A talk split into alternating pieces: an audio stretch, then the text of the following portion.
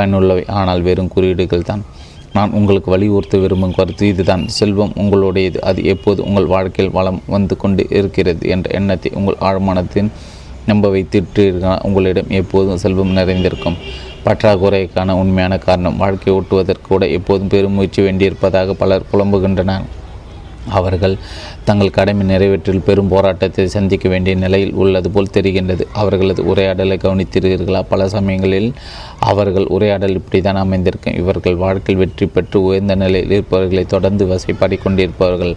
அவர்கள் ஓ அந்த ஆள் மோசமானவன், அவனுக்கு ஈவு இறக்கமே கிடையாது, அவன் ஒரு ஏமாற்று பெறுவடி என்று கூட கூறிக்கொண்டிருக்கலாம். இதனால் தான் அவர்கள் பற்றாக்குறை அனுபவிக்கிறார்கள். தாங்கள் மனதார விரும்பும் பொருட்களையும் தங்களுக்கு வேண்டும் பொருட்களையும் தொடர்ந்து படித்து கொண்டிருக்கின்றன. தங்களை விட அதிக செழிப்பாக இருப்பவர்களை பார்த்து இவர்கள் குறை கூறி பேசுவதற்கு காரணம் அவர்களுடைய செழிப்பை பார்த்து பொறாமையை பேராசையும் கொள்வதால் தான். உங்களை விட அதிக செல்வம் படைத்திருப்பவர்களிடத்தில் குறை கண்டுபிடித்து அவர்கள் படித்து பேசுவது செல்வம் இறக்கை முளைத்து உங்களை விட்டு வெகு தூரம் பறந்து செல்வதற்கான மிகவும் விரைவான வழி. செல்வத்தை அடைவதுள்ள பொதுவான முட்டுக்கட்டை. பலருடைய வாழ்வில் செல்வம் இல்லாத இருப்பதற்கு காரணம் முக்கிய உணர்ச்சி ஒன்று உள்ளது. பெரும்பாலான மக்கள் இதை மிகவும் அடிபட்டு கற்றுக்கொள்கின்றனர், அதுதான் பொறாமை. உதாரணத்திற்கு, உங்களுடைய சக போட்டியாளர் வங்கியில் அதிகமான பணத்தை செலுத்துவதை பார்க்கிறீர்கள். உங்களுடைய மிக சொற்பமான பணம் தான் வங்கியில் செலுத்துவதற்கு உள்ளது. அது உங்களுக்கு பொறாமை ஏற்படுத்துகிறதா? இவ்வுணர்ச்சியிலிருந்து மீள்வதற்கு உங்களுக்கு நீங்களே இப்படி சொல்லிக்கொள்ளுங்கள்: இது அற்புதம், நான் அவருடைய செழிப்பில் மகிழ்ச்சி அடைகிறேன், அவர் மேலும் அதிகமான செல்வத்தை அடைய நான் வாழ்த்துகிறேன். பொறாமை எண்ணங்களை ஊக்குவிப்பு பேரழிவை உருவாக்கும், ஏனெனில் அது உங்களை ஒரு எதிர்மறையான நிலையில் வைத்து விடுகிறது. எனவே செல்வம் உங்களை நோக்கி வருவதற்கு மாறாக உங்களை விட்டு விலகி செல்கிறது. இன்னொருவருடைய செழிப்பையோ அல்லது அவருடைய பெரும் செல்வத்தையோ பார்த்து நீங்கள் எப்போதாவது வெறுப்போ எரிச்சலோ அடைந்தால் உடனே அவருக்கு எல்லா விதத்திலும் இன்னும் அதிகம் செல்வம் சேர வேண்டும் என்று உண்மையிலே அவரை வாழ்த்துங்கள். இது உங்கள் மனதில் உள்ள எதிர்மறை எண்ணங்களை கலைந்து எரிந்துவிடும். உங்கள் ஆழமான விதிப்படி இன்னும் அதிக அளவில் செல்வம் உங்களை நோக்கி பாய்ந்து வர அது வழி செய்யும். செல்வத்தை அடைவதுள்ள ஒரு பெரிய மனத்தடை நீக்குவது இப்படி: ஒருவேளை நீங்கள் யாரோ ஒருவர் நேர்மையற்ற முறையில் பணம் சம்பாதித்து கொண்டு இருப்பது குறித்து கவலைப்பட்டு அவரை குறை கூறி கொண்டிருந்தால் உடனே அவரை பற்றி கொள்வதை நிறுத்துங்கள். உங்கள் சந்தேகங்கள் சரியானவையாக இருந்தால் அப்படிப்பட்ட ஒருவர் மனதின் விதியை எதிர்மறையாக பயன்படுத்தி கொண்டிருக்கிறார் என்பதை நீங்கள் அறிவீர்கள். காலம் வரும்போது மனதின் விதி அவரை பார்த்து கொள்ளும். ஏற்கனவே கூறப்பட்ட காரணங்களாக அவரை படிப்பதில் எச்சரிக்கையாக இருங்கள். இதை நினைவில் கொள்ளுங்கள். செல்வத்தை உருவாக்குவதில் உள்ள தடையோ அல்லது முட்டுக்கட்டையோ உங்கள் மனதில் தான் உள்ளது. நீங்கள் இப்போது அந்த மனதடையை தகர்த்தெறியலாம். நீங்கள் மனதளவில் மற்றவர்களுக்கு நல்லுறவு ஏற்படுத்துவதன் மூலம் இதை அடையலாம். தூக்கத்தின் மூலம் செல்வந்தராக இரவில் தூங்கச் செல்லும் முன் இந்த உத்தியை பயன்படுத்துகிற செல்வம் என்னும் வார்த்தை அமைதியாக எளிதாக உணர்ச்சியோடு பல முறை கூறுங்கள். ஒரு தாலாட்டை போல இதை தொடர்ந்து மீண்டும் மீண்டும் சொல்லுங்கள். செல்வம் என்ற ஒற்ற வார்த்தையை கூறியவாறு அமைதியாக தூங்குங்கள். விளைவு உங்களை சாசிரியப்பட வைக்கும். செழிப்பான செல்வம் காற்றற்று வெள்ளமாய் உங்களை நோக்கி பாய்ந்து வரும். இது ஆழ்மனத்தின் அற்புத சக்திக்கு மற்றும் ஒரு எடுத்துக்காட்டு. ரத்தின சுருக்கமாய்: ஒன்று, என்றும் பிறழாத உங்கள் ஆழ்மனத்துடன் துணையுடன் செல்வத்தை எளிய வழியில் உருவாக்க முடிவு செய்யுங்கள். இரண்டு, வேர்வை சிந்தி கடினமாக உழைப்பதை செல்வத்தை குவிக்க முயற்சிப்பது இடுகாட்டில் பெரும்பாலான திகழ்வதற்கு ஒரே வழி. நீங்கள் அதிக முயற்சி எடுக்கவோ அல்லது கடுமையை போன்று கஷ்டப்படவோ தேவையில்லை. மூன்று, செல்வம் என்பது உணர்வுபூர்வமான உறுதியான நம்பிக்கை. செல்வத்தை பற்றிய எண்ணத்தை உங்கள் ஆழ்மனத்தில் பதிய வைத்துக் கொள்ளுங்கள். நான்கு, பெரும்பாலான மக்களின் பிரச்சனை அவர்களுக்கு துணை புரியும் கண்ணுக்கு புலப்படாத கருவிகள் அவர்களிடம் இல்லாததான். ஐந்து, உறங்க செல்வோம் செல்வம் என்னும் வார்த்தையை மெதுவாக அமைதியாக சுமார் 5 நிமிடங்கள் தொடர்ந்து சொல்லுங்கள். உங்கள் ஆழ்மனம் செல்வத்தை உங்களிடம் கொண்டு வந்து குவிக்கும். ஆறு, செல்வத்தை பற்றிய உணர்வு செல்வத்தை உருவாக்கும். இதை எல்லா நேரத்திலும் மனதில் இருத்துங்கள். ஏழு, உங்கள் வெளிப்பணமும் ஆழ்மனம் ஒத்துப்போக வேண்டும். நீங்கள் உண்மை என்று உணர்வதை உங்கள் ஆழ்மனம் ஏற்றுக்கொள்ளும். ஆதிக்கமான எண்ணம் உங்கள் ஆழ்மனத்தால் எப்போதும் ஒப்புக்கொள்ளப்படும். ஆதிக்க எண்ணம் செல்வம் பற்றியதாக இருக்க வேண்டும், ஏழ்மை பற்றியதாக இருக்கக்கூடாது. எட்டு, நான் பகலிலும் இரவிலும் என் அனைத்து விருப்பங்களிலும் விருத்தி அடைந்து கொண்டிருக்கிறேன் என்று அடிக்கடி சுய பிரகடனம் செய்வதன் மூலம் உங்களால் செல்வத்தை பற்றி அனைத்து விதமான மன முரண்பாடுகளிலிருந்து மீள முடியும். ஒன்பது, வாசகத்தை மீண்டும் மீண்டும் தொடர்ந்து கூறுவதன் மூலம் உங்களுடைய வியாபாரத்தை அதிகரிக்கலாம். என் வியாபாரம் ஒவ்வொரு நாளும் விருத்தி அடைகிறது, நான் ஒவ்வொரு நாளும் தொடர்ந்து முன்னேறுகிறேன், அதிக செல்வந்தானாகிறேன். 10, வாழ்க்கை நடத்திய போதிய அளவு பணம் இல்லை அல்லது பற்றாக்குறை உள்ளது என்பது போன்ற எதுவும் எழுதப்படாத காசோலை கழித்திடாதீர்கள். இது போன்ற வாசங்கள் உங்கள் நஷ்டத்தை பெருக்கி பன்மடங்காக்கும். 11 செழிப்பு, செல்வம் மற்றும் வெற்றி குறித்த எண்ணங்களை உங்கள் ஆழ்மானத்தில் சேமியுங்கள். அது உங்களுக்கு கூட்டு வட்டி வழங்கும். 12 நீங்கள் விழிப்புணர்வுடன் சுய பிரகடனத்தை சில கணங்களுக்கு பிறகு மனதில் மறுக்கக்கூடாது. இது நீங்கள் நல்லவற்றை வேண்டி சுய பிரகடனத்தை ஒன்றுமில்லாமல் செய்துவிடும். 13 உங்கள் செல்வத்திற்கான உண்மையான மூலம் உங்கள் மனதில் உள்ள யோசனைகளை உள்ளடக்கியுள்ளது. பல $1,00,000 மதிப்புள்ள ஒரு யோசனை உங்களுக்கு கிடைக்கலாம். உங்கள் ஆழ்மனம் நீங்கள் நாடும் யோசனை உங்களுக்கு கொடுக்கும். 14 பொறாமையும் வயிற்றெழுச்சியும் பாய்ந்து வரும். செல்வத்துக்கு தடை போடும் முட்டுக்கட்டைகள் மற்றவர்கள். செல்வ செழிப்பில் மகிழ்ச்சி அடைங்கள். 15 செல்வத்திற்கு தடை உங்கள் மனதில் தான் உள்ளது. நீங்கள் மனதளவில் மற்றவர்கள் நல்லுறவு ஏற்படுத்துவதன் மூலம் இத்தடையை உடைத்திடலாம். 18 செல்வந்தராவது உங்களது பொறுமை. நீங்கள் செல்வந்தராவது உங்கள் அடிப்படை உரிமை. நீங்கள் செழிப்பாக வாழ்வதற்கு, மகிழ்ச்சியாக, ஒளிமயமாக, சுதந்திரமாக இருப்பதற்கு இப்பூமியில் அவதரித்துள்ளீர்கள். எனவே ஒரு முழுமையான, மகிழ்ச்சியான, செழிப்பான வாழ்க்கை நடத்துவதற்காக தேவையான பணம் அனைத்து உங்களிடம் இருக்க வேண்டும். நீங்கள் ஆன்மீக ரீதியாக, மன ரீதியாக, பௌதீக ரீதியாக வளருவதற்கும் விரிவடைவதற்கும் வெளிப்படுவதற்கும் இங்கு வந்துள்ளீர்கள். நீங்கள் உங்களுடைய அனைத்து ஆற்றல்களும் வளர்ச்சுற்று உங்களை முழுமையாக வெளிப்படுத்தி கொள்வதற்கான மாற்ற முடியாத உரிமை உங்களுக்கு உள்ளது. நீங்கள் விருப்பப்பட்டால் உங்களை அழகும் ஆடம்பரம் சூழ்ந்திற்கு செய்வதற்கான திறன் உங்களிடம் இருப்பது அதன் ஒரு முக்கிய அம்சம். உங்கள் ஆழ்மனத்தின் செல்வங்களை உங்களால் அனுபவிக்க முடியும் என்ற நிலை இருக்கும்போது நீங்கள் ஏன் வெறுமனை வாழ்க்கையை ஓட்டி கொண்டிருப்பதை திருப்தி பட்டுக்கொள்கிறீர்கள்? இந்த அத்தியாயத்தில் நீங்கள் பணத்துடனான நட்புறவை எப்படி வளர்த்து கொள்வது என்பதை பற்றி கற்பீர்கள். அதன் பிறகு உங்களுக்கு தேவையான அனைத்தும் அதற்கு மேலாகவும் எப்போது உங்களிடம் இருக்கும். பணம் காரணாவது குறித்த உங்கள் விருப்பம் பற்றிய சந்தேகத்தை யாரும் உங்களுக்கு ஏற்படுத்தவோ அல்லது உங்களை வெக்கி தலைக்குனிய வைக்கவோ அனுமதிக்காதீர்கள். அதன் ஆழ்ந்த நிலையில் பார்த்தால் அது ஒரு முழுமையான, அதிக மகிழ்ச்சியான, மிக அற்புதமான வாழ்க்கைக்கான ஆழ்ந்த விருப்பம். இது ஒரு பிரபஞ்ச தூண்டுதல். இது நல்லது மட்டுமல்ல, சால சிறந்ததும் கூட. பணம் ஒரு குறியீடு மாத்திரமே. பணம் என்பது பண பரிமாற்றத்திற்கான ஒரு குறியீடு. உங்களை பொறுத்தவரை பற்றாக்குறையிலிருந்து கிடைக்கும் விடுதலைக்கான குறியீடு மட்டுமல்ல, அழகு, மெருகட்டும், செழிப்பு மற்றும் ஆடம்பரம் ஆகியவற்றிற்கான குறியீடும் கூட. இது நாட்டின் பொருளாதார ஆரோக்கியத்திற்கான குறியீடும் கூட. உங்கள் உடலில் இரத்தம் தடையில்லாமல் ஓடிக்கொண்டிருந்தால் நீங்கள் ஆரோக்கியமாக இருக்கிறீர்கள் என்று பொருள். உங்கள் வாழ்வில் பணம் தடையில்லாமல் வந்து கொண்டிருந்தால் நீங்கள் பொருளாதார ரீதியாக ஆரோக்கியமாக இருக்கிறீர்கள் என்று அர்த்தம். மக்கள் இப்போது பணத்தை பதுக்க துவங்கி பயம் நிறைந்தவர்களாக மாறுகிறார்கள். அப்போது அவர்கள் பொருளாதார ரீதியாக நோய் உற்று விடுகிறார்கள். பல நூற்றாண்டுகளாக ஒரு குறியீடு என்ற முறையில் பணம் பல வடிவங்களை எடுத்து வந்துள்ளது. கிட்டத்தட்ட உங்களால் நினைத்து பார்க்கக்கூடிய அனைத்துமே ஏதோ ஒரு நேரத்தில் வரலாற்றில் ஏதோ ஒரு இடத்தில் பணமாக பயன்படுத்தப்பட்டு வந்துள்ள தங்கமும் வெள்ளியும் நிச்சயமாக செல்வத்திற்கான வடிவங்கள் தான்.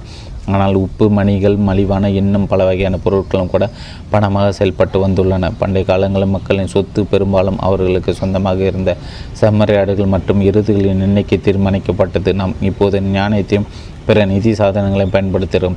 இதற்கான ஒரு காரணம் வெளிப்படையானது. நீங்கள் செலுத்த வேண்டிய கட்டண தொகைக்கு பல செம்மறியாடுகளை உங்களோடு எடுத்து செல்வதை விட ஒரு காசோலை எழுதுவது மிகவும் வசதி என்பதுதான். அது செல்வத்தை அடைவதற்கான ராஜவிதியில் நடைபெறுவதைப்பது உங்கள் ஆழ்மனதின் சக்திகளை புரிந்து கொண்டவுடன் ஆன்மீக செல்வம், மனச்செல்வம், பொருளாதார செல்வம் போன்ற அனைத்து வகையான செல்வங்களுக்கும் இட்டுச் செல்லும் ராஜவிதிக்கான வரைபடம் உங்கள் கையை கெட்டும் தூரத்தில் வந்துவிடும்.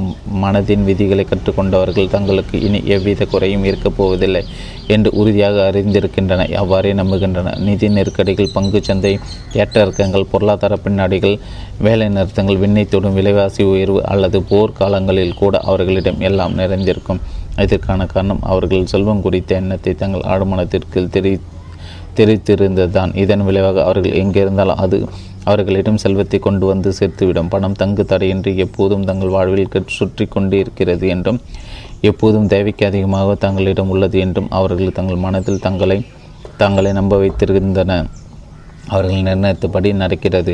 நாளை ஏதேனும் பொருளாதார சரிவு ஏற்பட்டு எல்லாவற்றையும் இழந்து அவர்கள் ஒன்றுமில்லாமல் நின்றால் கூட அவர்கள் வெகு விரைவில் செல்வத்தை மீண்டும் கவர்ந்திருப்பார்கள். இந்நெருக்கடியில் இருந்து சுமூகமாக வெளிவந்து விடுவார்கள்.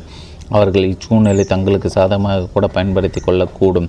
உங்களிடம் அதிகமான பணம் இல்லாததற்கு காரணம் நீங்கள் இந்த அத்தியாயத்தை படித்து கொண்டிருக்கிறீர்கள். இவ்வாறு யோசித்து கொண்டிருக்கக்கூடும். நான் இப்போது சம்பாதித்து கொண்டிருப்பதை விட இன்னும் அதிகமாக சம்பாதிப்பதற்கு தகுதியானவன். என் கருத்துப்படி இது பெரும்பாலான மக்களின் விஷயத்தில் உண்மை.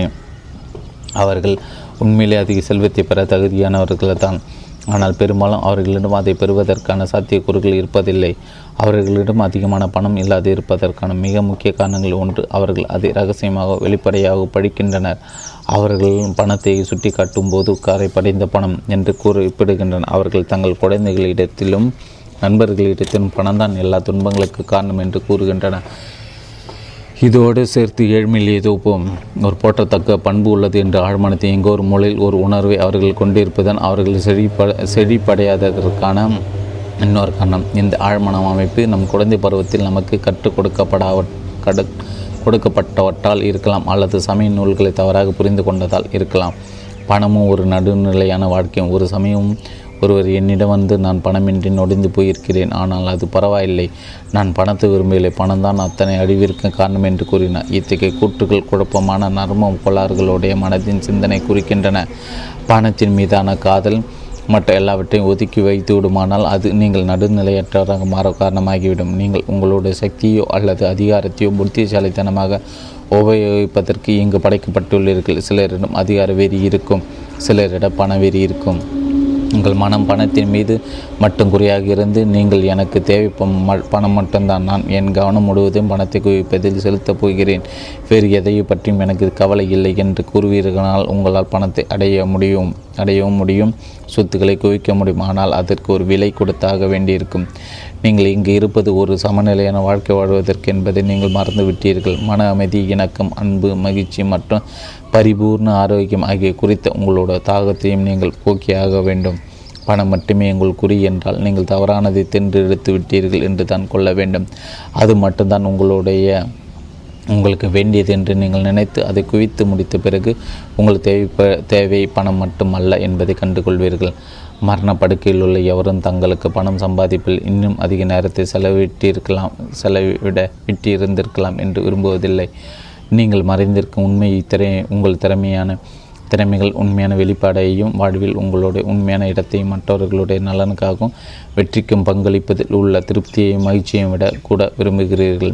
உங்களால் ஆழ்மனத்தின் விதிகளை கற்பதன் மூலம் நீங்கள் விரும்பினால் லட்சக்கணக்கிலும் கோடிக்கணக்கிலும் டாலர்களை குவிக்கலாம். கூடவே மன அமைதி, இணக்கம், பரிபூர்ண ஆரோக்கியம் மற்றும் கச்சிதமான வெளிப்பாடு ஆகியவையும் கைவர பெறலாம். ஏழ்மை என்பது ஒரு மனநோய். ஏழ்மை ஒரு கொண்டாடத்தக்க பண்பு அல்ல. பிற மனநோய்கள் பல. இதுவும் ஒரு நோய். நீங்கள் உடல் அளவில் நோய் வழிபட்டிருந்தால் உங்களிடம் ஏதோ பிரச்சனை உள்ளது என்பதை உணர்ந்து கொள்வீர்கள். தேவையான உதவியை நாடி உடனடியாக அதை குணப்படுத்த முயற்சி எடுப்பீர்கள்.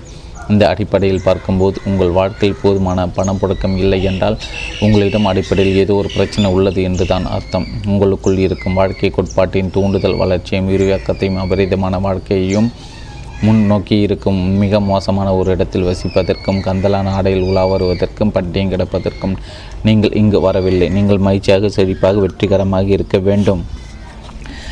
ஏன் பணத்தை பற்றி ஒருபோதும் படித்து பேசக்கூடாது? நீங்கள் பணத்தை பற்றி கொண்டுள்ள இயற்கைக்கு புறம்பான மூட நம்பிக்கைகள் அனைத்தையும் கலைந்து உங்கள் மனதை சுத்தப்படுத்துங்கள். பணம் தீயது அல்லது கெட்டது என்று ஒருபோதும் கருதாதீர்கள். அவ்வாறு செய்து அது இறக்கி முளைத்து உங்களிடமிருந்து பறந்து செல்ல நீங்களே காரணமாகிவிடுவீர்கள். நீங்கள் எதை கண்டிருக்கிறீர்களோ அதை அழைப்பீர்கள் என்பதை நினைவில் கொள்ளுங்கள். நீங்கள் படிப்பதை கவர்ந்திருக்க முடியாது.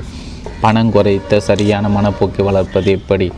உங்கள் அனுபவத்தில் பணத்தை பெருக்குவதற்கு நீங்கள் உபயோகிக்கக்கூடிய ஒரு எளிய உத்தி இதோ. கீழ்கான வாசங்களை ஒரு நாளைக்கு பல தடவைகளை கூறி வாருங்கள். நான் பணத்தை விரும்புகிறேன். நான் அதை புத்திசாலித்தனமாக, ஆக்கப்பூர்வமாக, விவேகத்துடன் பயன்படுத்துகிறேன். பணம் என் வாழ்க்கையில் தொடர்ந்து எப்போதும் தொடங்கி கொண்டிருக்கிறது. நான் அதை மகிழ்ச்சியுடன் விடுவிக்கிறேன். அது அற்புதமான வழியில் பல மடங்காக என்னிடம் திரும்பி வருகிறது. பணம் நல்லது, மிகவும் நல்லது. பணம் காற்றற்று வெள்ளமாக என்னை நோக்கி அபரிதமாக பாய்ந்து வருகிறது. நான் அதை நல்லவற்றிற்கு மட்டுமே பயன்படுத்துகிறேன். நான் என்னிடம் உள்ள நல்லவற்றுக்கும் என் மனத்தின் சொத்துக்களுக்கும் நன்றியுடனாக இருக்கிறேன். அறிவியற்பூர்வமாக சிந்திக்கும் ஒருவரின் பணம் குறித்த பார்வை. ஒருவேளை நீங்கள் நிலத்திற்கு அடியில் செழிப்பான ஒரு தங்கம், வெள்ளி, ஈயம், செம்பு அல்லது இரும்பு போன்ற ஏதாவது ஒரு உலோகத்தின் சுரங்கத்தை கண்டறிந்துள்ளதாக வைத்துக்கொள்வோம். இப்பொருட்கள் அனைத்தும் கட்டவை என்று நீங்கள் அறிவிப்பீர்களாக? நிச்சயமாக இல்லை. எல்லா தீயவைகளும் மனித குலத்தின் இருள் சூழ்ந்த புரிதலிலிருந்தும், அறியாமையிலிருந்து, வாழ்வை பற்றி அவர்கள் கொண்டிருக்கும் தவறான கருத்துக்களிலிருந்தும், ஆழ்மனதின் துஷ்பிரயோகங்களிலிருந்து தான் வருகின்றன.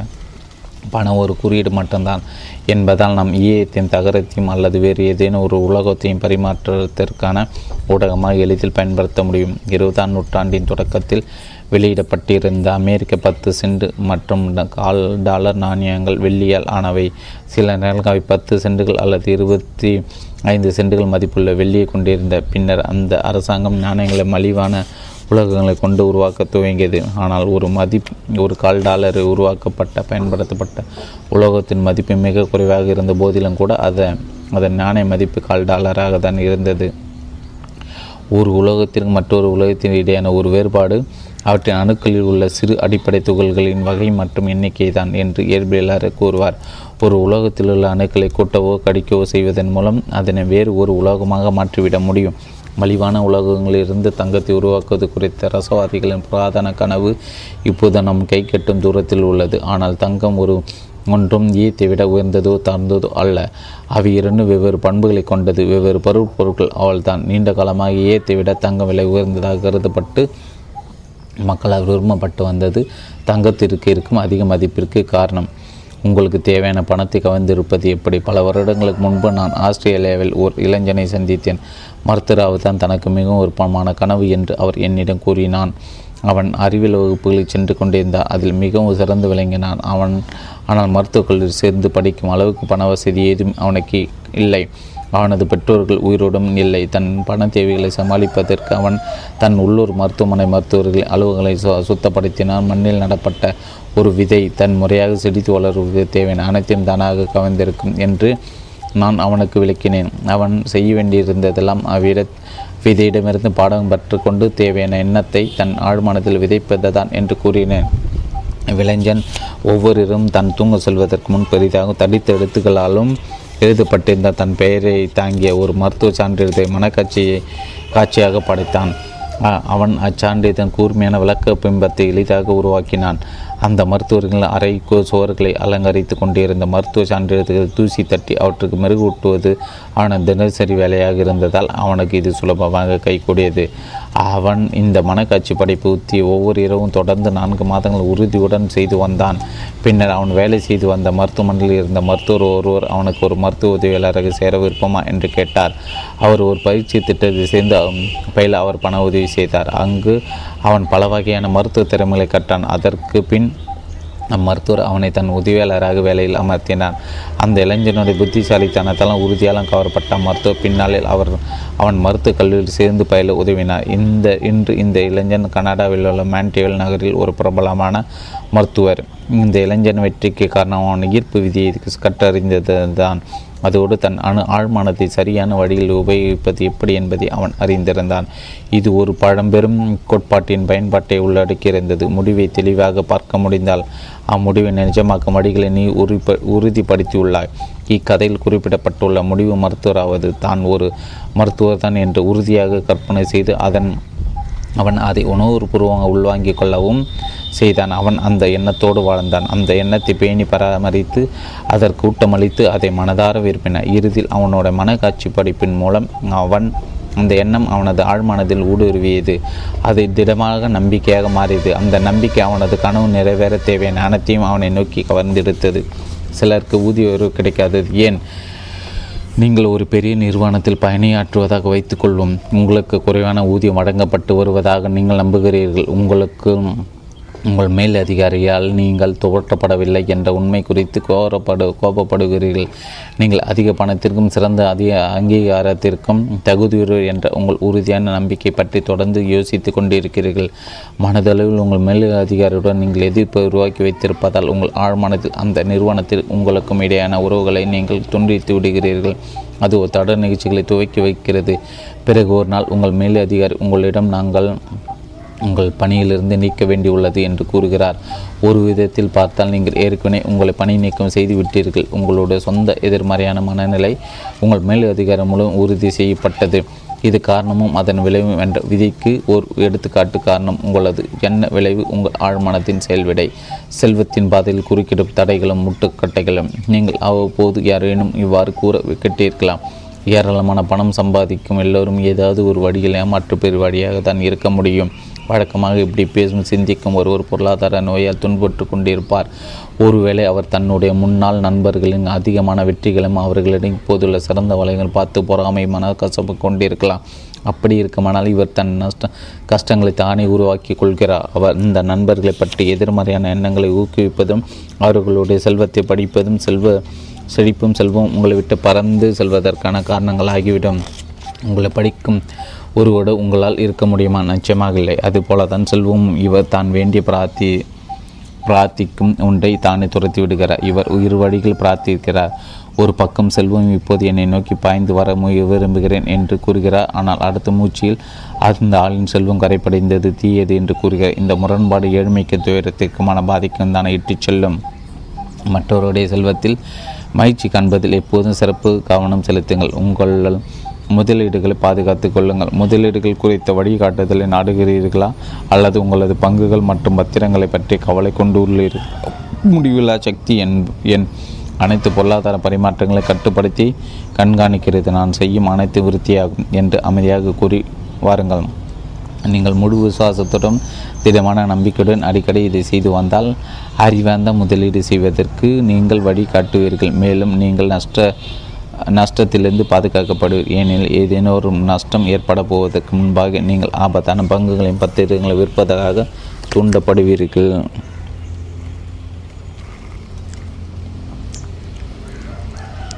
ஒன்றை பெறுவதற்கு ஒன்றை தர வேண்டும். பெரிய கடைகளில் வாடிக்கையாளர் திருடுவதை தடுக்க நிர்வாகம் பாதுகாவலர் வேலைக்கு அமர்த்துகிறது. ஒவ்வொரு நாளும் அவர்கள் காசு கொடுக்காமல் பொருட்களை திருடி செல்ல முயற்சிக்கும் பலரை பிடிக்கின்றன. இப்படிப்பட்ட திருட்டு காரியங்களை செய்வோர் பற்றாக்குறையின் தட்டுப்பாடுகள் நிறைந்த மனசூழலில் வசிக்கின்றன. அவர்கள் பண்றவர்களிடமிருந்து திருடும் முயற்சி தங்களது அமைதி, இணக்கம், விசுவாசம், நேர்மை, ஞானியம், நல்லெண்ணம், தன்னம்பிக்கை ஆகியவற்றை தங்களிடமிருந்து தங்களை திருடி கொண்டுகின்றனர். மேலும் தங்கள் ஆழ்மானத்திற்கு அவர்கள் அனுப்பும் தேதிகள் அவர்களிடத்தை நன்னாத்தை இழப்பு, கவர்மெண்ட்மை, சமூக அந்தஸ்து இல்லாமை, மன அமைதி இழப்பு போன்றவற்றை கவர்ந்திருக்கும். இவர்கள் தங்கள் மனங்கள் எவ்வாறு வேலை செய்கின்றன என்பதை புரிந்து கொள்ளவில்லை.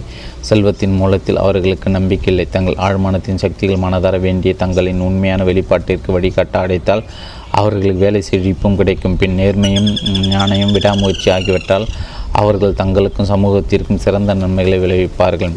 செல்வத்தின் நிரந்தர வரவு உங்கள் சுதந்திரத்துக்கும் வசதிக்கும் தேவையான செல்வத்தின் நிரந்தர வரவுக்குமான பாதை உங்கள் ஆழ்மானத்தின் சக்திகளையும் உங்கள் எண்ணத்தின் அல்லது மனபிம்பத்தின் படைப்பு சக்தியையும் நீங்கள் அடையாளம் கண்டுகொள்வதில் இருக்கிறது. செழிப்பான வாழ்க்கை உங்கள் சொந்த மனதில் ஒப்புக்கொள்ளுங்கள். செழிப்பு குறைத்த மனநிலைக்குள் நீங்கள் நுழையும் போது செழிப்பான வாழ்விற்கு தேவையான அனைத்து பொருட்களும் உங்கள் வாழ்வில் வந்து சேரும். தினந்தோறும் இது உங்கள் சுய பிரகடனமாக அமையும். என் ஆழ்மனத்தில் அளவற்ற சொத்துக்களோடு நான் ஐக்கியமாகி உள்ளேன். செல்வந்தராக, மகிழ்ச்சியாக, வெற்றிகரமாக திகழ்வது என் உரிமை. பணம் தடையின்றி, முடிவின்றி, சிரிப்பாக என்னை நோக்கி பாய்ந்து வருகிறது. நான் என் உண்மையான தகுதியை பற்றி என்றும் விழிப்புணர்வுடன் இருக்கிறேன். நான் என் திறமைகளை சுதந்திரமாக அரங்கேற்றுகிறேன். அதற்காக நான் பொருளாதார ரீதியாக ஆசீர்வதிக்கப்பட்டுள்ளேன். இது மிகவும் அற்புதமாக இருக்கிறது. ரத்தின சுருக்கமாய்: ஒன்று, செல்வந்தராக இருப்பது உங்கள் உரிமை என்று தைரியமாக கூறுங்கள். உங்கள் ஆழ்மனம் உங்கள் பிரகடனத்திற்கு மதிப்பளிக்கும். இரண்டு, வாழ்க்கை ஓட்டுவதற்கு போதுமான பணம் இருந்தால் மட்டும் போதாது. நீங்கள் செய்ய நினைக்க அனைத்தையும் நீங்கள் நினைத்த நேரத்தில் செய்வதற்கு தேவையான எல்லா பணமும் உங்களுக்கு வேண்டும். உங்கள் ஆழ்மனத்தின் செல்வங்களை பற்றி நன்றாக அறிந்து கொள்ளுங்கள். மூன்று, பணம் உங்கள் வாழ்க்கை தங்கு தடையின்றி புடங்கிக் கொண்டிருந்தால் நீங்கள் பொருளாதார ரீதியாக ஆரோக்கியமாக இருக்கிறீர்கள். பணத்தை கடலாக பாருங்கள். அப்போது அது எப்போதும் உங்களிடம் ஏராளமாக இருக்கும். அலையின் பாய்ச்சலும் உள்வாங்கலும் ஓயாது. ஒரு அலை கடலுக்குள் சென்றால் மீண்டும் அது திரும்பி வரும் என்று உங்களுக்கு மிகவும் உறுதியாக தெரியும். நான்கு, உங்கள் ஆழ்மானத்தின் விதிகளை கண்டறிந்து கொண்ட பிறகு பணம் உங்களுக்கு தொடர்ந்து கிடைத்து கொண்டே இருக்கும். ஐந்து, போதிய பணம் இல்லாமல் எப்போதும் பலர் வெறுமனை தங்கள் வாழ்க்கையை ஓட்டி கொண்டிருப்பதற்கான ஒரு காரணம் அவர்கள் பணத்தை படிப்பது தான். நீங்கள் படிப்பது உங்களை விட்டு இறகை முளைத்து பறந்துவிடும். ஆறு, பணத்தை கடவுளாக்கி விடாதீர்கள். அது ஒரு குறியீடு மட்டும்தான். உண்மையான செல்வங்கள் உங்கள் உள்ளத்தில் உள்ளன என்பதை நினைவில் கொள்ளுங்கள். நீங்கள் இங்கு ஒரு சமநிலையான வாழ்க்கை வாழ வந்துள்ளீர்கள். உங்களுக்கு தேவையான பணத்தை கைவசப்படுத்துவதும் இதில் அடங்கும். ஏழு, பணத்தில் மட்டும் குறியாக இருக்காதீர்கள். செல்வம், மகிழ்ச்சி, அமைதியான உண்மையான வெளிப்பாடு, அன்பு ஆகியவற்றையும் தேடுங்கள். தனிப்பட்ட முறையில் அனைவரிடத்தில்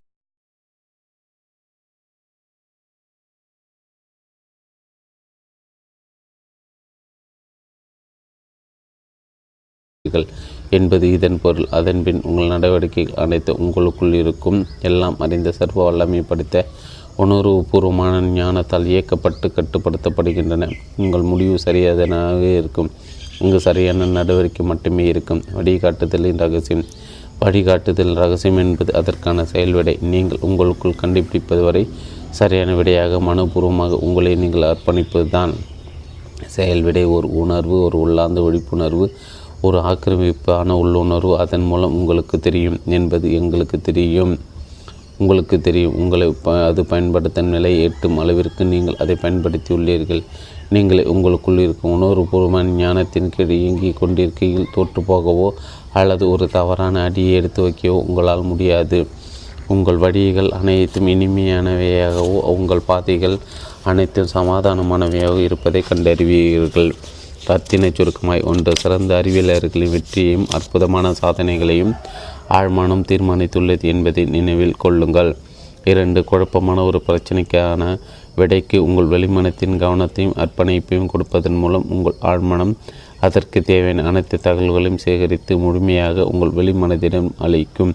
3, ஒரு பிரச்சனைக்கான விடை குறித்து நீங்கள் வியந்து கொண்டிருந்தால் அதை புறநோக்கோடு தீர்க்க முயற்சி செய்ய முடிந்த அளவு தகவல்களை ஆழ்வின் மூலமும் மற்றவர்களிடமிருந்தும் பெறுங்கள். விடை கிடைக்கவில்லை என்றால் தூங்குவதற்கு முன் உங்கள் ஆழ்மனதிடம் ஒப்படைத்து விடுங்கள். விடை எப்போதும் வரும், அது ஒருபோதும் தவறாது.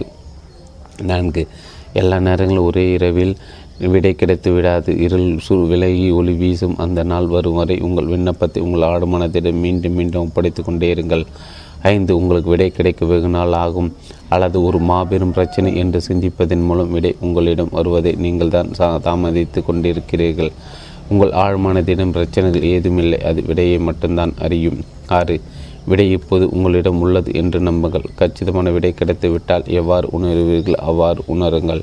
உங்கள் ஆழ்மனம் உங்கள் உணர்வுகளுக்கு செயல்விடை அளிக்கும். 7, விசுவாசத்துடன் விடாமுயற்சியுடனும் நிலைநிறுத்தப்பட்டிருக்கும் மனக்காட்சி உங்கள் ஆழ்மனதின் அற்பங்கள் நிகழ்த்தும் சக்தியால் உங்கள் அனுபவமாக உருபெறும். அதன் மீது விசுவாசத்துடன் இருங்கள், அதன் சக்தியில் நம்பிக்கை கொள்ளுங்கள். தொடர்ந்து நீங்கள் பிரார்த்தனை செய்யும்போது அற்புதங்கள் நிகழும். 8, உங்கள் ஆழ்மனம் ஒரு நினைவு களஞ்சியம். உங்கள் குழந்தை பருவத்தில் தொடங்கி உங்கள் வாழ்வின் அனைத்து அனுபவங்கள் அதனுள் பதிவு செய்யப்பட்டுள்ளன. 9, பண்டைய பட்டயங்கள், ஆலயங்கள், போதை படிமங்கள் மற்றும் பிற ஆதாரங்களை ஆராய்ந்து கொண்டிருக்கும் தொல்பொருள் ஆய்வாளர்கள் கடந்த கால காட்சிகளை மறுநிர்மாணம் செய்து இன்று உயிர்ப்பிக்கின்றன. அவர்களுடைய ஆழ்மனம் அவர்களுக்கு உதவிக்கு வருகிறது. 10, ஒரு தீர்வுக்கான உங்கள் விண்ணப்பத்தை நீங்கள் உறங்கச் செல் முன் உங்கள் ஆழ்மனத்திடம் ஒப்படைத்து விடுங்கள்.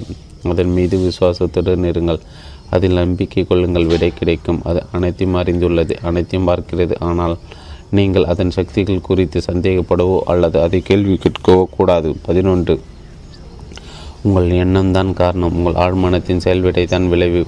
உங்கள் எண்ணங்கள் அறிவார்ந்தவையாக இருந்தால் உங்கள் செயல்கள் முடிவுகளும் அறிவார்ந்தையாக இருக்கும். 12, வழிகாட்டுதல் ஒரு உணர்வாகும், ஒரு உள்ளார்ந்த விழிப்புணர்வாகும், ஒரு ஆக்கிரமிப்பான உள்ளுணர்வாகவும் வரும். அதன் மூலம் உங்களுக்கு தெரியும் என்பது உங்களுக்கு தெரிய வரும்.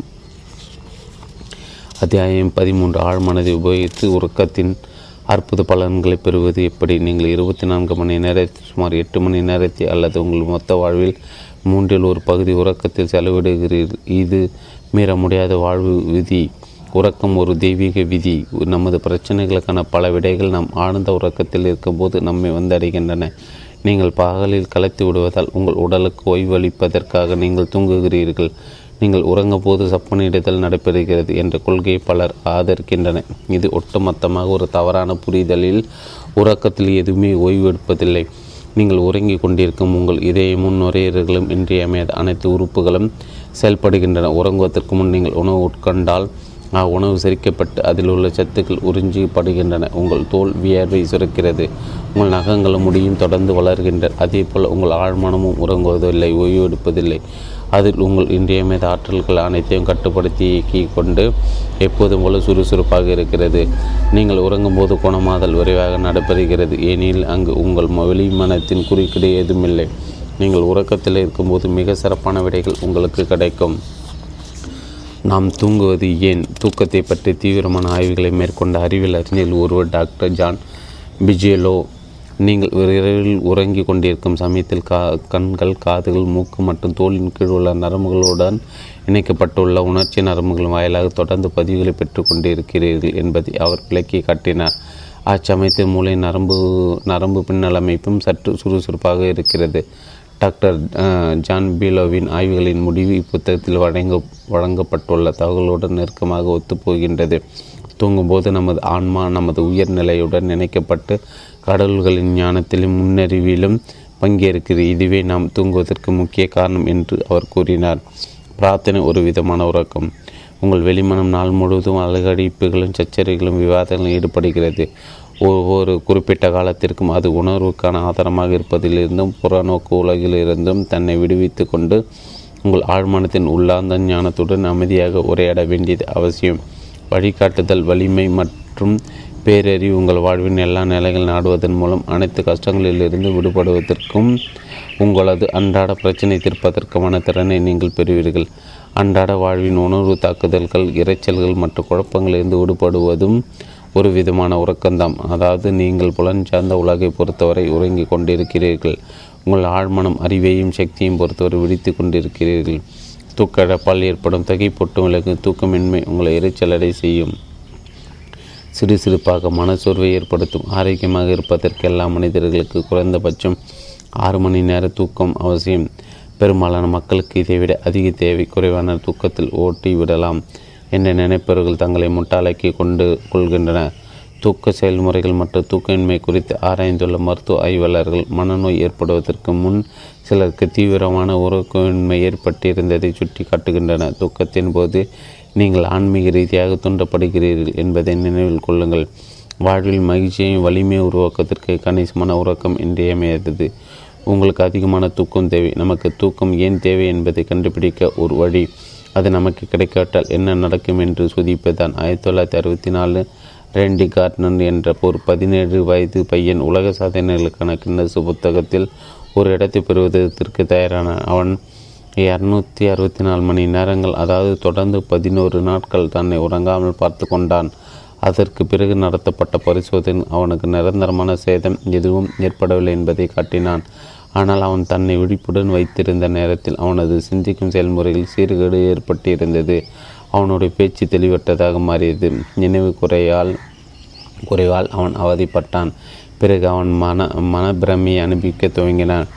நாட்பட்ட தூக்கமின்மை கொண்ட பெரும்பாலான மக்கள் இத்தகைய உச்சகட்ட நிலைக்கு செல்வதில்லை, ஆனால் அவர்களும் தீவிரமான விளைவுகளால் அவதிப்படக்கூடும். அமெரிக்க தேசிய நெடுஞ்சாலை போக்குவரத்து பாதுகாப்பு நிர்வாக ஆய்வுப்படி வருடத்திற்கு 2 லட்சம் சாலை விபத்துகள் தூக்க பிரச்சனைகளுடன் தொடர்பு கொண்டவை. குறைந்தபட்சம் 5 ஓட்டுநர்கள் ஒருவர் வண்டி ஓட்டி கொண்டீர்கள் அப்போது உறங்கிவிட்டிருக்கிறார். இதன் விளைவாக ஓட்டுநர்கள் பகல் நேரத்தோட இரவில் 5 முதல் 10 மடங்கு அதிகமான விபத்துகள் மாட்டிக்கொள்ளும் சாத்தியம் உள்ளது. சோர்ந்து போன ஒரு மூளை மிகுந்த பசியுடன் உறக்கத்திற்காக ஆவலாய் காத்திருக்கும். அதை பெறுவதற்கு எதையும் தியாகம் செய்யும் என்பதை ஆர்வலர்கள் வைத்து மேற்கொள்ளப்பட்ட பரிசோதனைகள் காட்டியுள்ளன. வெறும் ஒரு சில மணி நேர உறக்க இழப்புக்கு பின்னர் ஆய்வுக்கு உட்படுத்தப்பட்ட கன நேர கண்ணாய்ச்சி அல்லது கோடி தூக்கம் என்று அழைக்கப்படும் சிறு தூக்கத்தை அனுபவிக்க தூங்குவார். இது ஒரு மணி நேரத்திற்கு 3 அல்லது 4 முறை ஏற்படும். அவற்றின் போது உண்மையான உறக்கத்தில் இருப்பது போல அவருடைய கண்ணிமைகள் மூடிக்கொள்ளும். அவரது மூளை அலைகள் மெதுவாக செயல்படும். முதலில் இக்கான நேர கண்ணாய்ச்சியில் ஒவ்வொன்றும் ஒரு நொடிக்கும் குறைவாக நீடியிருக்கும். ஆனால் தூக்கமின்மை மேலும் மேலும் அதிகரிக்கும் போது இவை அடிக்கடி ஏற்படும். 2 அல்லது 3 நொடிகள் என்று வரை கூட நீடித்திருக்கும். ஆய்வுக்கு உட்பட்ட இவர்கள் ஒரு இடி மின்னர் புயலில் ஒரு விமானத்தை ஓட்டி சென்று கொண்டிருந்தாலும் அந்த ஒரு சில மதிப்பட்ட நொடிகளில் ஏற்படும் கோடி தூக்கங்களை அவர்களால் தவிர்க்கவே முடியாது. தூக்கம் ஆலோசனை கொண்டு வரும். லாஸ் ஏஞ்சல்ஸ் நகரில் வளர்க்கும் சான்றா என்பவர் என்னுடைய வானொலி பேச்சுகளை அடிக்கடி கேட்கும் ஒரு இளம் பெண். அவர் தற்போது வாங்கும் சம்பளத்தை விட 2 மடங்கு அதிக சம்பளத்துடன் நியூயார்க் சிட்டியில் ஒரு வேலை தனக்கு கிடைத்துள்ளதாகவும் அது ஏற்றுக்கொள்வதா வேண்டாமா என்று அவரால் முடிவெடுக்க முடியவில்லை என்று என்னிடம் கூறினார். என் ஆலோசனைப்படி தூங்கப் போவதற்கு முன் அவர் இவ்வார்த்தைகளை கூறி பிரார்த்தித்தார். எனக்கு எது சிறந்தது என்று என் ஆழ்மனத்தின் படைப்பறிவுக்கு தெரியும். அதன் போக்கு எப்போதும் வாழ்வு நோக்கி இருக்கும். என்னையும் சம்மந்தப்பட்ட அனைவரையும் ஆசீர்வதிக்கும் சரியான முடிவை அது எனக்கு வெளிப்படுத்தியது. எனக்கு விடை கிடைக்கும் என்பது எனக்கு தெரியும். அவ்விடைக்காக நான் நன்றி கூறுகிறேன். தூங்கும் வரை அவர் இந்த எளிய பிரார்த்தனையை ஒரு தாளாட்டை போல மீண்டும் மீண்டும் தொடர்ந்து கூறினார். காலையில் அந்த வேலை ஏற்றுக்கொள்ளக்கூடாது என்று ஓர் உறுதியான உள்ளுணர்வு அவருக்கு ஏற்பட்டது. அவர் அவ்வேளை நிராகரித்தார். அதன் பிறகு ஏற்பட்ட நிகழ்வுகள் அவரது உள்ளுணர்வை மேம்படுத்தின. அந்த வேளை அவருக்கு வழங்கப்பட்ட ஒரு சில மாதங்கள் பின்னர் அந்நிறுவனம் திவாலானது. புறநோக்கு உண்மைகளை மட்டும் அலசி அறைய உங்கள் வெளிமனத்தின் கணிப்பு சில சமயம் சரியாக இருக்கலாம், ஆனால் ஆழ்மனத்தின் உள்ளுணர்வு தான் அந்நிறுவனத்தின் நிறைய பிரச்சனைகளை உணர்ந்து அதற்கேற்ப முடிவெடுக்க அவரை தூண்டியது.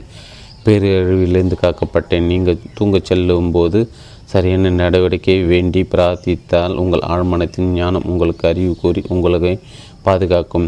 பல வருடங்கள் முன் தூர கிழக்கு நாடுகள் ஒன்றில் பெரும் சம்பளத்துடன் கூடிய ஒரு வேலை எனக்கு கிடைத்தது. நான் வழிகாட்டுதலும் சரியான நடவடிக்கையும் வேண்டி கீழ்கண்டவாறு பிரார்த்தனை செய்தேன். எனக்குள் இருக்க முடிவில்லா பெரிய அறிவு அனைத்தும் அறிந்தது.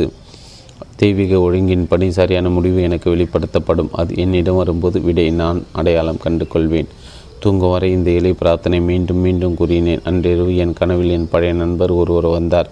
ஒரு செய்தித்தாள் என்னிடம் நீட்டி இந்த தலைப்புச் செய்திகளை படித்து போகாது என்று கூறினார். வன்முறை, அமைதியின்மை மற்றும் போர் பற்றிய கதைகளை செய்தித்தாளை தலைப்பு செய்திகளாக வரித்து தள்ளியிருந்தன. வெகுவரிலே அதில் குறிப்பிட்டிருந்த அனைத்தும் நான் போக வேண்டியிருந்த பகுதியில் நிகழ்ந்தன. உங்கள் ஆழ்மனம் அனைத்தின் ஞானத்தை உள்ளடக்கியது. அதற்கு எல்லாம் தெரியும். அடிக்கடி உங்களுடன் பேசும், ஆனால் அது வெளிமன உடனே ஏற்றுக்கொள்ளும். ஒரு குரலில் பேசும். நான் சற்று முன் தொடர்பு படுத்தி காட்டிய கனவில், அதாவது சந்தேகத்துக்கிடமின்றி ஒரு கடும் ஆபத்தான சூழ்நிலையில் நான் பாண்டிக்கொள்வதிலிருந்து என்னை காப்பாற்றிய கனவில், என் ஆழ்மனம் நான் நம்பும் மரியாதை வைத்திருக்கும் ஒருவருடைய உருவத்தில் தன்னுடைய எச்சரிக்கை வெளிப்படுத்தியது. சிலருக்கு கனவில் தோன்றும் ஒரு தாயின் வடிவத்தில் எச்சரிக்கை வரலாம். அத்தாய் அவரிடம் அங்கே போகாது அல்லது இங்கே போகாது என்று கூறி எச்சரிக்கையான காரணத்தினும் கூறும். சில சமயம் நீங்கள் வெடித்திருக்கும் வேளையில் உங்கள் ஆழ்மனம் உங்களை எச்சரிக்கும். உங்கள் தயார் அல்லது உங்கள் அன்புக்குரிய யாரோ ஒருவருடைய சத்தத்தை ஒத்திருக்கும் ஒரு குரல் உங்களுக்கு கேட்பதாக நீங்கள் நினைக்கிறீர்கள். நீங்கள் நின்று அது எங்கிருந்து வருகிறது என்று பார்ப்பதற்காக திரும்புகிறீர்கள். நீங்கள் சென்று கொண்டிருந்த வழியில் தொடர்ந்து நீங்கள் சென்றிருந்தால் ஒரே வேளையில் ஒரே ஜன்னலில் இருந்து விழுந்து கொண்டிருக்கும் ஏதேனும் ஒரு பொருள் உங்கள் தலையில் வந்து விழுந்திருக்கும் என்று பின்னர் உங்களுக்கு தெரிய வரலாம். உங்கள் எதிர்காலம் உங்கள் ஆழ்மனத்தில் உள்ளது. உங்கள் எதிர்காலம் உங்கள் வழக்கமான சிந்தனையில் விளைவு என்ற காரணத்தால் அது ஏற்கனவே உங்கள் மனதில் உள்ளது. நீங்கள் அதை பிரார்த்தனையின் மூலம் மாற்றாத வரை என்பதை நினைவில் கொள்ளுங்கள். இதே வழியில் ஒரு நாட்டின் எதிர்காலம் அந்நாட்டு மக்களின் ஒட்டுமொத்த ஆழ்மன உணர்வில் உள்ளது. நிகழ்வதற்கு வெகு காலம் முன்பே செய்தித்தாளை தலைப்புச் செய்திகளாக வெளிவந்த நிகழ்ச்சிகள் பற்றி நான் கண்ட கனவில் எந்த வினோதமும் இல்லை. அந்த நிகழ்வில் அவற்றுக்கு காரணமானவர்களின் மனங்கள் ஏற்கனவே நிகழ்ந்துவிட்டன. அவர்களுடைய திட்டங்கள் அனைத்தும் ஏற்கனவே அந்த மாபெரும் பதிப்பு கருவியான பிரபஞ்ச மனத்தின் ஒட்டுமொத்த ஆழ்மன உணர்வில் செதுக்கப்பட்டிருந்தன. நாளை நிகழ்வுகள் உங்கள் ஆழ்மனத்தில் இருக்கின்றன. அதே போல தான் அடுத்த வாரம் மற்றும் அடுத்த மாத நிகழ்வுகளும் புலனுக்கு அப்பாற்பட்டவற்றை உணரும் சக்தி படைத்தவர்களும் ஞான திருஷ்டியில் கொண்டாடுவரும் அவற்றை அறிந்து கொள்ளக்கூடும். நீங்கள் பிரார்த்தனை செய்ய முடிவு செய்தால் எந்த விதமான பேரழிவு அல்லது அவலமோ உங்களுக்கு நிகழாது. எதுவும் முன்கூட்டியே தீர்மானிக்கப்படுவதோ அல்லது நிலைப்படுத்தப்படுவதோ இல்லை. உங்கள் மனப்போக்கு, அதாவது நீங்கள் சிந்திக்கும் உணரும் நம்பும் விதம், உங்கள் விதியை தீர்மானிக்கிறது. அறிவியல் ரீதியான பிரார்த்தனை மூலம் நீங்கள் உங்கள் சொந்த எதிர்காலத்தை வடிவமைத்து உருவாக்க முடியும். ஒரு குட்டி தூக்கம் $16,000 பெற்று தந்தது. பல வருடங்களுக்கு முன் என் மாணவர்களில் ஒருவர் பிட்ஸ்பர்க் எஃகு ஆலையில் வேலை பார்த்து வந்த சேர ஹேமர்ஸ்டாம் என்ற மனிதரை பற்றிய ஒரு செய்தித்தாள் பதிப்பி குறிப்பை எனக்கு அனுப்பி வைத்தார். புதிதாக காய்ச்சி வடித்த எஃகு கட்டிகள் குளிரூட்டும் படுக்கைகளுக்கு அனுப்பப்படுவதை கட்டுப்படுத்தி இயக்கும் ஒரு புதிய இயந்திரம் அந்த ஆலையில் சமீபத்தில் நிறுவப்பட்டிருந்தது. அது நிறுவலர்கள் எல்லை முயற்சித்ததும் அந்த இயந்திரம் சரியாக வேலை பார்க்கவில்லை. பொறியியல் வல்லுநர்கள் அதிக பல நாட்களை செலவிட்டும் ஒரு பயனும் ஏற்படவில்லை. ஹேமர்ஸ்டாம் இப்பிரச்சனை குறித்து வெகுவாக சிந்தித்தார். நன்றாக வேலை பார்க்கக்கூட ஒரு புதிய வடிவத்தை கண்டுபிடிக்க அவர் முயற்சித்தார். எதுவும் அவர் மனத்திற்கு எட்டவில்லை. ஒரு நாள் மதியம் அவர் ஒரு குட்டி தூக்கம் போடுவதற்கு கீழே படுத்தார். அந்த சுவிட்ச் பிரச்சனை பற்றி எண்ணியவாறு தூங்கி போனார். தூக்கத்தின் போது அவருக்கு ஒரு கனவு வந்தது. அக்கனவில் அவர் தவறான சுவிட்சுக்கான ஒரு கச்சிதமான வடிவத்தை கண்டார். கண் விழித்துடன் தன் கனவில் பார்த்த தனது புதிய வடிவத்தை வரைந்தார். கனவுடன் கூடிய இக்குட்டி தூக்கம் ஹேம்ராம்ஸ்டாமுக்கு $15,000 ஒரு காசோலை பெற்று தந்தது. அந்நிறுவனம் ஒரு புதிய யோசனைக்கான ஒரு பணியாளருக்கு கொடுத்த அதிகபட்ச வெகுமதி அதுதான். ஒரு பேராசிரியர் தன் பிரச்சனைக்கு தூக்கத்தில் தீர்வு கண்டது எப்படி? டாக்டர் HV ஹெல்ப்ரெக்ட் பென்சிலோனியா பல்கலைக்கழகத்தில் வேலை செய்து வந்த சிறந்த அசிரிய பேராசிரியர். அவர் தனக்கு ஏற்பட்ட அற்புதமான அனுபவம் ஒன்றை பயிற்சி தன் சுயசரிதில் குறிப்பிடுகிறார். ஒரு சனிக்கிழமை மாலை சில பாபிலோனியர்கள் கைவிரல் மோதிரங்கள் பகுதியாக கருதப்பட்ட இரு சிறு இரத்தினங்களை ரகசியத்தை பற்றி அறிந்து கொள்ளும் முயற்சியில் ஈடுபட்டு நான் வெகுவாக களைப்படைந்தேன். நடுஇரவில் படுக்கச் சென்ற அப்போது ஒரு கனவு வந்தது. நிப்பூரைச் சேர்ந்த ஒரு உயரமான ஒல்லியான சுமார் 40 வயது உடைய பாதிரை என்னை கோவிலின் புதையலறைக்குள் வழி நடத்தி சென்றால் அங்கு அறை சிறியதாகவும் அதை கூரை தாழ்வாகவும் இருந்தது. இரத்தின துண்டுகளும் நீல வண்ண கற்களும் துண்டுகளும் தரை முழுவதும் சிதறி கிடந்தன. அங்கு அவர் என்னிடம் இவ்வாறு கூறினார், உன் வெளியீட்டில் பக்கம் 22 மற்றும் 26 நீ பிரசுரித்துள்ள 2 துண்டுகளும் தனித்தனியானவை அல்ல, அவை மோதிர பகுதிகளும் அல்ல. அந்த 2 வளையங்களும் கடவுளின் சிலையில் காதணிகளாக அணிவிக்கப்பட்டிருந்த உன்னிடம் உள்ள 2 துண்டுகளும் அவற்றின் மேல் அவற்றின் பகுதிகள். நீ அவற்றை ஒன்றாக வைத்து பார்த்தால் என் வார்த்தைகள் உண்மை என்று உனக்கு புரியும். நான் உடனே விழித்திருந்தேன், அத்துண்டுகளை ஆராய்ந்தேன். எனக்கு வியப்பட்ட வகையில் அக்கனவு நிர்மாணமாகியது. இறுதியாக பிரச்சனைக்கு தீர்வு காணப்பட்டது. அவருடைய அனைத்து பிரச்சனைகளுக்கான விடை அறிந்திருந்த அவருடைய ஆழ்மனத்தின் படிப்பு மிக்க வெளிப்பாட்டை இது தெளிவாக விளக்குகிறது. ஒரு பிரபலமான எழுத்தாளர் தூங்கி கொண்டிருக்கில் அவரது ஆழ்மனம் வேலை செய்ததே வாறு. தன்னுடைய புத்தகங்களில் ஒன்றான அக்ராஸ் த ஃப்ளைன்ஸில் ராபர்ட் லூயிஸ் ஸ்டீவன்சன் ஒரு முழு அதிகாரத்தையும் கனவுகள் என்ற தலைப்பிற்கு அர்ப்பணித்துள்ளார். அவர் விலாவாரியாக கனவு காண்பது வல்லவர். ஒவ்வொரு இரவும் குறிப்பிடத்தக்க கட்டளை தன் ஆழ்மனத்திற்கு கொடுப்பதை அவர் வழக்கமாக கொண்டிருந்தார். தான் தூங்குகையில் தனக்கு கதைகளை உருவாக்கி தருமாறு தன் ஆழ்மனத்திடம் விண்ணப்பிப்பார். உதாரணத்துக்கு அவர் வங்கி கணக்கில் பணம் குறைவாக இருந்தால் அவரது ஆழ்மனத்திற்கு அவர் இடும் கட்டளை இப்படி நன்றாக இருக்கும், நன்றாக விற்பனையாக கூட லாபத்தை ஈட்டி தரக்கூடிய ஒரு நல்ல பரபரப்பூட்டும் புதினத்தை எனக்கு கொடு. அவருடைய ஆழ்மனம் அற்புதமாக செயல்விடை அளித்தது. ஸ்டீவன்சன் இவ்வாறு நினைவு கூறுகிறார், இக்குட்டி தேவதைகள் அவரது ஆழ்மனத்தின் பேரறிவுகளும் சக்திகளும் ஒரு கதை பகுதி பகுதியாக ஒரு தடக்கதை போல எனக்கு சொல்லும். அதுவும் கதை எப்படி சொல்கிறது, எப்படி முடிகிறது என்பதை பற்றி அதன் படைப்பாளி என்று சொல்லிக்கொள்ளும் நான் எதுவும் அறியாத வண்ணம். நான் வெடித்திருக்கும் போது செய்யும் அந்த கதையை எழுதும் வேலை கூட முழுக்க முழுக்க என்னுடையதாக இருக்க வேண்டிய அவசியமில்லை, ஏனெனில் அதில் அப்போது கூட அந்த கொட்டி தேவதைகளுக்கு பங்கு இருந்தது. அமைதியாக தூங்கி ஆனந்தமாய் விழித்திடுங்கள். நீங்கள் தூக்கமின் மேல் அவதிப்படுகிறீர்கள் என்றால் கீழ்காணும் பிரார்த்தனை உங்களுக்கு மிக உதவும். தூக்கத்திற்கு முன் இதை மெதுவாக அமைதியாக மீண்டும் மீண்டும் கூறி வாருங்கள். என் கால் விரல்கள் ஓய்வாக உள்ளன, என் கணுக்கால்கள் ஓய்வாக உள்ளன, என் வயிற்று தசைகள் ஓய்வாக உள்ளன, என் இதயம் நுரையீரல்களும் ஓய்வாக உள்ளன, என் கைகளும் மேற்கொள்ளும் ஓய்வாக உள்ளன, என் கழுத்து ஓய்வாக உள்ளன, என் மூளை ஓய்வாக உள்ளது, என் கண்கள் ஓய்வாக உள்ளன, என் முழு மனமும் உடலும் ஓய்வாக உள்ளன. நான் எல்லோரையும் முழுவதுமாக தாராளமாக மன்னிக்கிறேன். அவர்களுக்கு இணக்கமும் ஆரோக்கியமும் அமைதியும் வாழ்வின் அனைத்து ஆசீர்வாதங்களும் கிடைக்க வேண்டும் என்று உண்மையிலே வாழ்த்துகிறேன். நான் சமநிலையில் அமைதியாக சாந்தமாக இருக்கிறேன். என்னுள் இருக்கும் தெய்வீக இருத்தலை நான் உணரும்போது ஒரு மாபெரும் அசைவின்மை என்னை சூழ்ந்து கொள்கிறது. ஒரு மாபெரும் சாந்தம் என் முழு உடலையும் அமைதிப்படுத்துகிறது. வாழ்க்கை மற்றும் அன்பை பற்றிய உணர்வு என்னை குணமாக்குகிறது என்பதை நான் அறிகிறேன். அன்பு என்னும் கவசத்தால் என்னை போர்த்தி கொண்டு அனைவருடைய நலனையும் மனதில் நிறைத்து கொண்டு உறங்குகிறேன். இரவு முழுவதும் அமைதி என்னுடன் வாசம் செய்கிறது. காலையில் நான் வாழ்வினாலும் அன்பாலும் நிறைந்திருப்பேன். அன்பின் வலையும் என்னை சூழ்ந்துள்ளது. நான் அமைதியாக உறங்கி ஆனந்தமாக விடுத்திடுகிறேன். இரத்தின சுருக்கமாய் 1. நீங்கள் சரியான நேரத்தில் தூக்கத்திலிருந்து எழுந்திருக்க மாட்டீர்கள் என்று கவலைப்பட்டால் சரியாக எந்த நேரத்தில் நீங்கள் கண்பிடிக்க விரும்புகிறீர்கள் என்பதை தூங்கப் போவதற்கு முன் உங்கள் ஆழ்மனதிடம் தெரிவியுங்கள். அது உங்களை எழுப்பிவிடும். அதற்கு கடிகாரம் தேவைப்படுவதில்லை. மற்ற எல்லா பிரச்சனைகளுக்கும் இதே உத்தியை கையாளுங்கள். உங்கள் ஆழ்மனத்திற்கு எதுவும் சிரமமான காரியமில்லை. 2. உங்கள் ஆழ்மனம் ஒருபோதும் உறங்குவதில்லை. அது எப்போதும் தன் வேலையில் சுறுசுறுப்பாக இருக்கிறது. அது உங்கள் இன்றியமையாத அனைத்து செயல்பாடுகளையும் கட்டுப்படுத்துகிறது. நீங்கள் தூங்க செல்வதற்கு முன் உங்களையும் மற்றவர்களையும் மன்னித்து விடுங்கள். குணமாதல்கள் இன்னும் விரைவாக நிகழும். 3. நீங்கள் தூங்கும்போது வடிகாட்டப்படுவீர்கள். சில சமயம் ஒரு கனவின் வாயிலாக அது நிகழலாம். அப்போது குணமாகும் சக்திகளும் விடுவிக்கப்படுகின்றன. காலை நீங்கள் புத்துணர்ச்சியும் புதுபொலிவையும் உணர்வீர்கள். 4. எரிச்சல்களும் சச்சரவுகளும் நீங்கள் அல்லலுற்றிருந்தால் உங்கள் மனதின் ஓட்டத்தை பிடித்து நிறுத்தி உங்களுக்கு செயல்விடை அளிக்க காத்து கொண்டிருக்கும் உங்கள் ஆழ்மனத்தில் உறைந்துள்ள ஞானத்தையும் பேரறிவையும் பற்றி சிந்தியுங்கள்.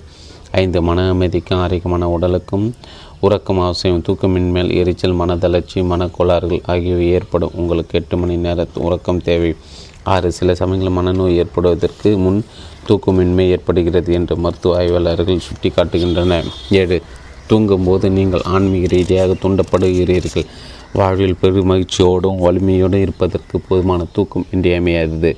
8, காலத்து பிறகு உங்கள் மூளை மிகுந்த பசியோடு தூக்கத்திற்கு அவளாய் காத்திருக்கும். அதை பெறுவதற்கு எதை இழக்க தயாராக இருக்கும். காரை ஓட்டி கொண்டிருக்கும் தூங்கி விழுந்துள்ள பலர் இதற்கு சாட்சியம் கூறுவர்.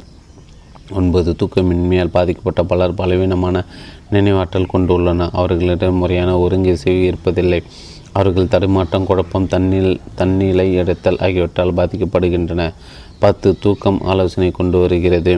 தூங்குவதற்கு முன் உங்கள் ஆழ்மானத்தின் முடிவில்லா பேரறிவு உங்கள் வழிநடத்தி இயங்கிக் கொண்டிருக்கிறது என்று உங்களிடம் நீங்களே சொல்லிக்கொள்ளுங்கள். பிறகு உங்களுக்கு கிடைக்கும் வழிகாட்டுதலை எதிர்பார்த்து காத்திருங்கள். பெரும்பாலான சமயங்கள் காலையில் கண்பிடித்தவுடன் அது உங்களுக்கு கிடைக்கக்கூடும். 11, உங்கள் ஆழ்மானத்தை முழுவதுமாக நம்புங்கள். அதன் போக்கு எப்போதும் வாழ்வு குறித்து தான் இருக்கும் என்பதை அறியுங்கள். இப்போதாவது உங்கள் ஆழ்மானம் விலாவரையான கனவின் மூலம் உங்களுக்கு விடையளிக்கலாம். இப்புத்தகத்தின் ஆசிரியர்க்கை கடத்த முன்னெச்சரிக்கை போல உங்களுக்கும் உங்கள் கனவின் வழியாக முன்னெச்சரிக்கை வரலாம்.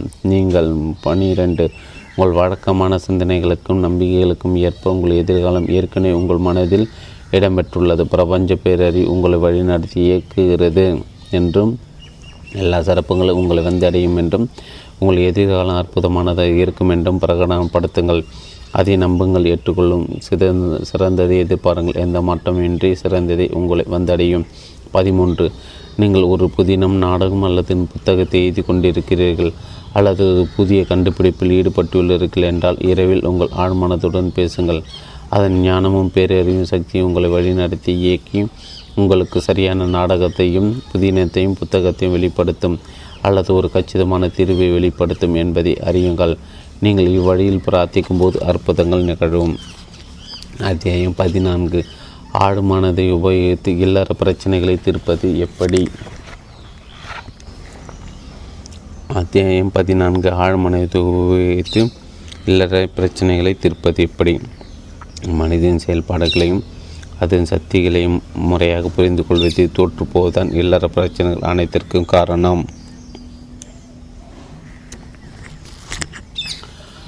கணவன் மனை இருவரும் மனதின் விதிகளை சரியாக பயன்படுத்தும் போது அவர்களுக்கிடையான சச்சரவுகள் மறைந்துவிடும். இருவரும் இணைந்து பிரார்த்திப்பதன் மூலம் இருவரும் இணைந்தே இருக்கலாம். தெய்வீக சிந்தனைகள் ஆழ்ந்து எண்ணி பார்ப்பது, என் வாழ்வின் விதிகளை கற்பது, ஒரு பொதுவான நோக்கம் அல்லது திட்டம் குறித்த ஒருவருக்கொரு இசைந்த உடன்பாடு கொள்வது, தனி மனித சுதந்திரத்தை அனுபவிப்பது ஆகியவை அந்த இணக்கமான திருமணத்தை அந்த திருமணம் தரும் பேரானந்த இருவரும் ஒன்றாக கலந்த அந்த ஒருமை உணர்வை கொண்டு வரும்.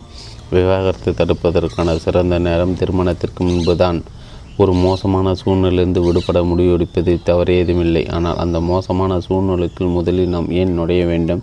முதலில் எல்லார் பிரச்சனைகளுக்கான உண்மையான காரணம் குறித்து நாம் கவனம் செலுத்துவதும் பிரச்சனையின் வேர் வரை சென்று பார்ப்பதும் சிறந்ததல்லவா? மகிழ்ச்சற்ற எல்லார, முரண்பாடு, பிரிவு மற்றும் விவாகரத்து ஆகிய பிரச்சனைகள் ஆண்கள் மற்றும் பெண்களின் மற்ற அனைத்து பிரச்சனைகளிலிருந்து வேறுபட்டவை அல்ல. வெளிமனம், ஆழ்மனம் ஆகியவற்றின் செயல்பாடுகள் மற்றும் அவற்றுக்கிடையே உள்ள உறவுகளை பற்றி புரிதல் இல்லாதுதான் இப்பிரச்சனைகளுக்கான நேரடி காரணங்கள். திருமணம் என்பதன் பொருள் நியாயமானதாக இருக்க வேண்டுமென்றால் ஒரு திருமணம் ஆழ்ந்த ஆன்மீக அடிப்படையில் துவங்க வேண்டும். அதை இதயம் சார்ந்ததாக இருக்க வேண்டும். இதயம்தான் அன்பின் கலாசம். நேர்மை, உண்மை, அன்பு, ஞானம் ஆகிய அனைத்தும் அன்பின் அம்சங்கள். கணவனும் மனைவியும் ஒருவரோட ஒரு முழு நேர்மையோடும் உண்மையோடும் இருக்க வேண்டும். ஒரு ஆண் ஒரு பெண்ணை திருமணம் செய்வது தன் பெருமையை உயர்த்தி கொள்வதற்கோ அல்லது அவளுடைய பணத்தை சமூகத்தில் அவளுக்குள்ள அந்தஸ்தை பங்கு போட்டுக் கொள்வதற்கோ ஆகவோ இருந்தால் அது உண்மையான திருமணம் அல்ல. இது உண்மை, நேர்மை மற்றும் உண்மையான அன்பின் இல்லாமையை குறிக்கிறது. அது திருமணம் போலியானது, மோசடியானது, நாடகத்தனமானது. ஒரு பெண், நான் வேலை பார்த்து கலைத்து விட்டேன், எனக்கு பாதுகாப்பு தேவை, எனவே நான் திருமணம் செய்து கொள்ள விரும்புகிறேன் என்று கூறினால் அவளோட அடிப்படை தவறானது. மனதின் விதிகளை அவள் சரியாக பயன்படுத்தி கொண்டிருக்கவில்லை.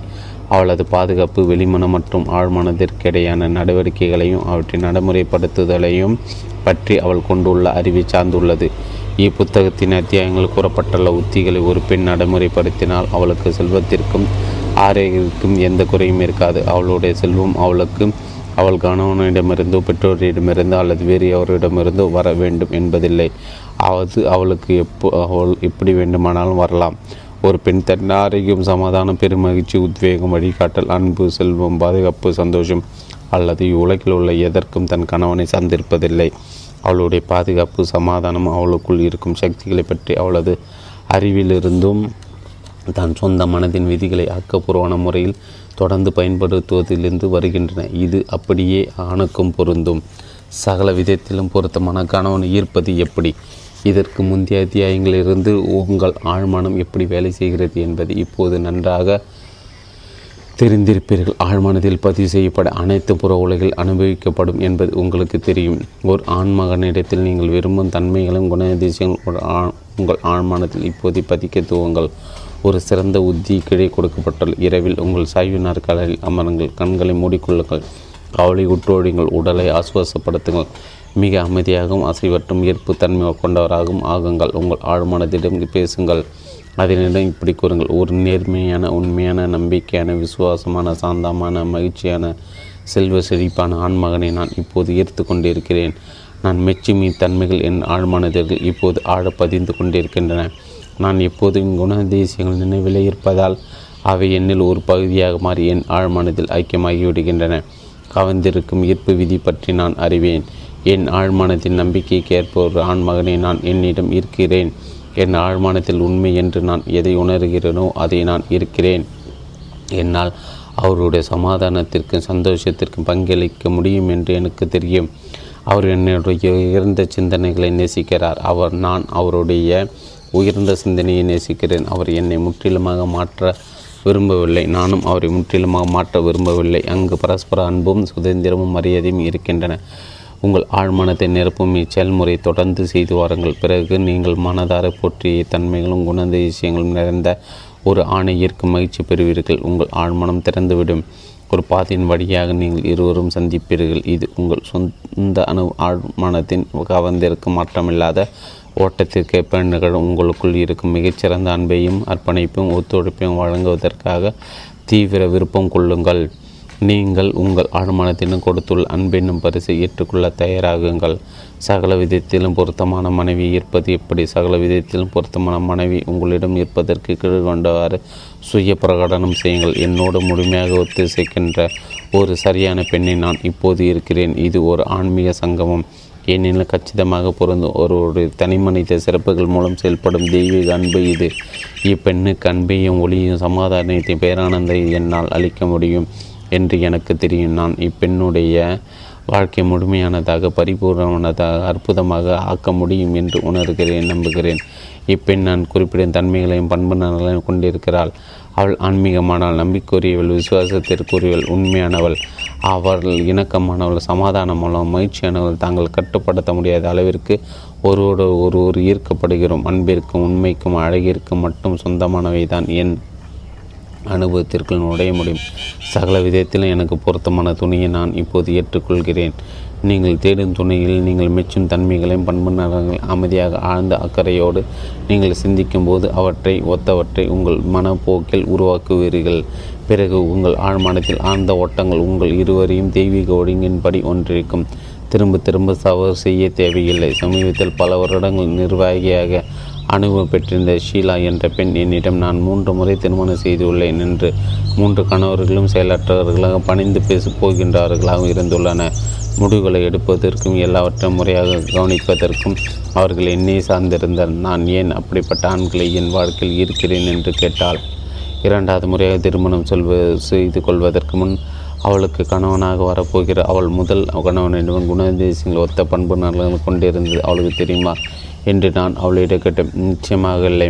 அவர் அப்படிப்பட்ட வெக்கங்கட்ட மனிதர் என்று எனக்கு தெரிந்திருந்தால் எனக்கும் அவருக்கு இடையே எந்த சம்மந்தம் இருந்திருக்கிறார். என் 3வது கணவருக்கு இது பொருந்தும் என்று அழுத்தமாக கூறினாள்.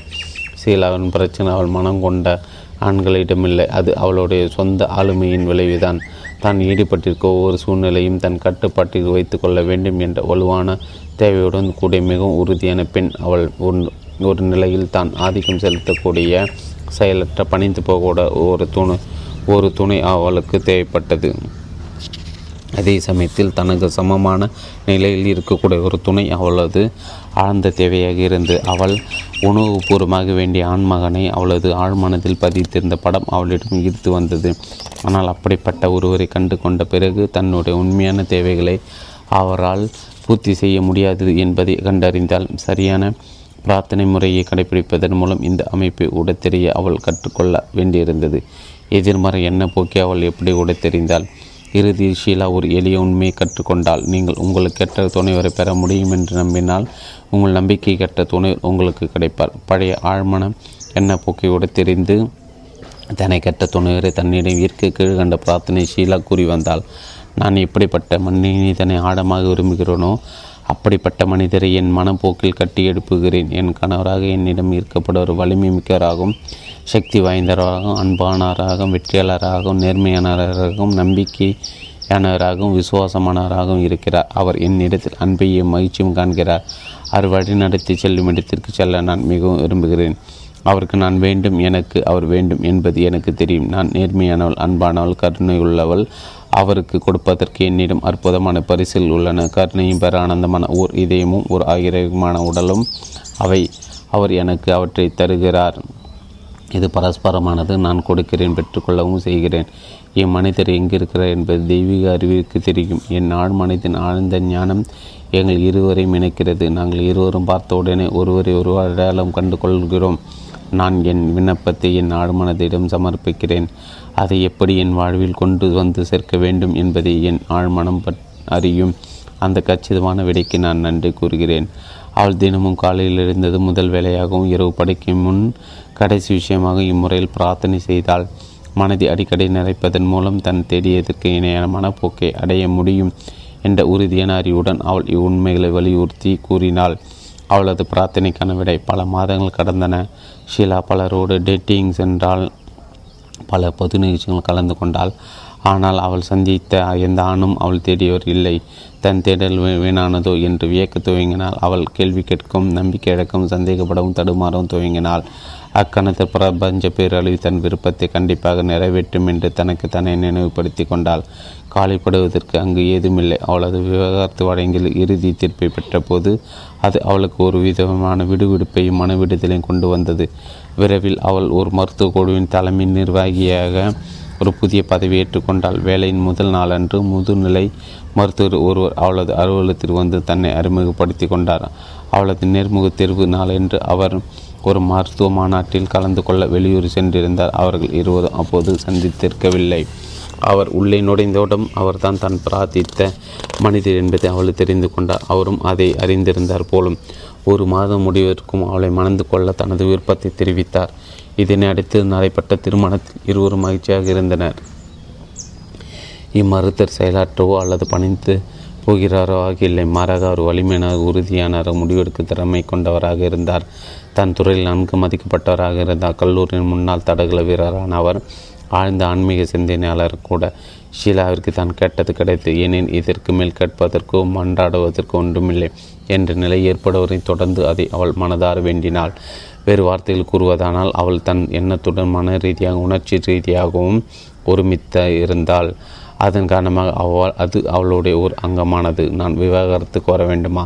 விவாகரத்து என்பது தனிநபர் தொடர்பான ஒரு விஷயம். அதனால் அதற்கு எல்லோருக்கும் பொருத்தமான ஒரு பொதுவான விடை இருக்க முடியாது. சிலருடைய விஷயத்தில் கண்டிப்பாக முதலில் அங்கு ஒரு திருமணமே நடந்திருக்கக்கூடாது. மற்றவர்களுடைய விஷயத்தில் விவாகரத்து ஒரு தீர்வல்ல. விவாகரத்து ஒருக்கு சரியானதாக இருக்கலாம், மற்றவருக்கு தவறானதாக இருக்கும். திருமண பந்தத்தில் இருந்து கொண்டு ஒரு பொய்யான வாழ்க்கை வாடுபவர்களும் ஒப்பிடும்போது விவாகரத்தான ஒருவர் அதிக உண்மையானவராக, மேன்மை புரிந்தராக தெரியலாம். ஒரு முறை ஒரு பெண் ஆலோசனை பெறுவதற்காக என்னிடம் வந்தால், அவளுடைய கணவன் அவளை அடித்து துன்புறுத்தினான். அவனுடைய போதை பழக்கத்தை சமாளிக்க அவளிடமிருந்தே திருடினான். திருமணம் புனிதமானது, காலகாலத்திற்கும் நிலைத்திருப்பது. அதனால் விவாகரத்து ஒழுக்கமற்றது என்று நம்பும்படி அவளை வளர்க்கப்பட்டிருந்தாள்.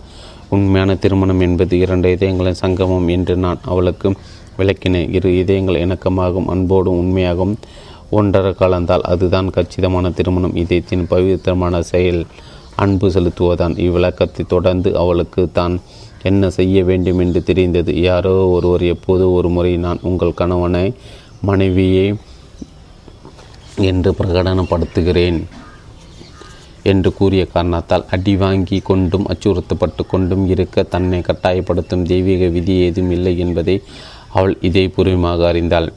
நீங்கள் என்ன செய்வதென்று அறியாமல் சந்தேகத்துடன் இருந்தால் வழிகாட்டப்பட வேண்டுங்கள். எல்லாவற்றுக்கும் இப்போது ஒரு விடை உள்ளது, அதை நீங்கள் பெறுவீர்கள் என்பதை அறியுங்கள். உங்கள் ஆன்மாவின் அமைதியில் உங்களிடம் வரும்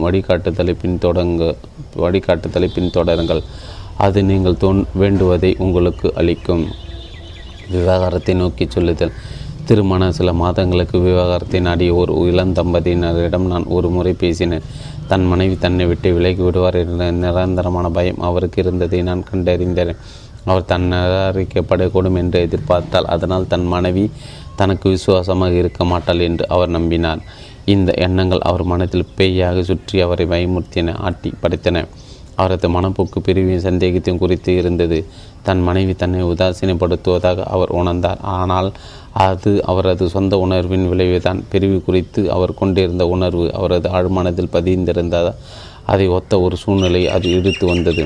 அவருடைய மனைவி வீட்டை விட்டு சென்று விவகாரத்து கோரினார். தன் மனைவி என்ன செய்வார் என்று அவர் பயந்து நம்பினாரோ அதுவே நடந்தது. விவகாரத்து மனதில் துவங்குகிறது. விவகாரம் முதலில் மனதில் துவங்குகிறது.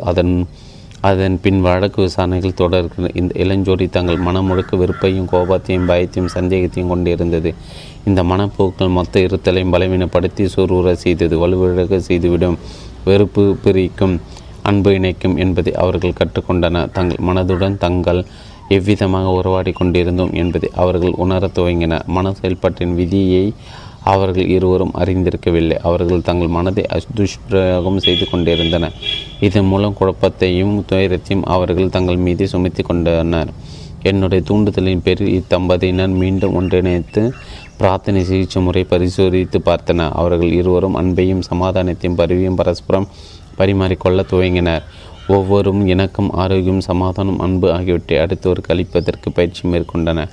உண்மையான முயற்சியிலாலும் பயனுள்ள மன தூண்டுதல்களாம் அவர்கள் தங்களுடைய ஆழ்மனத்தை நிறைத்து வருவதால் அவர்களின் திருமணம் நாளுக்கு நாள் அழகாக வளர்ந்து கொண்டிருக்கிறது. நெச்சரிக்கும் மனைவி. பல சமயங்கள் மனைவி நெச்சரிப்பதற்கு காரணம் அவள் மீது போதிய கவனம் செலுத்தப்படாதான். அன்பும் ஆதரவும் குறித்த அவளோட நியாயமான எதிர்பார்ப்பு அவளது கணவன் அவளிடமிருந்து மேலும் அதிக தூரம் விலகிச் செல்லும் வகையில் தன்னை வெளிப்படுத்திக் கொள்கிறது. உங்கள் மனைவியிடம் கவனம் செலுத்துங்கள். அவளுக்கு உங்களுடைய பாராட்டுதலை தெரிவிங்கள். அவளிடம் இருக்க நல்ல விஷயங்களை போட்டு உயர்வாக பேசுங்கள். இன்னொரு வகையான எச்சரிப்பு. தன்னுடைய துணைவனை ஒரு குறிப்பிட்ட போக்கிற்கு கட்டுப்பட்டு அனுசரித்து போக கட்டாயப்படுத்தும், ஒரு விருப்பமாக பிரதிபலிக்கும் ஒரு துணைவரை விலகிச் செல்ல தூண்டக்கூடிய சில வேகமான வழிகள் இருக்கின்றன. கணவன் தன் மனைவியிடத்திலும் மனைவி தன் கணவனிடத்திலும் இப்போது சிறு சிறு தவறுகளை குறைகளையும் கண்டுபிடித்து கொண்டு அடுத்தவர் மீது ஆதிக்கம் செலுத்தாமல் அடுத்தடுத்தில் உள்ள ஆக்கப்பூர்வமான மெச்சும் தன்மைகளை அங்கீகரித்து ஆற்றை போற்றுவதில் கவனம் செலுத்துவது நல்லது. வெறுக்கும் கணவன். தன் மனைவி செய்த அல்லது பேசிய சில விஷயங்களால் அவளுக்கு எதிராக வெறுப்பை அடைக்காத்து வளர்த்து கொண்டிருக்கும் ஒரு கணவன் மனதளவில் ஒடுக்கக்கேடான முறை தவறிய உணர்வை நடத்தி கொண்டிருக்கிறான். ஒரு ஆண் தன் மனைவி அறியா வண்ணம் அவள் மீது மனதிற்குள் அமைதியாக கோபப்பட்டு கொண்டு பகைமையை பாராட்டி கொண்டிருந்தால் அவன் விசுவாசமற்றமாக இருக்கிறான். தன் வாழ்நாள் முழுவதும் தன் மனைவியின் மீது அன்பு செலுத்தி அவளை மனதார நேசித்து அவளை கௌரவப்படுத்துவதாக அவன் கொடுத்த இரு திருமண வாக்குறுதிகளுக்கு அவன் விசுவாசமாக இல்லை.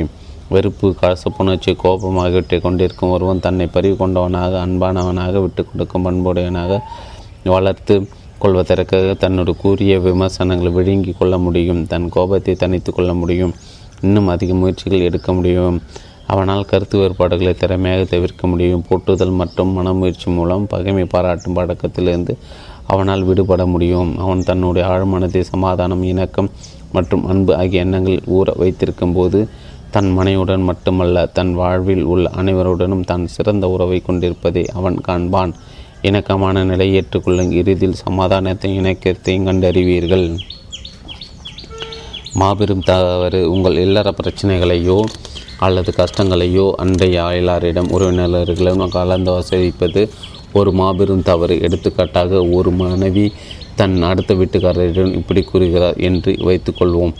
என் கணவர் என்னுடைய தாயாரை கீழ்த்தரமாக நடத்துகிறார், அளவுக்கு அதிகமாக குடிக்கிறார், தொடர்ந்து என்னை இழிவுபடுத்தி கொண்டும் அவமானப்படுத்தி கொண்டும் இருக்கிறார். இந்த மனைவி பிறர் முன்னால் தன் கணவனை தரக்குறைவாக பேசி சிறுமைப்படுத்துகிறார். மேலும் தன் கணவனுடைய குறைகள் குறித்து பேசுவதன் மூலமாக அவற்றில் மூழ்கி கிடப்பதாலும் அவள் தனக்குள் இந்நிலைகளை உண்மையிலே உருவாக்கி கொண்டிருக்கிறார். யார் அவள் அப்படி சிந்திக்கிறார்கள் உணர்கிறார்கள் அவள்தான்.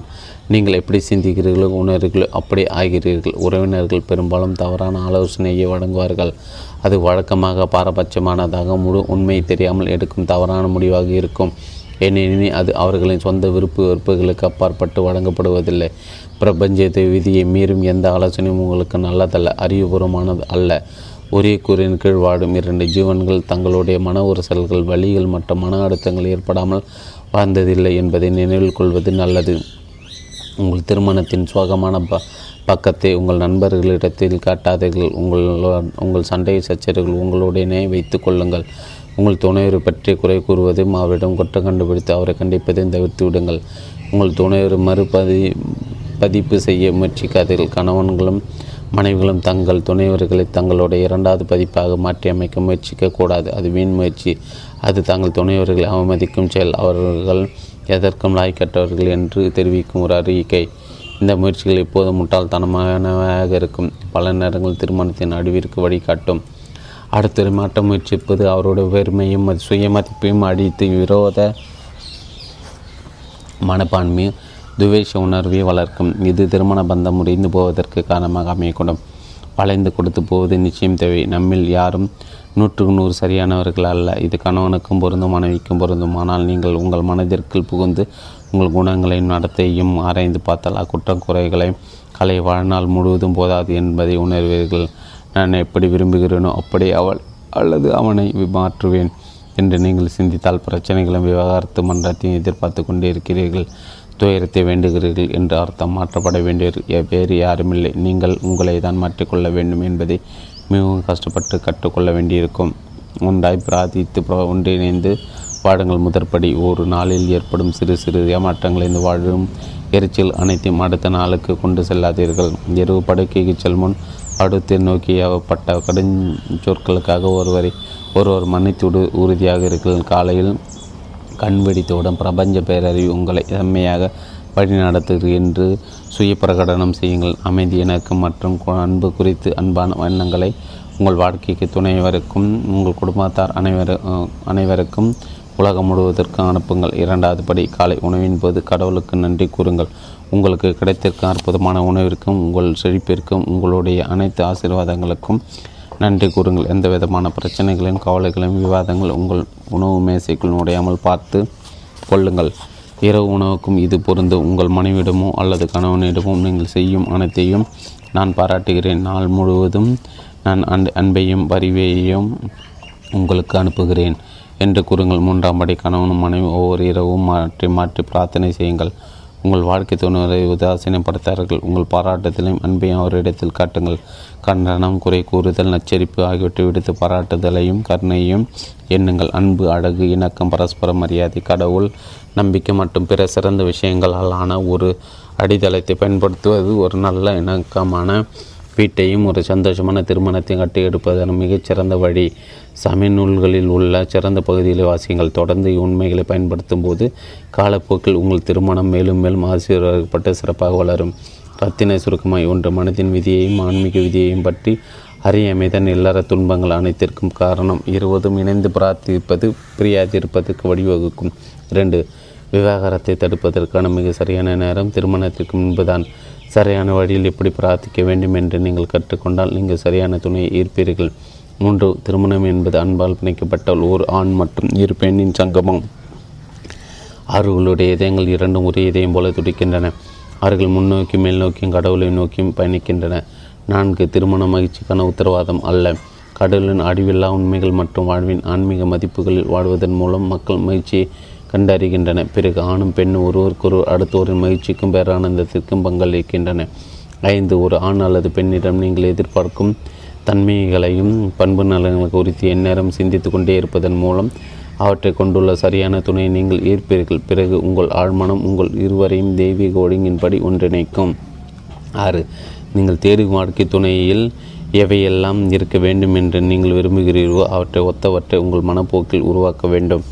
நீங்கள் நேர்மையான உண்மையான அன்பான வாழ்க்கை துணைவரை விரும்பினால் நீங்கள் நேர்மையானவராக உண்மையானவராக அன்பராகவும் இருக்க வேண்டும். 7. நீங்கள் திருமணத்தை தொடர்ந்து தவறு செய்ய வேண்டியதில்லை. நீங்கள் விரும்பப்படியான ஆணையோ பெண்ணையும் நீங்கள் பெற முடியும் என்று உண்மையிலே நம்பும்போது உங்கள் நம்பிக்கைக்கு எவ்வாறு நடக்கும்? நம்புவது என்பது ஏதோ ஒன்றை உண்மை என்று ஏற்றுக்கொள்வது. உங்களுக்கு ஏற்ற துணைவரை இப்போது நீங்கள் மனதளவில் ஏற்றுக்கொள்ளுங்கள்.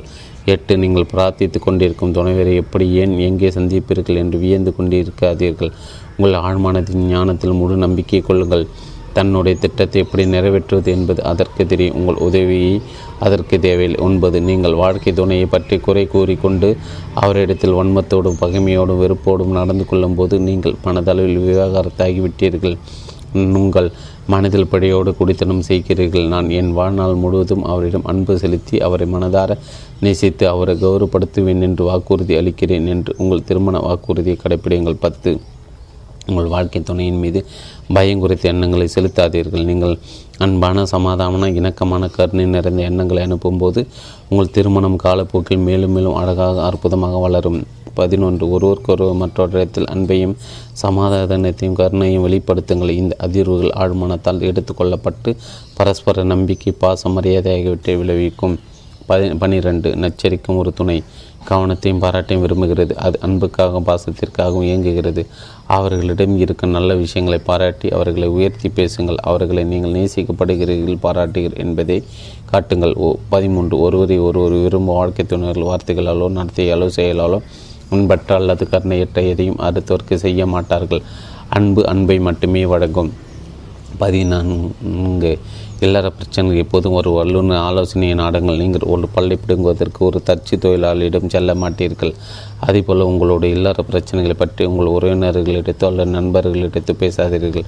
உங்களுக்கு ஆலோசனை தேவைப்பட்டால் பயிற்சி பெற்ற ஒருவரிடம் செல்லுங்கள். 15. உங்கள் மனைவியோ அல்லது கணவனையோ முற்றிலுமாக மாற்ற முயற்சிக்காதீர்கள். இந்த முயற்சிகள் இப்போது முட்டாள்தனமானவாகவே இருக்கும். அடுத்தவரை மாற்ற முயற்சிப்பது அவருடைய பெருமையும் சமூக மதிப்பையும் அடித்து விரோதமான பன்மை துவேஷ உணர்வையும் வளர்க்கும். இது திருமணம் பந்தம் முறிந்து போவதற்கு காரணமாக கூட அமையக்கூடும். அடுத்தவரை உங்களை மறுபதிப்பாக ஆக்க முயற்சிப்பதை நிறுத்துங்கள். 16. சேர்ந்து பிரார்த்தனை செய்யுங்கள். அப்போது நீங்கள் சேர்ந்து இருப்பீர்கள். அறிவியல் பூர்வமான பிரார்த்தனை அனைத்து பிரச்சனைகளையும் தீர்க்கும். உங்கள் மனைவி எப்படியெல்லாம் இருக்க வேண்டுமோ பேரானந்தமாக முயற்சியாக ஆரோக்கியமாக ஆகமாக அப்படிப்பட்ட படத்தை உங்கள் மனதில் உருவகப்படுத்துங்கள். உங்கள் கணவர் எப்படி இருக்க வேண்டுமோ அவரை உங்கள் மனதில் அப்படி வலிமையானவராக சக்தி வாய்ந்தவராக அன்பானவராக இணக்கமானவராக கருணை உள்ளவராக பாருங்கள். இம்மனப்படத்தை நிலைத்திற்கு செய்யுங்கள். இணக்கமும் சமாதானம் நிறைந்த சொர்க்கத்தில் நிச்சயிக்கப்பட்ட திருமணத்தை நீங்கள் அனுபவித்தீர்கள். 15. ஆழ்மனதை உபயோகித்து மகிழ்ச்சியாக இருப்பது எப்படி? 19ஆம் நூற்றாண்டின் மிகப்பெரிய கண்டறிதல் இயற்பியல் தளத்தில் இல்லை என்று அமெரிக்க ஒளிவியலின் தந்தை என்று அழைக்கப்பட்ட வில்லியம் ஜேம்ஸ் கூறினார். விசுவாசத்தால் தூண்டப்பட்ட ஆழ்மனத்தின் சக்தி தான் அந்த மாபெரும் கண்டறிதல். இவ்வுலகில் உள்ள அனைத்து பிரச்சனைகளிலிருந்து விடுபடுவதற்கு அளவில்லா சக்தி ஒவ்வொரு மனிதருக்குள்ளும் தேங்கி கிடைக்கிறது. உங்களால் அனைத்து விதமான பலவீனங்களிலிருந்து விடுபட முடியும் என்ற தெளிவை உணர்தலை நீங்கள் எப்போது பெறுகிறீர்களோ அப்போது உங்கள் ஆழ்மனத்தால் உங்கள் பிரச்சனைகளை தீர்க்க முடியும். உங்கள் உடலை குணப்படுத்த முடியும். நீங்கள் கனவிலும் நினைத்து பார்க்க முடியாத அளவுக்கு உங்களால் செழிப்புற முடியும் என்று நீங்கள் என்றைக்கு உணர்கிறீர்களோ அந்த நாளில் உண்மையான என்றும் நிலைத்திற்கும் மகிழ்ச்சி உங்கள் வாழ்விற்குள் வரும். உங்கள் கனவு துணைவருடன் உங்களுடைய திருமணம் நிச்சயிக்கப்பட்டபோது நீங்கள் பெருமகிழ்ச்சி அடைந்திருப்பீர்கள். நீங்கள் கல்லூரி படிப்பை முடித்து பட்டம் வென்ற போதும் திருமணம் செய்து கொண்ட போதும் உங்களுக்கு குழந்தை பிறந்த போதும் அல்லது ஒரு பெரும் வெற்றி அல்லது பரிசு கிட்டிய போதும் நீங்கள் மகிழ்ச்சி உணர்ந்திருப்பீர்கள். உங்கள் மகிழ்ச்சி கடலில் அழுத்தி இன்னும் எவ்வளவோ விஷயங்களை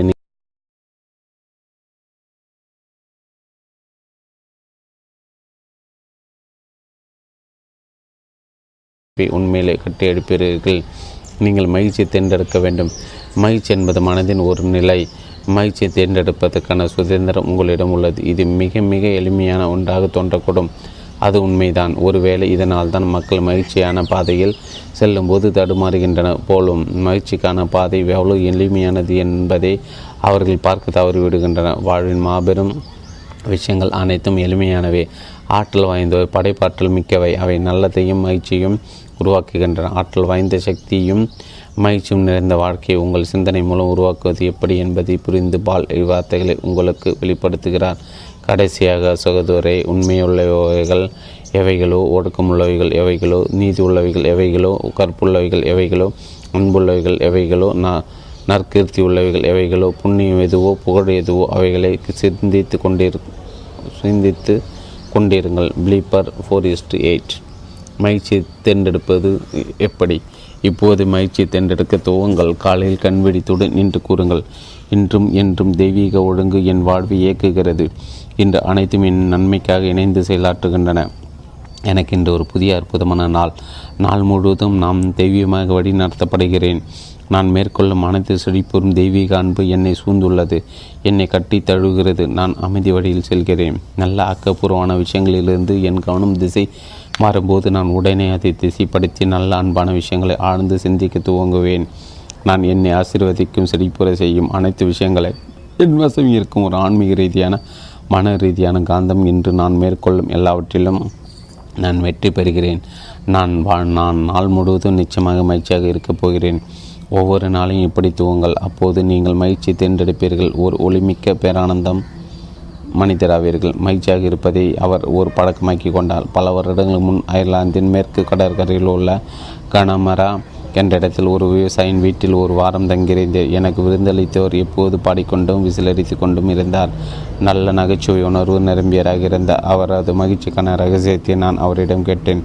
நிச்சயமாக அது எனக்கு ஒரு பழக்கமாகிவிட்டது. தினந்தோறும் காலையில் நான் எழுந்தவுடன் இரவு படுக்க செல்வதற்கு முன் நான் என் குடும்பத்தையும் பயிர்களையும் கால்நடைகளையும் ஆசீர்வதிக்கிறேன். அற்புதமான அறுவடைக்காக நான் இறைவனுக்கு நன்றி கூறுகிறேன் என்று அவர் பதிலளித்தார். 40 வருடங்களுக்கு மேலாக விவசாயி இதை ஒரு பழக்கமாக மேற்கொண்டு வந்திருக்கார். தொடர்ந்து ஒழுங்காக முறையாக மீண்டும் எண்ணப்படும் எண்ணங்கள் ஆழ்மனத்தில் ஆட புதைந்து வழக்கமாகி விடுகின்றன. மகிழ்ச்சி என்பது ஒரு பழக்கம் என்பதை அவர் கண்டறிந்தார். மகிழ்ச்சியாக இருப்பதை நீங்கள் விரும்ப வேண்டும். மகிழ்ச்சியாக இருப்பது குறித்து ஒரு முக்கியமான விஷயத்தை நீங்கள் நினைவு கொள்ள வேண்டும். உண்மையிலே மகிழ்ச்சியாக இருக்க நீங்கள் விரும்ப வேண்டும். நீண்ட நாட்களாக மனசோர்வடைந்து நொந்து போய் மகிழ்ச்சற்று இருப்பவர்கள் திடீரென்று ஏதோ ஒரு அற்புதமான நல்ல பேரானந்தமான செய்தியை கேள்விப்பட்டு தங்கள் இயல்பையை மீறி மகிழ்ச்சி அடைந்தால் மகிழ்ச்சியாக இருப்பது தவறு என்பது போல நடந்து கொள்வார். அவர்கள் தங்களுடைய மனப்பாங்கிற்கு மிகவும் பழக்கப்பட்டு விட்டதால் மகிழ்ச்சியாக இருப்பதற்கு சிரமப்படுவார். தங்களுக்கு பரிச்சயமான சோர்வான மகிழ்ச்சியற்ற நிலைக்கு மீண்டும் திரும்பி செல்வதற்கு இயங்குவார். இங்கிலாந்தில் எனக்கு தெரிந்த ஒரு வயதான பெண்மணி பல வருடங்களுக்கு கீழ்வாதத்தால் அவதியுற்று கொண்டிருந்தார். அவர் தன்னுடைய முடங்களை தட்டி கொடுத்து, என் கீழ்வாதம் இன்று மோசமாக நிலையில் உள்ளது, என்னால் வெளியே செல்ல முடியாது, இவ்வாதம் என்னை கஷ்டமான சூழ்நிலை வைத்துள்ளது என்று கூறுவார். அவரது இந்த நிலைமையால் அவருக்கு அவருடைய மகள் மற்றும் அண்டை வீட்டாரிடமிருந்து நல்ல கவனிப்பு கிடைத்தது. இதன் காரணமாக அவர் தன்னுடைய கீழ்வாதத்தை மிகவும் விரும்பினார். தன்னுடைய கஷ்டத்தை மகிழ்ச்சியுடன் அனுபவித்தார். அவருடைய ஆழமான நிலையில் அவர் உண்மையிலே மகிழ்ச்சியாக இருக்க விரும்பவில்லை. நான் ஒரு சிகிச்சை முறை அவருக்கு எடுத்துரைத்தேன். பைபிளில் உள்ள சில பாடல் வரிகளை ஏதி அவரிடம் கொடுத்து அவர் இந்த உண்மையின் மீது கவனம் செலுத்தினால் அவரது மனப்போக்கு சந்தேகத்திடமின்றி மாறும் என்று அவரிடம் கூறினேன். விசுவாசமும் உறுதியான நம்பிக்கையும் அவரை மீண்டும் ஆரோக்கியமானவராக இருக்குமானால் அவருக்கு அதில் ஆர்வமில்லை. பலரையும் போல அவர் ஒரு வினோதமான மனநோய்க்கு ஆளாகி இருந்தார். அவர் தன் அவலமான மகிழ்ச்சற்ற நிலையை அவர் மிகவும் ரசித்து அனுபவித்தார், அல்லது குறைந்தபட்சம் அவரது நிலைமை அவருக்கு கொண்டு வந்த பலன்களை அவர் விரும்பினார். மகிழ்வற்ற நிலையை ஏன் தேர்ந்தெடுக்க வேண்டும்? தாங்கள் மகிழ்ச்சற்ற நிலையை தேர்ந்தெடுக்கிறோம் என்பதை உணராமலே பலரும் அதை தேர்ந்தெடுக்கின்றன. கீழே கொடுக்கப்பட்டுள்ள சில எண்ணங்களை தங்கள் மனதில் ஊக்குவிப்பதன் மூலம் அவர்கள் தங்களை துன்பத்திற்கு ஆளாக்கி கொள்கின்றனர். இன்று ஒரு மோசமான நாள், நான் வெற்றி பெறப்போவதில்லை, எல்லாரும் எனக்கு எதிராக உள்ளன, வியாபாரம் மோசமாக இருக்குது, அது மேலும் மோசமடைய போகிறது, நான் எப்போதும் தாமதமாக போகிறேன், எனக்கு எப்போதும் சரியான வாய்ப்பு கிடைப்பதில்லை, அவனால் முடியும் ஆனால் என்னால் முடியாது. காலையில் எழுந்தவுடன் முதல் வேளையாக நீங்கள் இத்தகைய மனப்போக்கை கொண்டிருந்தால் நீங்கள் இந்த அனைத்தையும் உங்கள் அனுபவத்தில் இருப்பீர்கள். மிகுந்த வருத்தத்துடன் இருப்பீர்கள். நீங்கள் வாழும் இவ்வுலகம் உங்கள் மனதில் ஓடிக்கொண்டிருப்பவற்றால் தான் பெருமளவு தீர்மானிக்கப்படுகிறது என்பதை உணர்கள். ஒரு மனிதனோட வாழ்க்கை அவனது எண்ணங்களால் உருவாக்கப்படுகிறது என்று மாபெரும் ரோமினிய தத்துவ ஞானிமர மார்க்கஸ் ஆர்லியஸ் கூறினார். 19வது நூற்றாண்டைச் சேர்ந்த அமெரிக்கன் தலைச்சிறந்த தத்துவியலர் ரால்ஃப் வால்டோ எமர்சன் ஒரு மனிதன் நாள் முழுவதும் இதை சிந்தித்து கொண்டிருக்கிறான், அதுவாக ஆகிறான் என்று கூறினான். நீங்கள் உங்கள் மனதில் வழக்கமாக ஊக்குவிக்கும் எண்ணங்கள் நிஜ உளவில் உருவாக்கும் சக்தி கொண்டவை. எதிர்மறை எண்ணங்கள், தோல்வி சார்ந்த எண்ணங்கள் அல்லது கருணையற்ற மனதை சொருவுற செய்யும் எண்ணங்கள் ஆகியவற்றில் எப்போதும் பங்கு கொள்வதில்லை என்பதில் உறுதியாக இருங்கள். நீங்கள் உங்கள் மனப்போக்கிற்கு வெளியில் உள்ள எதையும் அனுபவிக்க முடியாது என்பதை உங்கள் மனதிற்கு மீண்டும் நினைவுபடுத்துங்கள். என்னிடம் $10,00,000 இருந்தால் நான் மகிழ்ச்சியாக இருப்பேன். செல்வம் தானாகவே உங்களை மகிழ்ச்சிப்படுத்தாது, மாறாக அது மகிழ்ச்சி தடுக்கக்கூடியதும் அல்ல. பலரும் இன்று அதிநவீன தொலைக்காட்சி, சொகுசன் கார், விலை உயர்ந்த உடைகள், பண்ணை வீடு போன்ற பொருட்களை வாங்குவதன் மூலம் மகிழ்ச்சி வாங்க முயன்று கொண்டிருக்கின்றன. ஆனால் மகிழ்ச்சி அப்படி கொள்முதல் செய்ய முடியாது. மகிழ்ச்சியின் ராஜாங்கம் உங்கள் எண்ணத்திலும் உணர்விலும் இருக்கிறது. மகிழ்ச்சியை உற்பத்தி செய்வதற்கு செயற்கை ஏதோ ஒன்று உள்ளது என்ற கருத்து பலரிடம் நிலவுகிறது. சிலர் நான் மாநகர தலைவராக தேர்ந்தெடுக்கப்பட்டால், ஒரு நிறுவனத்தின் தலைமை செயற்கூடு அதிகாரியாக நியமிக்கப்பட்டால், செய்தித்தாளை சமூக பக்கங்கள் என் படமும் என்னை பற்றி செய்தி குறிப்பும் வந்தால் நான் மகிழ்ச்சியாக இருப்பேன் என்று கூறுகின்றன. உண்மை என்னவென்றால், மகிழ்ச்சி என்பது ஒரு மனப்போக்கு, ஒரு ஆன்மீக நிலை. ஒரு பதவி உயர்வோ அல்லது வெளியிலிருந்து கிடைக்கும் கௌரவமோ மகிழ்ச்சியை தராது. உங்கள் ஆழ்மனத்தில் பதிந்துள்ள தெய்வீக ஒழுங்கின் விதியையும் சரியான நடவடிக்கையும் கண்டறிந்து அக்கொள்கைகளை உங்கள் வாழ்வின் எல்லா நிலைகளையும் நடைமுறைப்படுத்துவதுதான் உங்கள் வலிமையும் பேரானந்தமும் மகிழ்ச்சியும் அடங்கி உள்ளன. ஒரு அமைதியான மனத்தின் அறுவடை மூலம் அவர் மகிழ்ச்சி கண்டு கொண்டார். சில வருடங்கள் முன் நான் சான் பிரான்சிஸ்கோவில் சொற்பாழ்வு ஆற்றி கொண்டிருந்த போது, தன் நிறுவனத்தின் போக்கு குறித்து மிகவும் நொந்து போயிருந்த ஒரு மனிதர் என்னை அணுகினார். அவர் ஒரு நிறுவனத்தின் மேலாளராக இருந்தார். அந்நிறுவனத்தின் தலைவர் மற்றும் உதவி தலைவர் குறித்து அவர் இதயம் கடுங்கோபத்தால் நிறைந்திருந்தது. தன் கருத்துக்களுக்கு அவர்களை காட்டிய எதிர்ப்பு தான் அந்நிறுவனத்தை ஒரு பயங்கரமான திசையில் முன்னெடுத்தி கொண்டிருந்தது என்பதாக அவர் உணர்ந்தார். விற்பனையின் லாபம் குறைந்து கொண்டிருந்தன.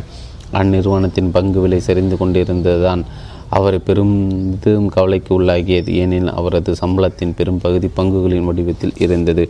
அவர் இப்படித்தான் தன் வியாபார பிரச்சனைக்கு தீர்வு கண்டார். தினமும் காலையில் முதல் வேலையாக கீழே கொடுக்கப்பட்டுள்ள சுய பிரகடனத்தை கூறி வந்தார். என் நிறுவனத்தில் பணிபுரிய அனைவரும் நேர்மையானவர்கள், உண்மையானவர்கள், ஒத்துழைப்பை நல்குவர்கள், விசுவாசமானவர்கள், அனைவரிடத்திலும் பரிவு கொண்டவர்கள். இந்நிறுவனத்தின் வளர்ச்சி இவர்களின் பங்கு முக்கியமானது. என் நிறுவனத்தின் தலைவர் மற்றும் உதவி தலைவரிடத்திலும் பிற ஊழியரிடத்திலும் நான் அன்பையும் சமாதானத்தையும் பரிவையும் என் எண்ணங்கள் மூலமாகவும் வார்த்தைகள் மூலமாகவும் செயல்கள் மூலமாக வெளிப்படுத்துகிறேன். எங்கள் நிறுவனத்தின் தலைவரும் உதவி தலைவரும் தாங்கள் மேற்கொள்ளும் அனைத்தும் தெய்வீக முறையில் வழி நடத்தப்படுகிறார்கள். என் ஆழ்மனத்தின் முடிவில்லா பேரறிவு என் மூலமாக அனைத்தையும் முடிவு செய்கிறது. எங்கள் எல்லா வியாபார பரிமாற்றங்களிலும் எங்களுக்கிடையான உறவுகளிலும் சரியான நடவடிக்கை மட்டும்தான் உள்ளது. நான் அலுவலகத்தில் செல்லும் முன்பாகவே சமாதானம், அன்பு மற்றும் பரிவிற்கான தூதுவர்களை நான் அங்கு அனுபவிக்கிறேன். என்னையும் சேர்த்து நிறுவனத்தில் உள்ள அனைவர மனகலங்கும் இதயங்களிலும் சமாதானம், இணக்கமும் கோலச்சி நிற்கின்றன. நான் இப்போது முழு விசுவாசத்துடன், பற்றுறுதியுடன், நம்பிக்கையுடன் ஒரு புதிய நாளை நோக்கி நடைபோடுகிறேன். இந்த அதிகாரி மேற்கூறப்பட்ட சுய பிரகடனத்தை தான் கூறுவதில் உள்ள உண்மை உணர்ந்தவாறு தினமும் காலையில் 3 முறை கூறி வந்தார். அன்று பயம் நிறைந்த அல்லது கோபமான எண்ணங்கள் தன் மனதை தலை தூக்கினால் அவர் அமைதி, இணக்கமும் அமைதி எல்லா நேரங்களும் என் மனதை கட்டுப்படுத்தி முறைப்படுத்துகின்றன என்று தனக்குள் கூறிக்கொள்வார்.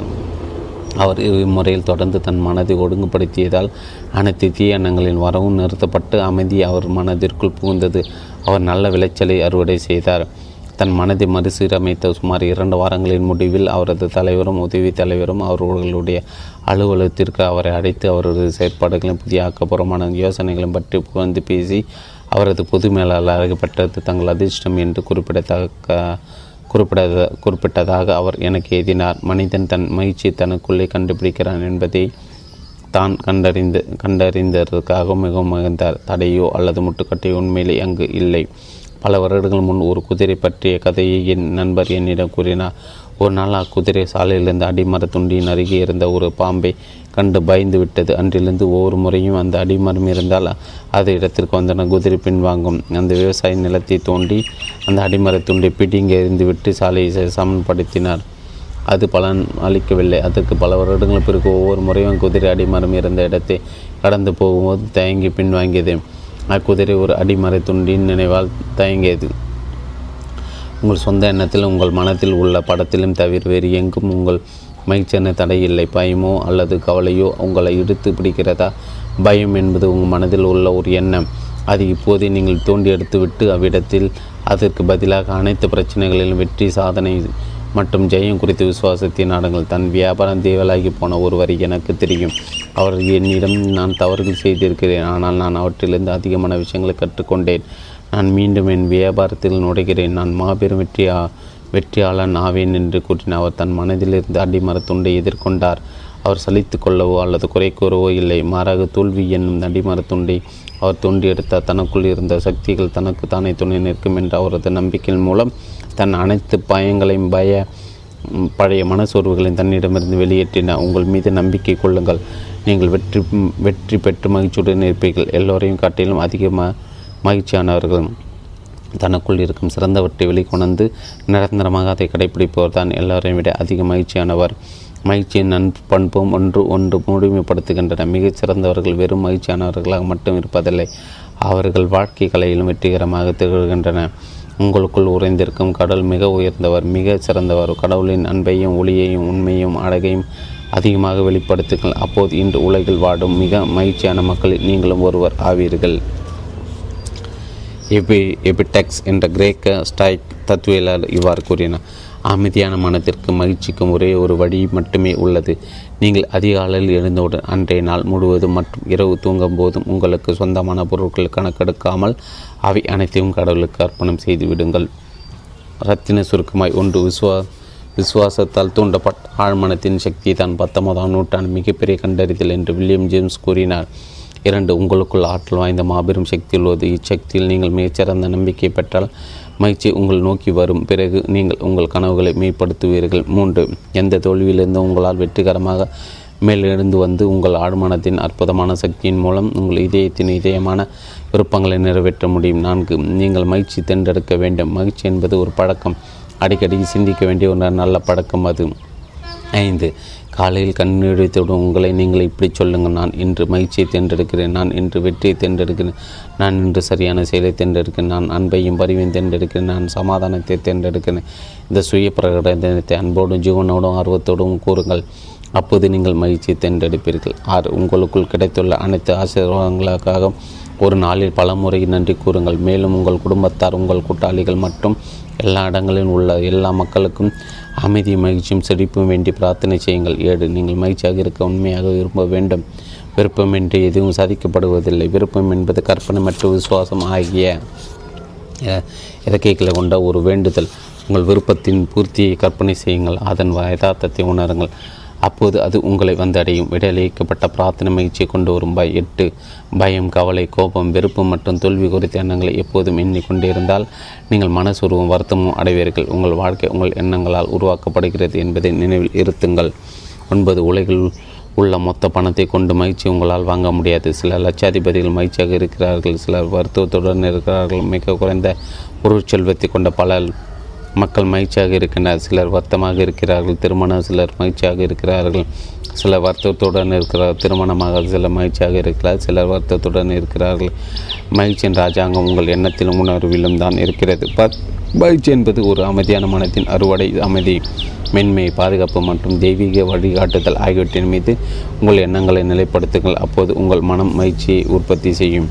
11, உங்கள் மகிழ்ச்சிக்கு தடையே கிடையாது. பொருட்கள் மகிழ்ச்சியை உருவாக்காது. 12, தனக்குள் இருக்கும் சிறந்தவற்றை வெளிக்கொணர்ந்து தொடர்ந்து அதை செய்யும் ஒருவர் தான் எல்லோரையும் விட அதிக மகிழ்ச்சியானவர். 16, ஆழ்மனத்தை உபயோகித்து இணக்கமான மனித உறவுகளை உருவாக்குவது எப்படி? உங்கள் ஆழ்மனம் ஒரு பதிவு இயந்திரத்தை போன்றது. அதில் நீங்கள் எதையெல்லாம் பதிவு செய்கிறீர்களோ அதையெல்லாம் அது விசுவாசத்துடன் அப்படியே மீண்டும் உருவாக்குகிறது என்பதை ஏற்கனவே பார்த்தோம். மற்றவர்களுடனான உங்கள் உறவில் ஒரு இணக்கமான சமநிலை உருவாக்குவதற்கும் அதை பராமரிப்பதற்கும் பைபிளின் உயிரை கொள்கை மிகவும் பொருத்தமானதாக இருப்பதற்கான காரணங்கள் இது. 1, மனுஷர்கள் உங்களுக்கு எவைகளை செய்ய விரும்புகிறார்களோ அவைகளை நீங்களும் அவர்களுக்கு செய்யுங்கள். மத்திய 7:12. இவ்வாசகத்துக்கு உட்பொருள் வெளிப்பொருள் இரண்டும் உள்ளன. உட்பொருள் உங்கள் வெளிமனத்திற்கு ஆழ்மனத்திற்கு இடையான தொடர்பை பற்றியது. பைபிளில் சொல்லப்பட்ட செய்தி வேறுவிதமாக கூறுவதனால் இப்படி கூறலாம்: மனிதர் உங்களை பற்றி எவ்வாறு நினைக்க வேண்டும் என்று நீங்கள் விரும்புகிறீர்களோ அவர்களை பற்றி அவ்வாறு நினைங்கள். மனிதர்கள் உங்களை பற்றி எவ்வாறு உணர வேண்டும் என்று நீங்கள் விரும்புகிறீர்களோ அவர்களை பற்றி அவ்வாறு நீங்கள் உணருங்கள்.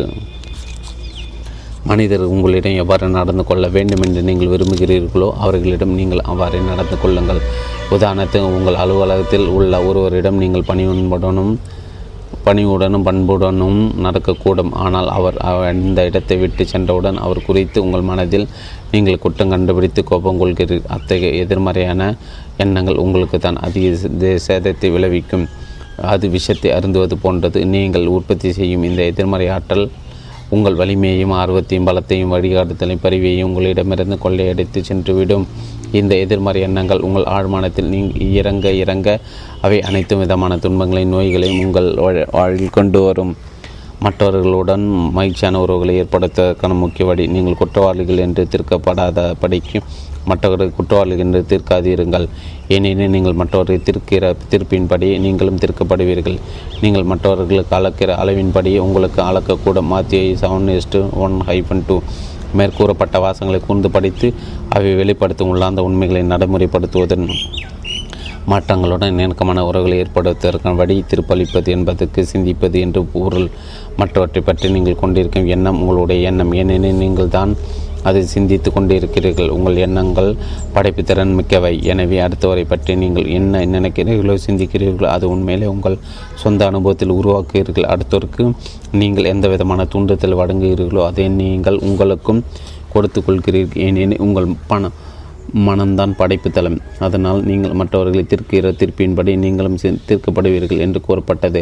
அதாவது தரங்களையும் விதிமுறைகளையும் நீங்கள் பிறருக்கு விதிக்கும் போது உங்கள் தரங்களையும் விதிமுறைகளையும் நீங்கள் உங்கள் ஆழ்மானத்தில் உருவாக்குகிறீர்கள். நீங்கள் உங்களுக்கு அவை புரிந்து விடுகின்றன. நீங்கள் இந்த விதியை அறிந்து கொண்டு ஆழ்மானம் எப்படி வேலை செய்கிறீர்கள் என்பதை புரிந்து கொண்டால் மற்றவர்கள் குறித்து சிந்திப்பதும் உணர்வதிலும் செயல்படுவதிலும் கவனமாக இருப்பீர்கள். ஏனெனில் அவ்வாறு சிந்தித்து உணர்ந்து செயல்படும் போது சரியான நடவடிக்கையும் உணர்வும் எண்ணமும் அடங்கிய ஒரு சூழ்நிலையை உங்களுக்கு நீங்களே உருவாக்கி கொள்கிறீர்கள். நீங்கள் மற்றவர்களுக்கு அளக்கிற அளவின்படியே உங்களுக்கும் அளக்கப்படும். நீங்கள் அடுத்தவருக்கு செய்யும் நன்மை அதே அளவில் உங்களிடம் திரும்பி வரும். அதே போல் நீங்கள் அடுத்தவருக்கு செய்யும் தீமை உங்களிடம் திரும்பி வரும். ஒருவர் மற்றவர் ஏமாற்றும் போது, அவருக்கு துரோகம் செய்யும் போது உண்மையிலே தன்னை ஏமாற்றி கொண்டு தனக்கு துரோகம் செய்கிறார். அவரது குற்ற உணர்வும் இழப்பும் குறித்த மனநிலையும் மாற்றமின்றி ஏதேனும் ஒரு வழியில் ஏதேனும் ஒரு சமயத்தில் அவருக்கு இழப்பை ஈர்த்து கொண்டு வந்து சேர்க்கும். அவரது ஆழ்மனம் அவரது மனப்போக்கி பதிவு செய்து கொண்டு அவரது மனநோக்கத்திற்கு அல்லது உத்வேகத்திற்கு ஏற்ப நடவடிக்கை மேற்கொள்கிறது. உங்கள் ஆழ்மனம் பாகுபாடற்றது, மாற்றமில்லாதது. அது மனிதர்களிடத்தில் பேசும் பாராட்டப்படாத ஒன்று. அதற்கு சமய நிறுவன சார்பு கிடையாது. அது இறக்கப்படுவதும் இல்லை, பழி வாங்குவதும் இல்லை. அடுத்தவரை குறித்து நீங்கள் சிந்திக்க உணரும் செய்யும் அனைத்து இறுதியில் உங்களிடமே திரும்பி வரும். செய்தித்தாளின் தலைப்புச் செய்திகள் அவரை நோயாளியாக்கின. இப்போது உங்களை கண்காணிக்க துவங்குங்கள். மக்களிடத்திலும் சூழ்நிலைகளிடத்திலும் சந்தர்ப்பங்களிடத்திலும் நீங்கள் எவ்வாறு எதிர்வினை புரிகிறீர்கள் என்பதை கண்காணிங்கள். பிறகு ஆராய்வதற்காக அவற்றை ஒரு நோட்டு புத்தகத்தில் பதிவு செய்யுங்கள். தினசரி நிகழ்வுகளுக்கும் செய்திகளுக்கும் நீங்கள் எவ்வாறு செயல்விடை அளிக்கிறீர்கள்?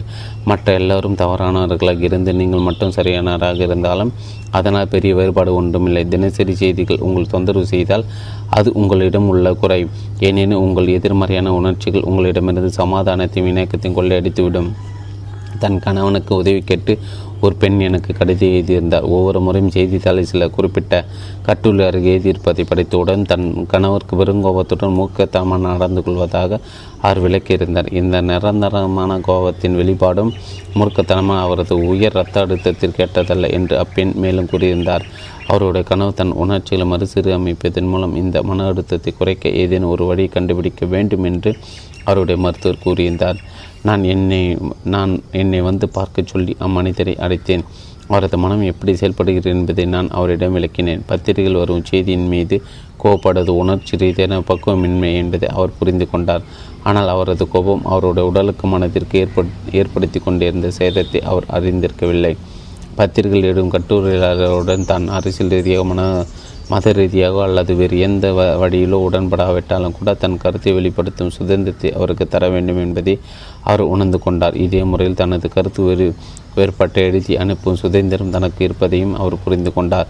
கோபத்தில் கொந்தளிக்காமலே அதை தெரிவிக்க முடியும் என்பதையும் அவர் கற்றுக்கொண்டார். எவரோ ஒருவர் சொல்லும் சொல்லோ அல்லது செய்யும் சொல்லோ தன்னை ஒருபோதும் பாதிப்பதில்லை. மாறாக தான் அவற்றை எப்படி கையாள்கிறோம் என்பதுதான் முக்கியம் என்ற எளிய உண்மைக்கு அவர் விழித்து கொண்டார்.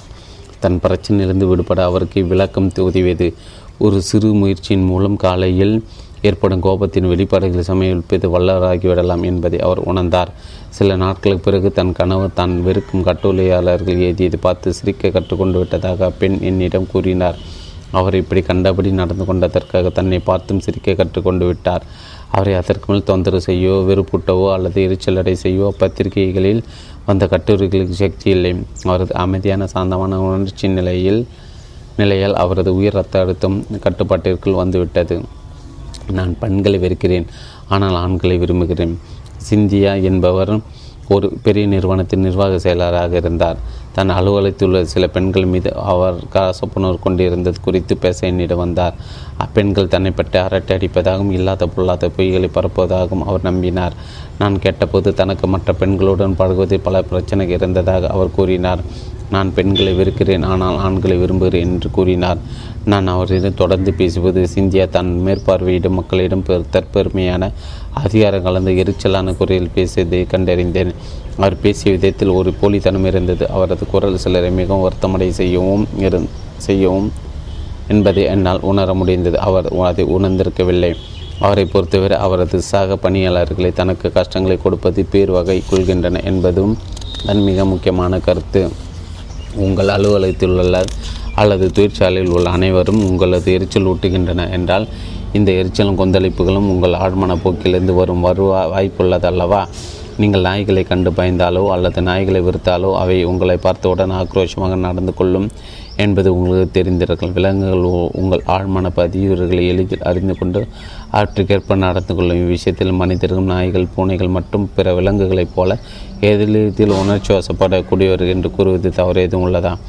பெண்களை வெறுத்த இப்பெண்ணுக்கு நான் பிரார்த்தனைக்கான ஒரு செயல்முறை கற்றுக் கொடுத்தேன். அவள் தன்னை ஆன்மீக மதிப்புகளோடு அடையாளம் கண்டு கொண்டு வாழ்வின் உண்மையான சுய பிரகடனமாக கூற துவங்கும் போது பெண்கள் மீது அவருக்கு இருந்த வெறுப்பு மற்றவர்கள் அந்த வெறுப்பை வெளிப்படுத்தி அவரது குரல் அமைப்புகள் மற்றும் நடை உடை பாவனைகளோடு சேர்ந்து முற்றிலுமாக மறைந்துவிடும் என்பதை நான் அவருக்கு விளக்கினேன். நமது உணர்ச்சிகள் நம் பேச்சிலும் நடவடிக்கைகளிலும் எழுத்துக்களிலும் நம் வாழ்வின் எல்லா நிலைகளிலும் வெளிப்படுகின்றன என்ற செய்தி அவருக்கு ஆச்சரியத்தை அளித்தது. எங்கள் உரையாடலின் விளைவாக சிந்தியா தனக்கே உரிய ஆக்ரோஷமான கோபமான முறையில் நடந்து கொள்வதை நிறுத்தினார். தினமும் ஒழுங்காக முறையாக பயிற்சி செய்வதற்கான ஒரு பிரார்த்தனையும் அவர் ஏற்படுத்தினார். அவர் வெற்றிகரமாக பயன்படுத்திய பிரார்த்தனை இதுதான்: நான் அன்பாகவும் அமைதியாகவும் சமாதானமாகவும் சிந்திக்கிறேன், பேசுகிறேன், செயல்படுகிறேன். என்னை பற்றி குறை கூறியவர்களிடத்திலும் பொல்லாங்கு பேசுகிறவர்களிடத்தில் நான் இப்போது அன்பையும் சமாதானத்தையும் சகிப்புத்தன்மையும் கருணையும் வெளிப்படுத்துகிறேன். நான் என் எண்ணங்களை சமாதானத்தின் மீதும் இணக்கத்தின் மீதும் பரிவின் மீதும் நிலைப்படுத்துகிறேன். எப்போதெல்லாம் நான் எதிர்மறையான முறையில் எதிர்வினையாற்ற தூண்டப்படுவனோ அப்போதெல்லாம் மிகவும் உறுதியாக நான் என்னுள் இருக்கும் இணக்கம், ஆரோக்கியம் மற்றும் சமாதான கொள்கையின் நிலையிலிருந்து சிந்திக்கிறேன், பேசுகிறேன், செயல்படுகிறேன் என்று எனக்கு நானே கூறுவேன். படைப்பு அறிவு என்னை என்னுடைய எல்லா வழிகளிலும் முன்னடத்துகிறது, ஆள்கிறது, வழி நடத்துகிறது.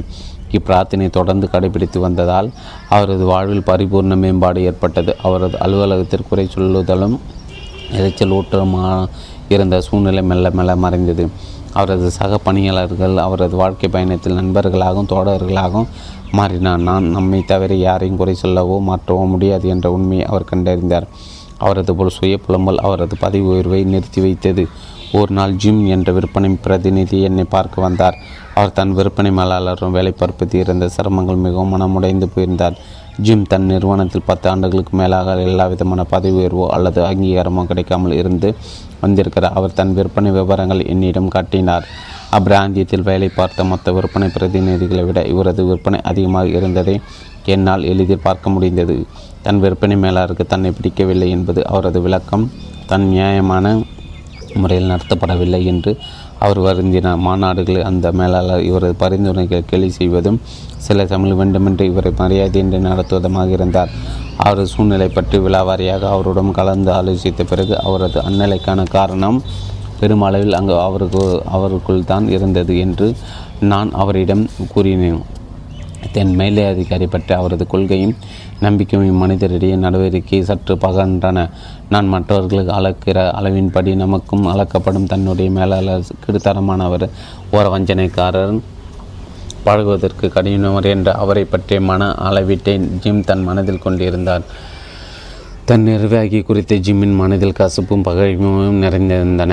தன் வேலைக்கு செல்லும் வழியின் இடைக்கிலும் தன்னுடைய விறுவிறுப்பான ஒரு உரையாடலை நடத்தின. அந்த உரையாடல் முழுவதும் தன் விற்பனை மேலாளரை பற்றி குறை கூறுதலும் மனவிவாதங்களும் எதிர்குற்றச்சாட்டுகளும் வெறுப்படையான கண்டனங்களும் நிறைந்திருந்தன. தன் மனதளவில் ஜிம் எதை வெளியே அனுப்பினாரோ மாற்றமின்றி அதுவே அவரிடம் மீண்டும் திரும்பி வந்தது. எங்கள் உரையாடலின் முடிவில் தன் உட்பேச்சு மிகுந்த சேதம் விளைவிக்கக்கூடியது என்பதை ஜிம் உணர்ந்து கொண்டார்.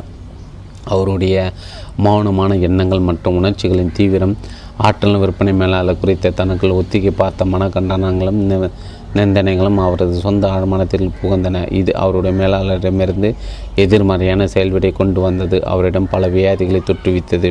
என்னுடைய தூண்டுதலின் பேர் ஜிம் கீழ்கண்டவரை அடிக்கடி பிரார்த்திக்க துவங்கினார். என் பிரபஞ்சத்தில் உள்ள ஒரே சிந்தனவாதி நான் தான். நான் என் மேலாளரை பற்றி சிந்திப்பவற்றிற்கு நானே பொறுப்பு. நான் என் விற்பனை மேலாளரை பற்றி சிந்திக்கும் விதத்திற்கு அவர் பொறுப்பல்ல. என்னை எரிச்சலடை செய்வதற்கோ அல்லது தொந்தரவு செய்வதற்கோ நான் எவருக்கும், எந்த இடத்திற்கும், எந்த பொருளுக்கும் சக்தியை கொடுக்க மறுக்கிறேன். என் மேலாளர் ஆரோக்கியமானவராக, வெற்றியாளராக, மன அமைதியுடையவராக, மகிழ்ச்சியானவராக இருக்க நான் வாழ்த்துகிறேன். நான் உண்மையிலே அவருடைய நலத்தையும் விரும்புகிறேன். மேலும் அவர் தன்னுடைய எல்லா வழிகளும் தெய்வீகமான வழி நடத்தப்படுகிறார் என்பதை நான் அறிவேன். நான் மனம் ஒரு தோட்டத்தை போன்றது. தோட்டத்தில் விதைக்கப்படும் விதையிலிருந்து அவ்விதையின் இனத்தைச் சேர்ந்த செடிதானே முளைக்கும். அதே போல மனம் என்னும் தோட்டத்தில் நாம் எதை நடுகிறோமோ அதற்கேற்ற பலன் கிடைக்கும் என்ற அறிதலோடு அவர் இப்பிரார்த்தனை வாய்விட்டு மெதுவாக அமைதியாக உணர்ச்சியோடு திரும்ப திரும்ப கூறினார். தூங்கப் போவதற்கு முன் மன கற்பனை காட்சி எப்படி பயிற்சி செய்வது என்பதை நான் அவருக்கு கற்றுக் கொடுத்தேன். தன் மேலே அதை அறியறி தன்னுடைய வேலை குறித்து தன்னை பாராட்டி தன் போர் ஆர்வத்தையும் உற்சாகத்தையும் புகழ்ந்து வாடிக்கையாளரிடமிருந்து தன் பெற்று கொடுத்த அற்புதமான செயல்விடைகளை பலர் பற்றி சில குறிப்பிட்ட காட்சிகளை அவர் தன் மனதில் உருவாக்கினார். அவர் இவை அனைத்து நிஜத்தன்மையை உணர்ந்தார். அவர் தன் மேலாளரின் கைக்குழுக்களை உணர்ந்தார். அவருடைய குரலின் துணியை கேட்டார். அவர் பொன்னகிப்பதை பற்றி பார்த்தார். தன்னால் முடிந்த அளவு அதை நாடகப்படுத்தி தன் மனதில் ஒரு உரிமையான திரைப்படத்தை போல உருவாக்கினார். தன் ஆழ்மனம் நாடுவதை ஏற்றுக்கொள்ளும் ஒரு ஊடகம், அதில் தான் தன் கற்பனை பாதிக்கப்படுகிறது என்பதை அறிந்தர ஒவ்வொரு இரவும் அவர் இந்த மனதிறப்படத்தை மீண்டும் மீண்டும் திரையிட்டார்.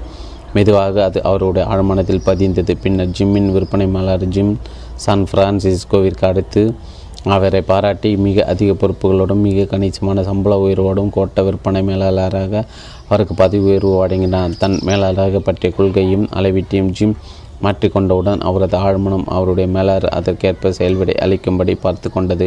உணர்ச்சி ரீதியாக பக்குவப்படுதல். யாரோ ஒருவர் சொல்லுவதோ ஏதோ ஒன்று உங்கள் அனுமதியின்றி உண்மையிலே உங்களை கோபப்படுத்தவோ அல்லது எரிச்சலூட்டவோ முடியாது. அடுத்தர் உங்களை உங்களது எண்ணத்தின் மூலமாக மட்டுமே நோகடிக்க முடியும். நீங்கள் கோபப்படும் போது உங்கள் மனத்தில் நீங்கள் 4 நிலைகளை கடந்தாக வேண்டும். என்ன சொல்லப்பட்டது என்பதை பற்றி நீங்கள் சிந்திக்க வேண்டும். நீங்கள் கோபப்பட முடிவு செய்வது கோப உணர்ச்சியை உற்பத்தி செய்ய வேண்டும். அதற்கு பிறகு அவ்வாறு செயல்பட முடிவெடுக்க வேண்டும். ஒருவேளை நீங்கள் பதிலுக்கு பதில் கொடுத்து அதுபோல எதிர் நடவடிக்கை எடுக்கலாம். இவ்வாறு எண்ணமும் பயிற்சியும் எதிர்விளையும் செயலும் உங்கள் மனதில் தான் நடைபெறுகின்றன என்பதை நீங்கள் பார்க்கலாம். உணர்ச்சி ரீதியாக பக்குவப்படுவது என்பதன் பொருள் என்ன?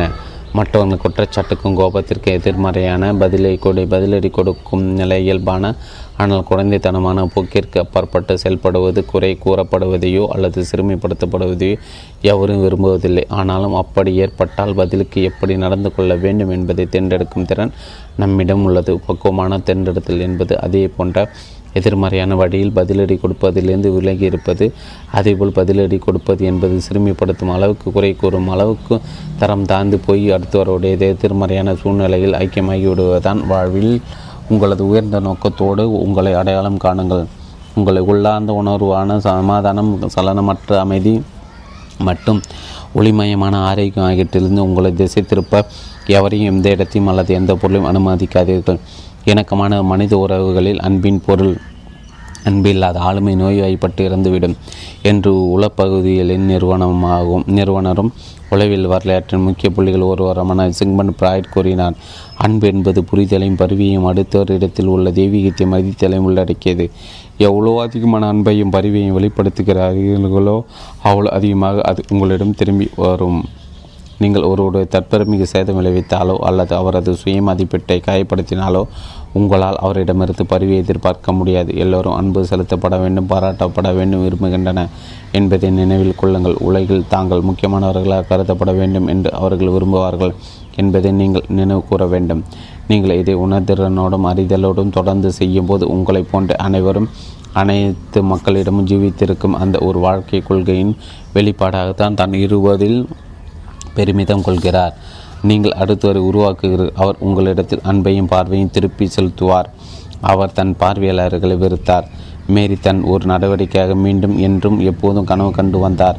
சமஸ்த கல்லூரியில் அவர் நடிப்பு பாடமாக எடுத்து படித்தார். பிறகு நாட்டில் அவர் அறிந்திருந்த ஒரு பகுதியிலிருந்து ஒரு முக்கியமான வட்டார நாடக நிறுவனத்தில் வேலைக்கு சேரும் வாய்ப்பு அவருக்கு கிடைத்தது. முதன்முறையாக அவர் அந்நிறுவனத்தின் மேடையில் தோன்றி நடத்திய பொது பார்வையாளர் அவரை கேலி செய்து கொக்கரித்தனர். உற்சாகமடைந்து கோபப்பட்டு வட்டார மக்கள் அனைவரும் முட்டாள்கள், அறியாமை மிக்கவர்கள், பின்தங்கியவர்கள் என்று அவர் முடிவு செய்தார். ஒரு கஷ்டமான காலகட்டத்திற்கு பிறகு அவர் அந்நிறுவனத்திலிருந்து நீக்கப்பட்டார். நடிப்பை விட்டுவிட்டு தன் வளர்த்த பகுதிக்கு மீண்டும் திரும்பிச் சென்று ஒரு உணவு விடுதியில் சாதாரண பணியாளராக வேலைக்கு சென்றார். ஒரு நாள் நியூயார்க் சிட்டியின் டவுன் ஹாலில் நிகழவிருந்த ஒரு சொற்பொழிவுடன் வருமாறு ஒரு நண்பர் அவரை அழைத்தார். அதன் தலைப்பில் நாம் நம்முடன் இனிமையான உறவு கொண்டாடுவது எப்படி இச்சொற்பு அவருடைய வாழ்க்கையிலிருந்து மாற்றியமைத்தது. அவ்வட்டார நாடக நிறுவனத்துடன் முன்பு தனக்கு ஏற்பட்ட அனுபவத்தின் போது அவசரப்பட்டு சற்று அதிகமான கோபத்துடன் தான் நடந்து கொண்டதை புரிந்து கொள்ள துவங்கினார். முதன்முறையாக அவர் நடித்த நாடகம் அவ்வளோ நன்றாக இல்லை என்பதையும் தன் அந்நிறுவனத்தின் புதிய உறுப்பினர் என்ற பயத்தால் அவர் தன்னால் சிறப்பாக நடிக்க முடியவில்லை என்பதையும் அவர் தனக்குள் ஒத்துக்கொண்டார். தன் தவறு பார்வையாளரிடத்தில் இல்லை, தான் அதை எதிர்கொண்ட விதத்தில் தான் இருந்தது என்பதை புரிந்து கொண்டார். நடிகையாக வேண்டும் என்று தன் நீண்ட நாள் கனவை நிறைவேற்ற அவர் மீண்டும் நடிப்பதாக முடிவெடுத்தார். அவர் தனக்காகவும் பார்வையாளர்களுக்காக உண்மையாக பிரார்த்தனை செய்ய துவங்கினார். ஒவ்வொரு இரவு இடையேறுவதற்கு முன்பாக அன்பையும் பரிவையும் அள்ளி வாடுங்கினார். நாடகத்தை பார்க்க வந்திருக்கும் அனைவரின் இதயங்களிலும் கடவுளின் அமைதி நிறைந்து உள்ளது என்றும் அவர்கள் அனைவரும் ஊக்குவிக்கப்பட்ட உயர்த்தப்படுவதாகவும் அவர் பிரார்த்தனை செய்வதை ஒரு வழக்கமாக்கி கொண்டார். ஒவ்வொரு முறை அவர் நாடகத்தின் பங்கேற்ற போதும் பார்வையாளர்கள் அன்பின் அதிர்வுகளை அனுப்பினார். இன்று அவருக்கு நாடகத்துறையில் ஒரு நல்ல எதிர்காலம் உள்ளது. அவர் தன் பரிவையும் மதிப்பையும் மற்றவர்களுக்கு செலுத்துகிறார். பதிலுக்கு அவற்றை அவருக்கு அதே முறையில் திருப்பி அனுப்புகின்றனர். கடினமான மனிதர்களை கையாள்வது எப்படி? உலகில் உள்ள சில மனிதர் கடினமானவர்களாக இருப்பதை ஆச்சரியப்படுவது ஒன்றுமில்லை. அவர்கள் மனதளவில் உருவடைந்தவர்களாக இருக்கின்றனர். அவர்கள் பக்குப்படாத நிலையில் உள்ளன. இவர்கள் பலர் விவாத போக்கோடைய ஒத்துழைக்க மறுக்கின்ற உடன் பழகுவதற்கு கடினமான வாழ்வின் மீது கசப்புணர்வு கொண்ட மனக்குற்றவாளிகள். அவர்கள் மன ரீதியாக நோய்வாய்ப்பட்டுள்ளன. அவர்களுடைய மனங்கள் குறுகுலைந்து விகாரமாக மாறியுள்ளன. ஒருவேளை அது அவர்களுடைய கடந்த கால அனுபவங்களால் ஏற்பட்டிருக்கலாம். இப்படிப்பட்ட ஒருவரோடு நீங்கள் செயல்பட வேண்டியிருந்தால் நீங்கள் அவரை எப்படி சமாளிப்பீர்கள்? அவர்களுடைய எதிர்மறை ஆற்றலை மீண்டும் அவர்களுக்கு வெறுப்பின் வடிவில் திருப்பி அனுப்ப நாம் சபலப்படுவோம். ஆனால் அதை செய்வதற்கு முதல் அந்த எதிர்மறை போக்கை அது உங்களிடத்தில் ஏற்படுத்தவிருக்கும் அதிக அனைத்து மோசம் உலைகளோடும் சேர்த்து நீங்கள் உங்களுக்குள் ஏற்றுக்கொள்ள வேண்டும். அதற்கு மாறாக தீமைக்கு பதில் நன்மையை வழங்க நீங்கள் முயற்சி செய்யலாம். இது கஷ்டமான இனிமையற்ற மனப்போக்குகளால் நீங்கள் தாக்கப்படுவதை தடுக்கும். நீங்கள் வெளிப்படுத்தும் மனிதாபிமான புரிதலும் அவர்களை மாற்றக்கூடிய செயல்முறையை இயங்கி வைக்கும். துன்பம் துணையை தேடும் வெறுப்பான ஏமாற்றமிக்க உருகுலைந்த மனிதத்தன்மை பிரபஞ்சத்தில் பேரறிவிலிருந்து கருதி விலகி இருக்கிறது. இத்தகைய மனிதர் சமாதானமாக, மகிழ்ச்சியாக, பேரானந்தமாக இருப்பவர்களை பார்த்து கடுங்கோபம் கொண்டிருப்பார். வழக்கமாக அவர் தண்ணீர் அன்போடு பரிவோடு நடந்து கொள்பவர்கள் குறை கூறிக்கொண்டும் படித்து பேசிக்கொண்டும் வெளிப்படையாக கண்டனத்தை தெரிவித்து கொண்டும் இருப்பார். அவரது மனப்போக்கு இப்படி தான் இருக்கும். நான் மிகவும் துன்பப்பட்டு கொண்டிருக்கும்போது அவர்கள் மட்டும் ஏன் மகிழ்ச்சியாக இருக்க வேண்டும்? அவர்களை தான் துணை இருக்கும் கீழ்நிலைக்கு கிழித்து வர விரும்புவார். துன்பம் துணை தேடும் என்ற பழமொழி என்று உண்மையாகவே இருக்கிறது. இதை நீங்கள் புரிந்து கொண்டால் நீங்கள் உணர்ச்சி வசப்பட மாட்டீர்கள். சாந்தமாக, அமைதியாக, பற்றற்று இருப்பீர்கள். லண்டனில் என் சொற்பொழிவில் பங்கேற்று புரூஸ் என்பவர் இச்செயல்முறையுடன் தனக்கு ஏற்பட்ட அனுபவத்தை என்னிடம் பகிர்ந்து கொண்டார். தன் வசிக்கும் சமுதாயத்தை அழகுபடுத்துவதில் அக்கறை கொண்டிருந்த ஒரு தன்னார்வ நிறுவனத்தை அவர் தீவிரமாக ஈடுபட்டு இருந்தார். பெரும்பாலான தன்னார்வ தொண்டர் தோட்டங்களை உருவாக்குவதிலும் மோசமான நிலையில் இருக்கும் பகுதிகளை சீர்படுத்துவதிலும் பாழடைந்த கட்டிடங்களை மறுசீரமைப்பது உண்மையில் ஆர்வமாக இருந்தன. ஆனாலும் ஒரு உறுப்பினர் மட்டும் மற்றவர்கள் கொடுத்த ஒவ்வொரு யோசனையை எதிர்த்து கொண்டே இருந்தார். அதோடு மற்றவர்களின் நோக்கத்தை அவர் தொடர்ந்து குறை கூறி கொண்டே இருந்தார். அவர்களின் ஒவ்வொரு சந்திப்புகளிலும் அவர்கள் ஏதாவது பிரச்சனை ஏற்படுத்தி கொண்டே இருந்தால் கூட்டங்களுக்கு வரும் உறுப்பினர்களின் எண்ணிக்கை குறைய துவங்கியது. மற்ற உறுப்பினர்களில் சிலர் இது குறித்து புரூஸிலிடம் பேச வந்தனர். அந்த சிறு சிறுப்புக்காரர் நிறுவனத்தை நீக்கிவிடலாம் என்று அவர்கள் பரிந்துரைத்தனர். அவர்களின் திட்டவட்டத்துக்கு துணை போவாக இருந்த நேரத்தில் அப்படி செய்வதால் அம்மனித்துறை தெரிந்த மனப்போக்குகளை தனக்குள்ளும் அனுப்பிக்க நேரிடும் என்பதை புரூஸ் உணர்ந்தார். மாறாக அந்த மனிதரும் ஒரு இணையராக குழுவோடு ஒத்துழைக்கும் உறுப்பினர் மாறி வருவதாக புரூஸ் மனக்காட்சி படைப்பு செய்ய துவங்கினார். குழுவின் ஒவ்வொரு சந்திப்பிற்கு பின் முன்னும் புரூஸ் ஓர் அமைதியான மூளைக்குள் சென்று இவ்வாறு திரும்ப திரும்ப கூறினான். நான் என்னுள் இருக்கும் எனக்கு மற்றும் சமாதான கொள்கைகளை முற்றிலும் இசைவாக சிந்திக்கிறேன், பேசுகிறேன், செயல்படுகிறேன். எங்களுடைய நிறுவனத்தின் குறிக்கோளுடன் தங்களை பிணைத்துக் கொள்ளும் அனைவரும் தெய்வீக ஒழுங்குடன், பரிவோடும், சீரிய நோக்கத்தோடும் இணைகின்றன. இங்கு எந்தவிதமான முரண்பாடோ இனிமையே குறைவோ இல்லை. படைப்பறிவு நாங்கள் மேற்கொள்ளும் அனைத்திலும் எங்களை முன்னடத்துகிறது, முறைப்படுத்தி கட்டுப்படுகிறது, வழி நடத்துகிறது. பல வாரங்களுக்கு பிறகு அநேக தொந்தரவுகளை விளைவித்த அந்த மனிதர் ஒரு புதிய கருத்தை முன்வைத்தார். அவர் அனைவரும் ஏற்றுக்கொள்ளும் விதத்தில் ஒத்துழைப்பான முறையில் எடுத்துரைத்தார். அது அவரை நிறுவனத்திலிருந்து வெளியேற்ற வேண்டும் என்று விரும்பியவர்கள் உட்பட நிறுவனத்தில் உள்ள எல்லோரும் ஒப்புதலையும் பெற்றது. மனித உறவுகள் பச்சதாபத்தை கடைபிடித்தல். ஏலிஸ் என்ற இளம்பெண் சமீபத்தில் என்னை சந்தித்தார். அவர் தன் அலுவலகத்தில் தன்னுடன் வேலை பார்த்த மற்றொரு இளம்பெண்ணை நீண்ட நாட்களை விருத்து வந்துள்ளதாக என்னிடம் கூறினார். அப்பெண் இவரோட அழகாகவும் மகிழ்ச்சியாகவும் செழிப்பாகவும் இருந்தது இவர் காரணமாக கூறினார். அப்பெண்ணின் திருமணம் அந்நிறுவனத்தின் தலைமை செயற்குழு அதிகாரியுடன் நிச்சயிக்கப்பட்ட போது ஏலிஸ் பெரிது அதிர்ச்சி அடைந்த, ஏனெனில் அவர் அந்த அதிகாரி நீண்ட நாட்களாக ரகசியமாக நேசித்து வந்திருந்தார். திருமணம் நடைபெற்ற பின்னர் ஒரு நாள் ஏலிஸ் அதிகம் வெறுத்த பெண் முகந்தைய திருமணத்தின் மூலம் பிறந்த தன் மகளுடன் அலுவலகத்திற்கு வந்தார். தன் சக பணியாளர்கள் குழந்தையே இருந்ததையே அல்லது அவர் ஏற்கனவே திருமணம் என்பது ஏலிஸ் அறிந்திருக்கவில்லை. பிறவி குறையால் அச்சிறுமி தன் காலில் எஃகு தகடு அறிந்திருந்தாள். அவள் தன் தாயின், அம்மா இங்குதான் என் புது அப்பா வேலை செய்கிறாரா? எனக்கு இந்த இடம் மிகவும் பிடித்துள்ளது. நான் விரும்பும் மக்கள் இந்த இடம் முழுக்க இருக்கின்றன என்று கூறியது. ஏலிஸ் கேட்க நேர்ந்தது. என் இதயம் திடீரென்று அச்சிறுமியில் பால் ஈர்க்கப்பட்ட அச்சிறுமி எவ்வளோ சந்தோஷமாக இருக்கிறாள் என்று நான் உணர்ந்தேன். பல சவால்களிடையும் என் சக ஊழியர் எவ்வளோ மகிழ்ச்சியாக இருந்தாள் என்பதை என்னால் பார்க்க முடிந்தது. திடீரென்று எனக்கு அவள் மேல் பாசம் ஏற்பட்டது. நான் அவளுடைய அறைக்குள் சென்று இவ்வுலகில் உள்ள அனைத்து மகிழ்ச்சியும் அவளுக்கு கிடைக்க வேண்டும் என்று அவளை வாழ்த்தினேன். நான் மனதார அவ்வாறு வேண்டினேன் என்று ஏலிஸ் என்னிடம் கூறினார். அக்கணத்தில் உதவியாளர்கள் பச்சதாபம் என்று அழைக்கும் ஒரு உணர்வு ஏலிஸ் அனுபவித்தார். இது நாம் மற்றவர்கள் உணர்வுகளை புரிந்து கொள்ளும் அனுபவத்தை போன்றதல்ல. இது அதை விட அதிகம். இது கற்பனையாக உங்களை அடுத்தவரோட மனப்போக்கிற்குள்ளும் நிலைகளுக்குள்ளும் புகுத்துவது. ஏலிஸ் தன் மனநிலை அல்லது தன் இதயத்தின் உணர்வை அடுத்த பெண்ணின் மனத்திற்குள்ளும் இதயத்திற்குள்ளும் புகுத்திய போது அப்பெண்ணின் அனுபவத்தின் வழியே ஏலிஸ் சிந்திக்க துவங்கியது போல் இருந்தது. நீங்கள் எப்போதாவது மற்றவரை காயப்படுத்தவோ அல்லது அவரை பற்றி தவறாக சிந்திக்கவோ சாப்பலப்பட்டால் மனதளவில் உங்களை மோசஸின் மனதிற்குள் புகுத்தி 10 கட்டளைகளின் நிலையிலிருந்து சிந்தியுங்கள். நீங்கள் பொறாமை, வெற்றெரிச்சல் அல்லது கோபம் ஆகிய போக்கை கொண்டிருந்தால் உங்கள் இயேசுவின் மனதிற்குள் புகுத்தி அந்நிலையிலிருந்து சிந்தியுங்கள். நீங்கள் ஒருவரில் ஒருவர் அன்பாக இருங்கள் என்ற வார்த்தைகளின் பொருளை நீங்கள் உணர்வீர்கள். திருப்திப்படுத்தல் ஒருபோதும் திருப்தி ஏற்படுத்தாது.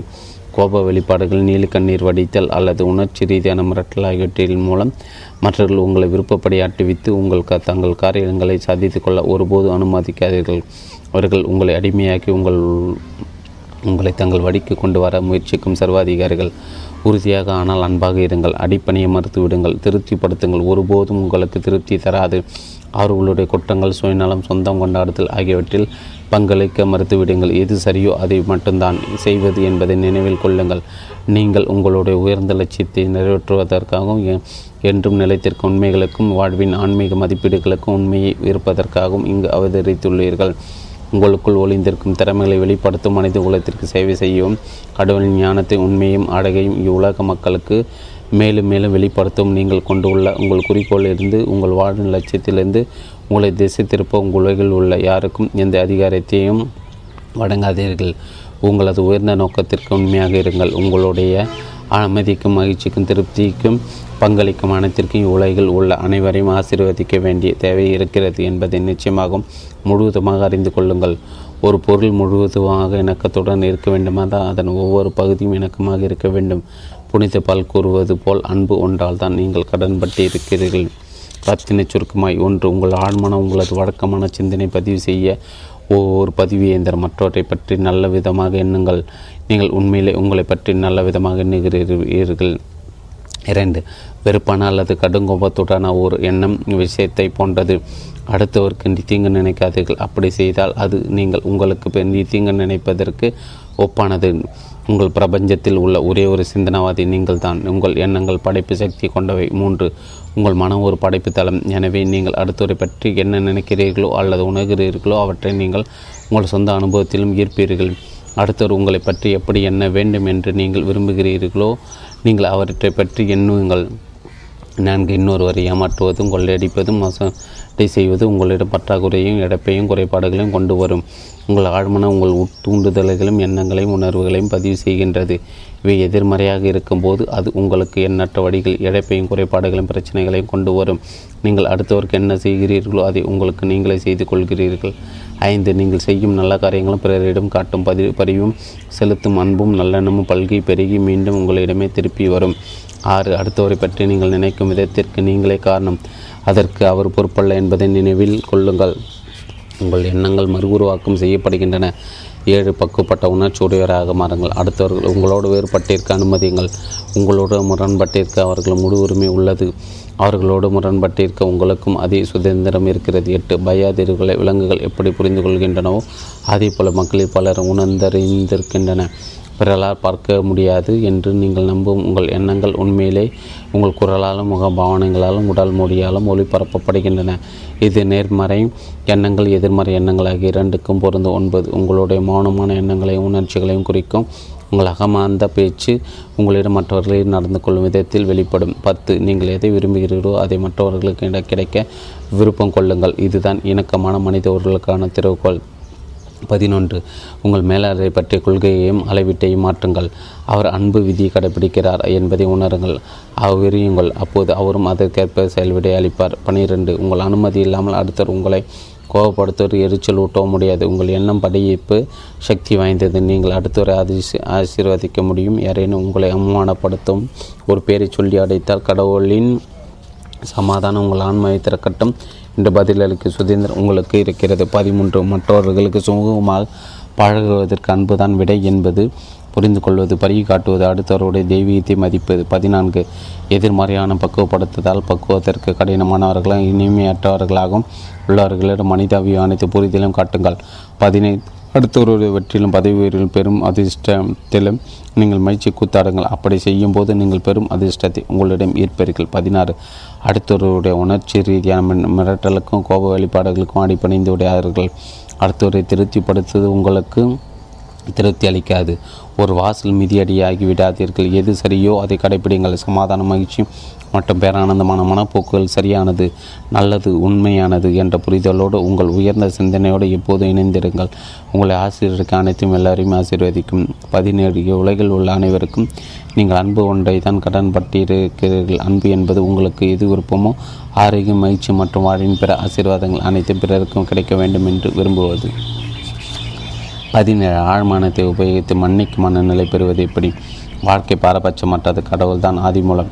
நீங்கள் இவ்வார்த்தைகளை படித்து கொண்டு அவற்றை பற்றி சிந்தித்து கொண்டிருக்கும்போது இவ்வாழ்க்கை கோட்பாடு இக்காலத்தில் உங்களின் ஊடாக ஓடிக்கொண்டிருக்கிறது. இணக்கம், சமாதானம், அழகு, பேரானந்தம், செழிப்பு ஆகியவற்றின் வடிவில் கடவுள் தன்னை உங்கள் ஊடாக வெளிப்படுத்த விரும்புகிறார். இது கடவுளின் சித்தம் அல்லது வாழ்வின் போக்கு என்று அழைக்கப்படுகிறது. உங்களின் ஊடாக இயங்கும் வாழ்வின் ஓட்டத்திற்கு எதிராக உங்கள் மனத்தில் நீங்கள் தடை ஏற்படுத்த இந்த உணர்ச்சி எரிச்சல் உங்கள் ஆழ்மானத்தை சீற்றப்படுத்தி அனைத்து விதமான எதிர்மறையான சூழ்நிலையை ஏற்படுத்தும். மோசமான சூழ்நிலைகள் அனைத்தும் மனித இனத்தின் எதிர்மறையான அழிவுபூர்வமான சிந்தனால் உருவாக்கப்பட்டவை. எனவே உங்களோட பிரச்சனைக்கோ அல்லது உடல்நல குறைவிற்கோ உங்களை குற்றப்படுத்துவது ஒரு மாபெரும் தவறு. பலர் வழக்கமாக தங்களுடைய பாவத்திற்கும் நோய்க்கும் மனித குலத்தின் துன்பத்திற்கும் கடவுளை குறை கூறி கொண்டும் படித்து கொண்டும் வாழ்வின் ஓட்டத்திற்கு மனத்தில் தடை ஏற்படுத்துகின்றன. மற்றவர்கள் தங்களுடைய வழிகளுக்கும் வேதனைகளுக்கும் அன்பு கூறியவரின் இழப்பிற்கும் தனிப்பட்ட அவலங்களுக்கும் விபத்துகளுக்கும் கடவுள் மீது பழி போடுகின்றன. அவர்கள் கடவுள் மேல் கோபத்தில் இருக்கின்றனர். கடவுள் தான் தங்கள் துன்பங்களுக்கும் காரணம் என்று நம்புகின்றனர். கடவுளை பற்றி இத்தகைய எதிர்மறை கொள்கைகளை ஊக்குவித்து கொண்டிருக்கும் வரையில் மக்கள் தங்கள் ஆழ்மனங்களில் எதிர்மறையான விளைவுகளை தான் அனுபவிப்பார்கள். அதோடு தங்களை தண்டித்து கொண்டிருக்கிறோம் என்பதை புரிந்து கொள்ளவும் அவர்கள் தவறிவிடுகிறார்கள். அவர்கள் உண்மையை பார்க்க வேண்டும், மன இறுக்கத்திலிருந்து விடுதலை பெற வேண்டும், பிற மக்களுக்கு எதிரான கண்டனங்களை ஆத்திரத்தையும் கோபத்தையும் விட்டொழிக்க வேண்டும். இல்லை என்றால் அவர்களால் ஒரு ஆரோக்கியமான மகிழ்ச்சியான படைப்பின் திறன் வாய்ந்த செயலில் ஈடுபட முடியாது. அன்பு நிறைந்த கடவுளை தங்கள் மனதிலும் மனங்களிலும் இதயங்களிலும் இவர்கள் ஏற்றுக்கொள்ளும் அக்கணத்தில் கடவுள் ஒரு அன்பு தந்தை அவர் தங்களை கண்காணித்து கொண்டிருக்கிறார், கவனித்துக் கொள்கிறார், வழிநடக்க பாரமரித்து வலிமைப்படுத்துகிறார் என்று நம்ப துவங்கி விடுகின்றன. அக்கணம் கடவுளை பற்ற அல்லது வாழ்க்கை கோட்பாட்டை பற்றிய கொள்கையை நம்பிக்கையும் அவர்களுடைய ஆழ்மனம் ஏற்றுக்கொண்டு வருவதால் எண்ணற்ற வழிகளில் தாங்கள் ஆசீர்வதிக்கப்பட்டுள்ளதை உணர்வார். வாழ்க்கை உங்களை எப்போது மன்னிக்கிறது? உங்களை மன்னிக்க வாழ்க்கை கோட்பாடு ஒரு அச்சய பாத்திரத்தை தன்னகத்தை கொண்டுள்ளது. உங்கள் விரலில் காயம் ஏற்படும் போது அது உங்களை மன்னிக்கிறது. உங்களுக்கு இருக்கும் ஆழ்மன பேரறிவு உடனே அக்காயத்தை சரி செய்ய புறப்படுகிறது. தீங்கு விளைவிக்கக்கூடிய ஒரு உயிரினத்திலிருந்து ஏதேனும் கிருமிகள் உங்களை தொற்றிக்கொண்டால் வாழ்க்கை உங்களை மன்னித்து அவ்வுயிரினத்தை சூழ்ந்து கொண்டு அதை நீர்மூலமாக்க புறப்பட்டு விடுகிறது. உங்கள் கையை தீயில் சுட்டு கொண்டால் வாழ்க்கை கோட்பாடு உங்களுக்கு புதிய தோலையும் திசுக்களையும் உயிரணுக்களையும் உருவாக்கி கொடுக்க விடுகிறது. வாழ்க்கை உங்கள் மீது எந்த வெறுப்பும் கிடையாது, அது எப்போது உங்களை மன்னித்து கொண்டே இருக்கிறது. நீங்கள் இயற்கையோடைய சிசைந்து சிந்திப்பதன் மூலம் ஒத்துழைத்ததால் வாழ்க்கை உங்களுக்கு ஆரோக்கியத்தையும் வலிமையையும் இணக்கத்தையும் சமாதானத்தையும் கொண்டு வரும். எதிர்மறையான வேதனை ஊட்டும் நினைவுகள், கசப்புணர்வு மற்றும் தீயணங்கள் உங்களுக்குள் இருக்கும் வாழ்க்கை கோட்பாட்டின் சுதந்திரமான ஓட்டத்தில் இடைஞ்சல்களையும் தடைகளையும் ஏற்படுத்தும். குற்ற உணர்ச்சியை அவர் எப்படி விட்டோடித்தார்?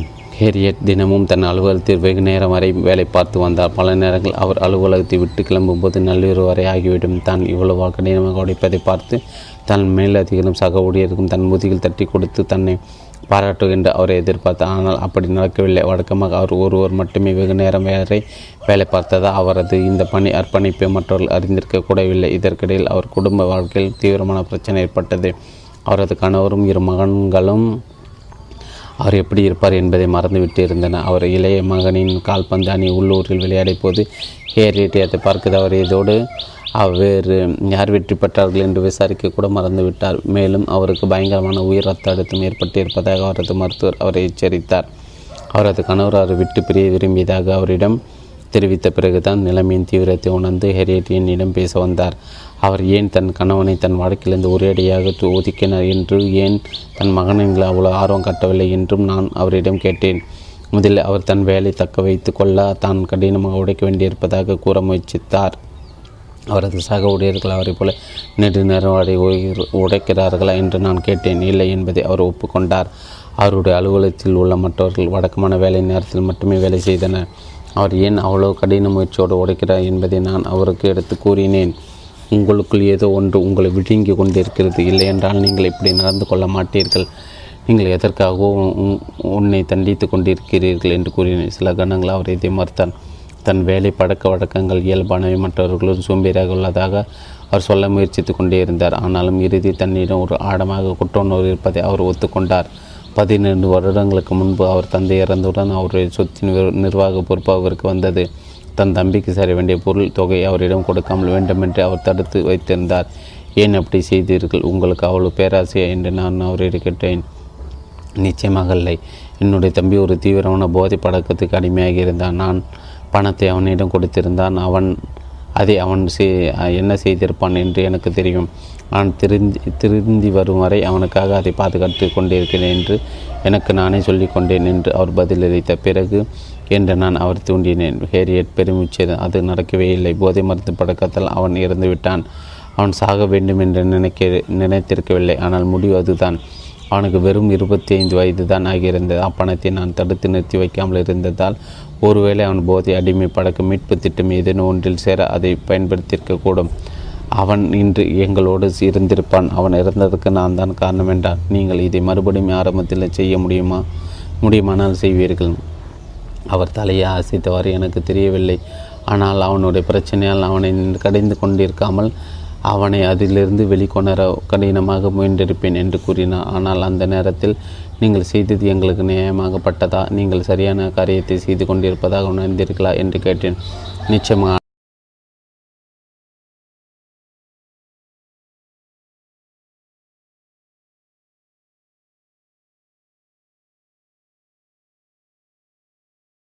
ஆழ்மானதின் அளப்பரிய சக்தியை உபயோகித்து மாபெரும் செல்வந்தராவது எப்படி? Doctor Joseph Murphy. தமிழில் Nagalakshmi Shanmugam. Tamil translation of the doctor Joseph Murphy international best seller. Your infinity power to be rich.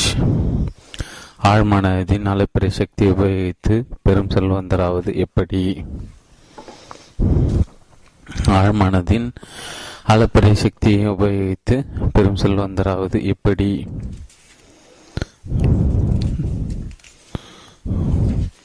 ஆழ்மனதின் அளப்பரிய சக்தியை உபயோகித்து பெரும் செல்வந்தராவது எப்படி? Doctor Joseph Murphy, Tamil Nagalakshmi Selvam, மஞ்சள் பப்ளிகேஷன் ஹவுஸ், நொடிமுன். இப்புத்தகம் நடைமுறை செயல்பாட்டை மனதில் வைத்து எடுக்கப்பட்ட ஒன்று.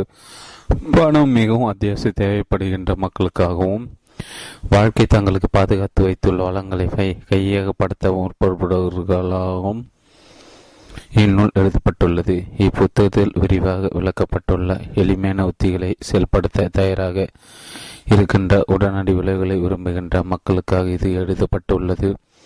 இதில் விளக்கப்பட்டுள்ள மனித மனதின் அடிப்படை விதிகளை ஏற்றுக்கொண்டு கடைபிடித்து வந்தால் நிச்சயமான உறுதியான விளைவுகளை நீங்கள் பெறுவீர்கள். இதில் கூறப்பட்டுள்ள உத்திகளை ஒரு 12 வயது சிறுவன் கூட எளிதாக புரிந்து கொண்டு செயல்படுத்தும் வகையில் எளிமையான நடையில் இதை எழுதியுள்ளேன். இதில் கொடுக்கப்பட்டுள்ள எடுத்துக்காட்டுகள் அனைத்தும் இதில் விவரிக்கப்பட்டுள்ள உளம் சார்ந்த விதிகளையும் ஆன்மீக விதிகளையும் பயன்படுத்தி செல்வந்தராக ஆனவர்களை பற்றியது. இவர்கள் பல்வேறு சமயங்களை சேர்ந்தவர்கள், மேலும் அவர்கள் பல தரப்பட்ட வருவாய் நிலைகளை சேர்ந்தவர்கள், சமூகத்தின் வெவ்வேறு நிலைகளில் இருந்து வந்தவர்கள். இவர்கள் அனைவரும் ஒரு குறிப்பிட்ட விதத்தில் சிந்தித்ததன் மூலம், ஆழ்மனத்தின் சக்தியை சரியான முறையில் பயன்படுத்தியதன் மூலமும் ஏராளமான செல்வத்தை குவித்துள்ளனர். ஒரு விற்பனையாளர் தனது ஆண்டு வருவாயை ஒரு வருடத்தில் $5,000 $50,000 அளவு எப்படி உயர்த்தினார்? ஒரு விற்பனையாளர் தனது ஆண்டு வருவாயை ஒரு வருடத்தில் $5,000 $50,000 எப்படி உயர்த்தினார்? லாஸ் ஏஞ்சலிஸ் நகரில் ஒரு தொழிலதிபர் தான் கற்றுக் கொடுத்த ஒரு சூத்திரத்தை பயன்படுத்தி ஒன்றும் இல்லாத ஒரு 2 நிலையிலிருந்து $1,00,00,000 பெருமான உள்ள சங்கிலி தொடர் கடைகளின் உரிமையாளராக எப்படி மாறினார்? சிறு சிறு வேலை செய்து வந்த ஒரு தச்சு தொழிலாளி பல விண்ணோர கட்டிடங்களை கட்டி பெரும் சொத்துக்களை எப்படி குவித்தார்?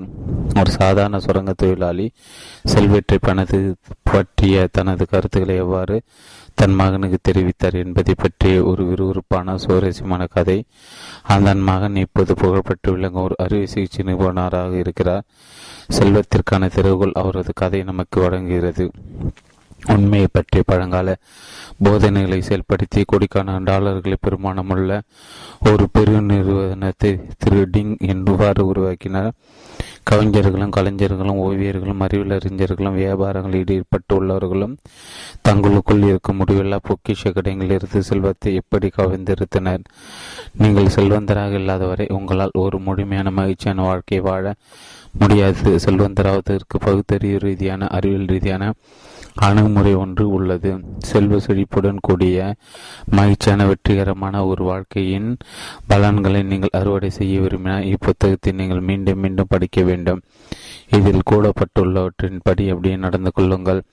அப்போது ஒரு பிரம்மாண்டமான அருமையான மகிழ்ச்சியான செல்வ செழிப்பான உன்னதமான வாழ்க்கைக்கான பாதை உங்கள் கண்முன் விரியும்.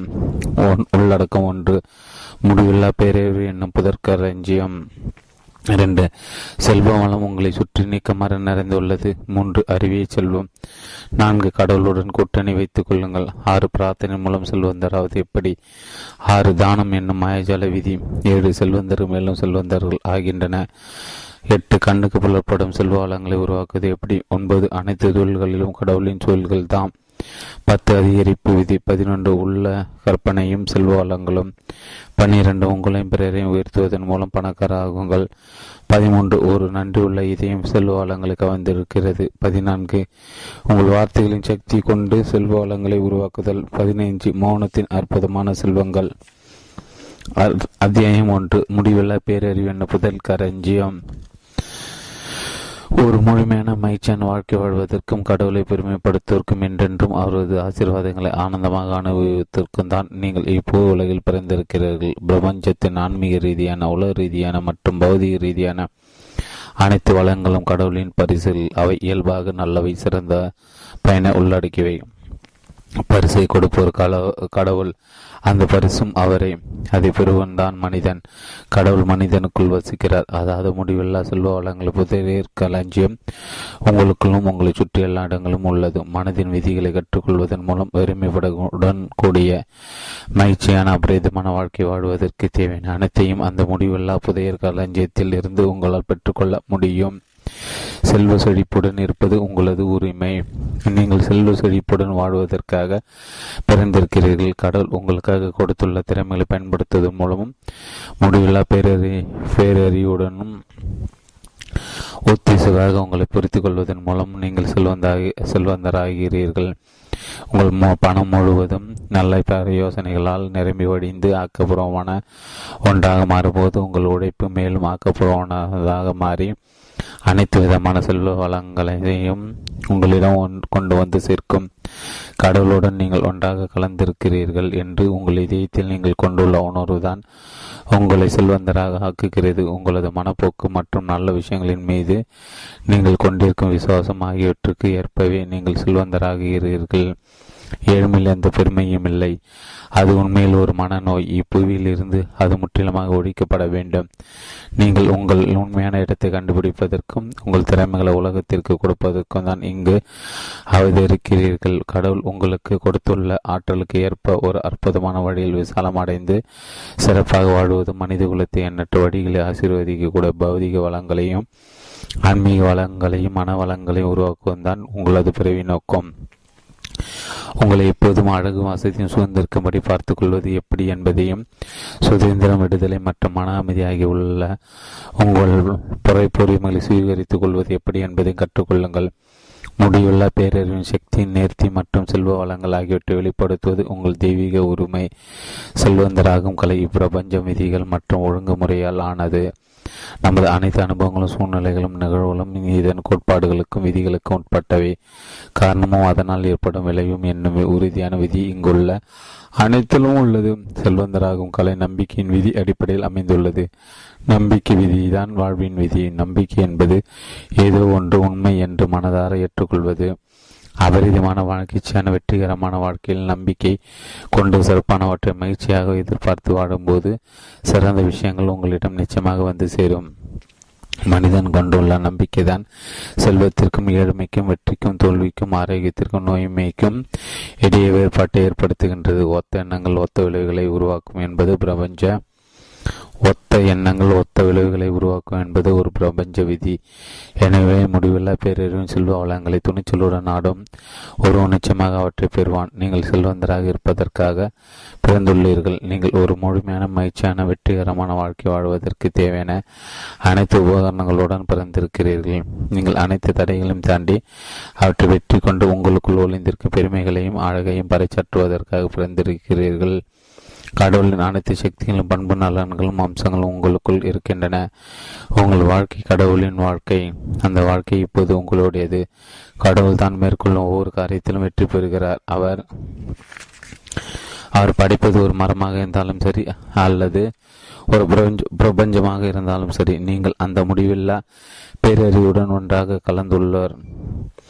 ஆகவே உங்களால் ஒருபோதும் தற்க முடியாது. வெறுமனை வாழ்க்கை ஒட்டுவதற்காக நீங்கள் இங்கு வரவில்லை. வாழ்க்கை என்பது உங்களுடன் கிடைத்துள்ள ஒரு பரிசு. வாழ்வை ஜீவனுடன் வெளிப்படுத்துவதற்கும் உங்கள் மனம், உடல் மற்றும் ஆன்மாவின் மூலமாக உங்களுக்குள் ஒளிந்துள்ள திறமைகளையும் திறன்களையும் உலகிற்கு கொடுப்பதற்கும் தான் நீங்கள் இங்கு ஜனித்திருக்கிறீர்கள். ஆரோக்கியம், அபரிதம், மகிழ்ச்சி மற்றும் அமைதி ஆகியவற்றை குறித்து நீங்கள் கொண்டுள்ள விருப்பங்களை அனைத்தும் உங்கள் மூலமாக வெளிப்பட துடித்து கொண்டிருக்கும். முடிவில்லா பேரறிவின் தூண்டுதல்களை உங்கள் ஆற்றலை முழுமையாக பயன்படுத்திக் கொள்வதற்கு இப்போது விடையுங்கள். செல்வந்தராவதுக்கு தொழிலளிப்பதற்கு கடைபிடித்த 3 அம்சங்கள். பெவர்லி ஹில்ஸ் பகுதியைச் சேர்ந்த எனது தொழிலதிபர் நண்பர் ஒருவர் தன் கடையில் வைத்து என்னிடம், என் சகோதரம் நான் செய்யும் அதே வியாபாரத்தில் தான் ஈடுபட்டுள்ளார். இங்கிருந்து 3 கட்டிடங்களை தாண்டி அவரது கடை உள்ளது. அவர் செல்வ செழிப்பை தெளித்துக் கொண்டிருக்கிறார். என்னால் என் அடிப்படை தேவைகளை கூட நிறைவேற்ற முடியவில்லை. சூழ்நிலையோ அல்லது வியாபார பொருட்களோ இதற்கு காரணமாக இருக்க முடியாது. எனது இந்த நிலைமைக்கு நிச்சயமாக நான் தான் காரணம் என என்று கூறினார். செல்வந்தராவது வாழ்வில் முன்னேறுவதும் ஒரு குறிப்பிட்ட வியாபாரம் அல்லது ஒரு குறிப்பிட்ட இடத்தை சார்ந்ததல்ல. செல்வ வளங்கள் என்பது ஒரு மனிதனின் மனம் தொடர்பானவை. பெரும் திறமை படுத்த சிலர் ஏழ்மையில் சிக்கி வெறுப்போடு வாழ்கின்றனர். அதே சமயம் மிக குறைவான திறமை அல்லது மிக குறைவான கல்வி பெற்றிருக்கும் சிலர் தங்களால் கற்பனை செய்து பார்க்க முடியாத அளவு செழிப்பாக வாழ்கின்றன என்று நான் அவரிடம் கூறினேன். செல்வத்தை வெற்றிகரமாக பெறுவதற்கான 3 அம்சங்கள் குறித்து நான் அவருக்கு விளக்கினேன். அவர் இந்த 3 அம்சங்களையும் கடைபிடித்து வியக்கத்தக்க வகையில் முன்னேறினார். முதலாவது அம்சம், வாடகைக்கான தொகை என்னால் செலுத்த முடியாது. என் வருமானம் கைக்கும் வாய்க்கும் போதுமானதாக இல்லை. வியாபாரம் மோசமாக உள்ளது. என் செலவுகளை என்னால் சமாளிக்க முடியவில்லை. போன்ற பொருளாதாரத்தை பற்றி எந்த ஒரு எதிர்மறையான கருத்தையும் ஒருபோதும் கூறாதீர்கள்.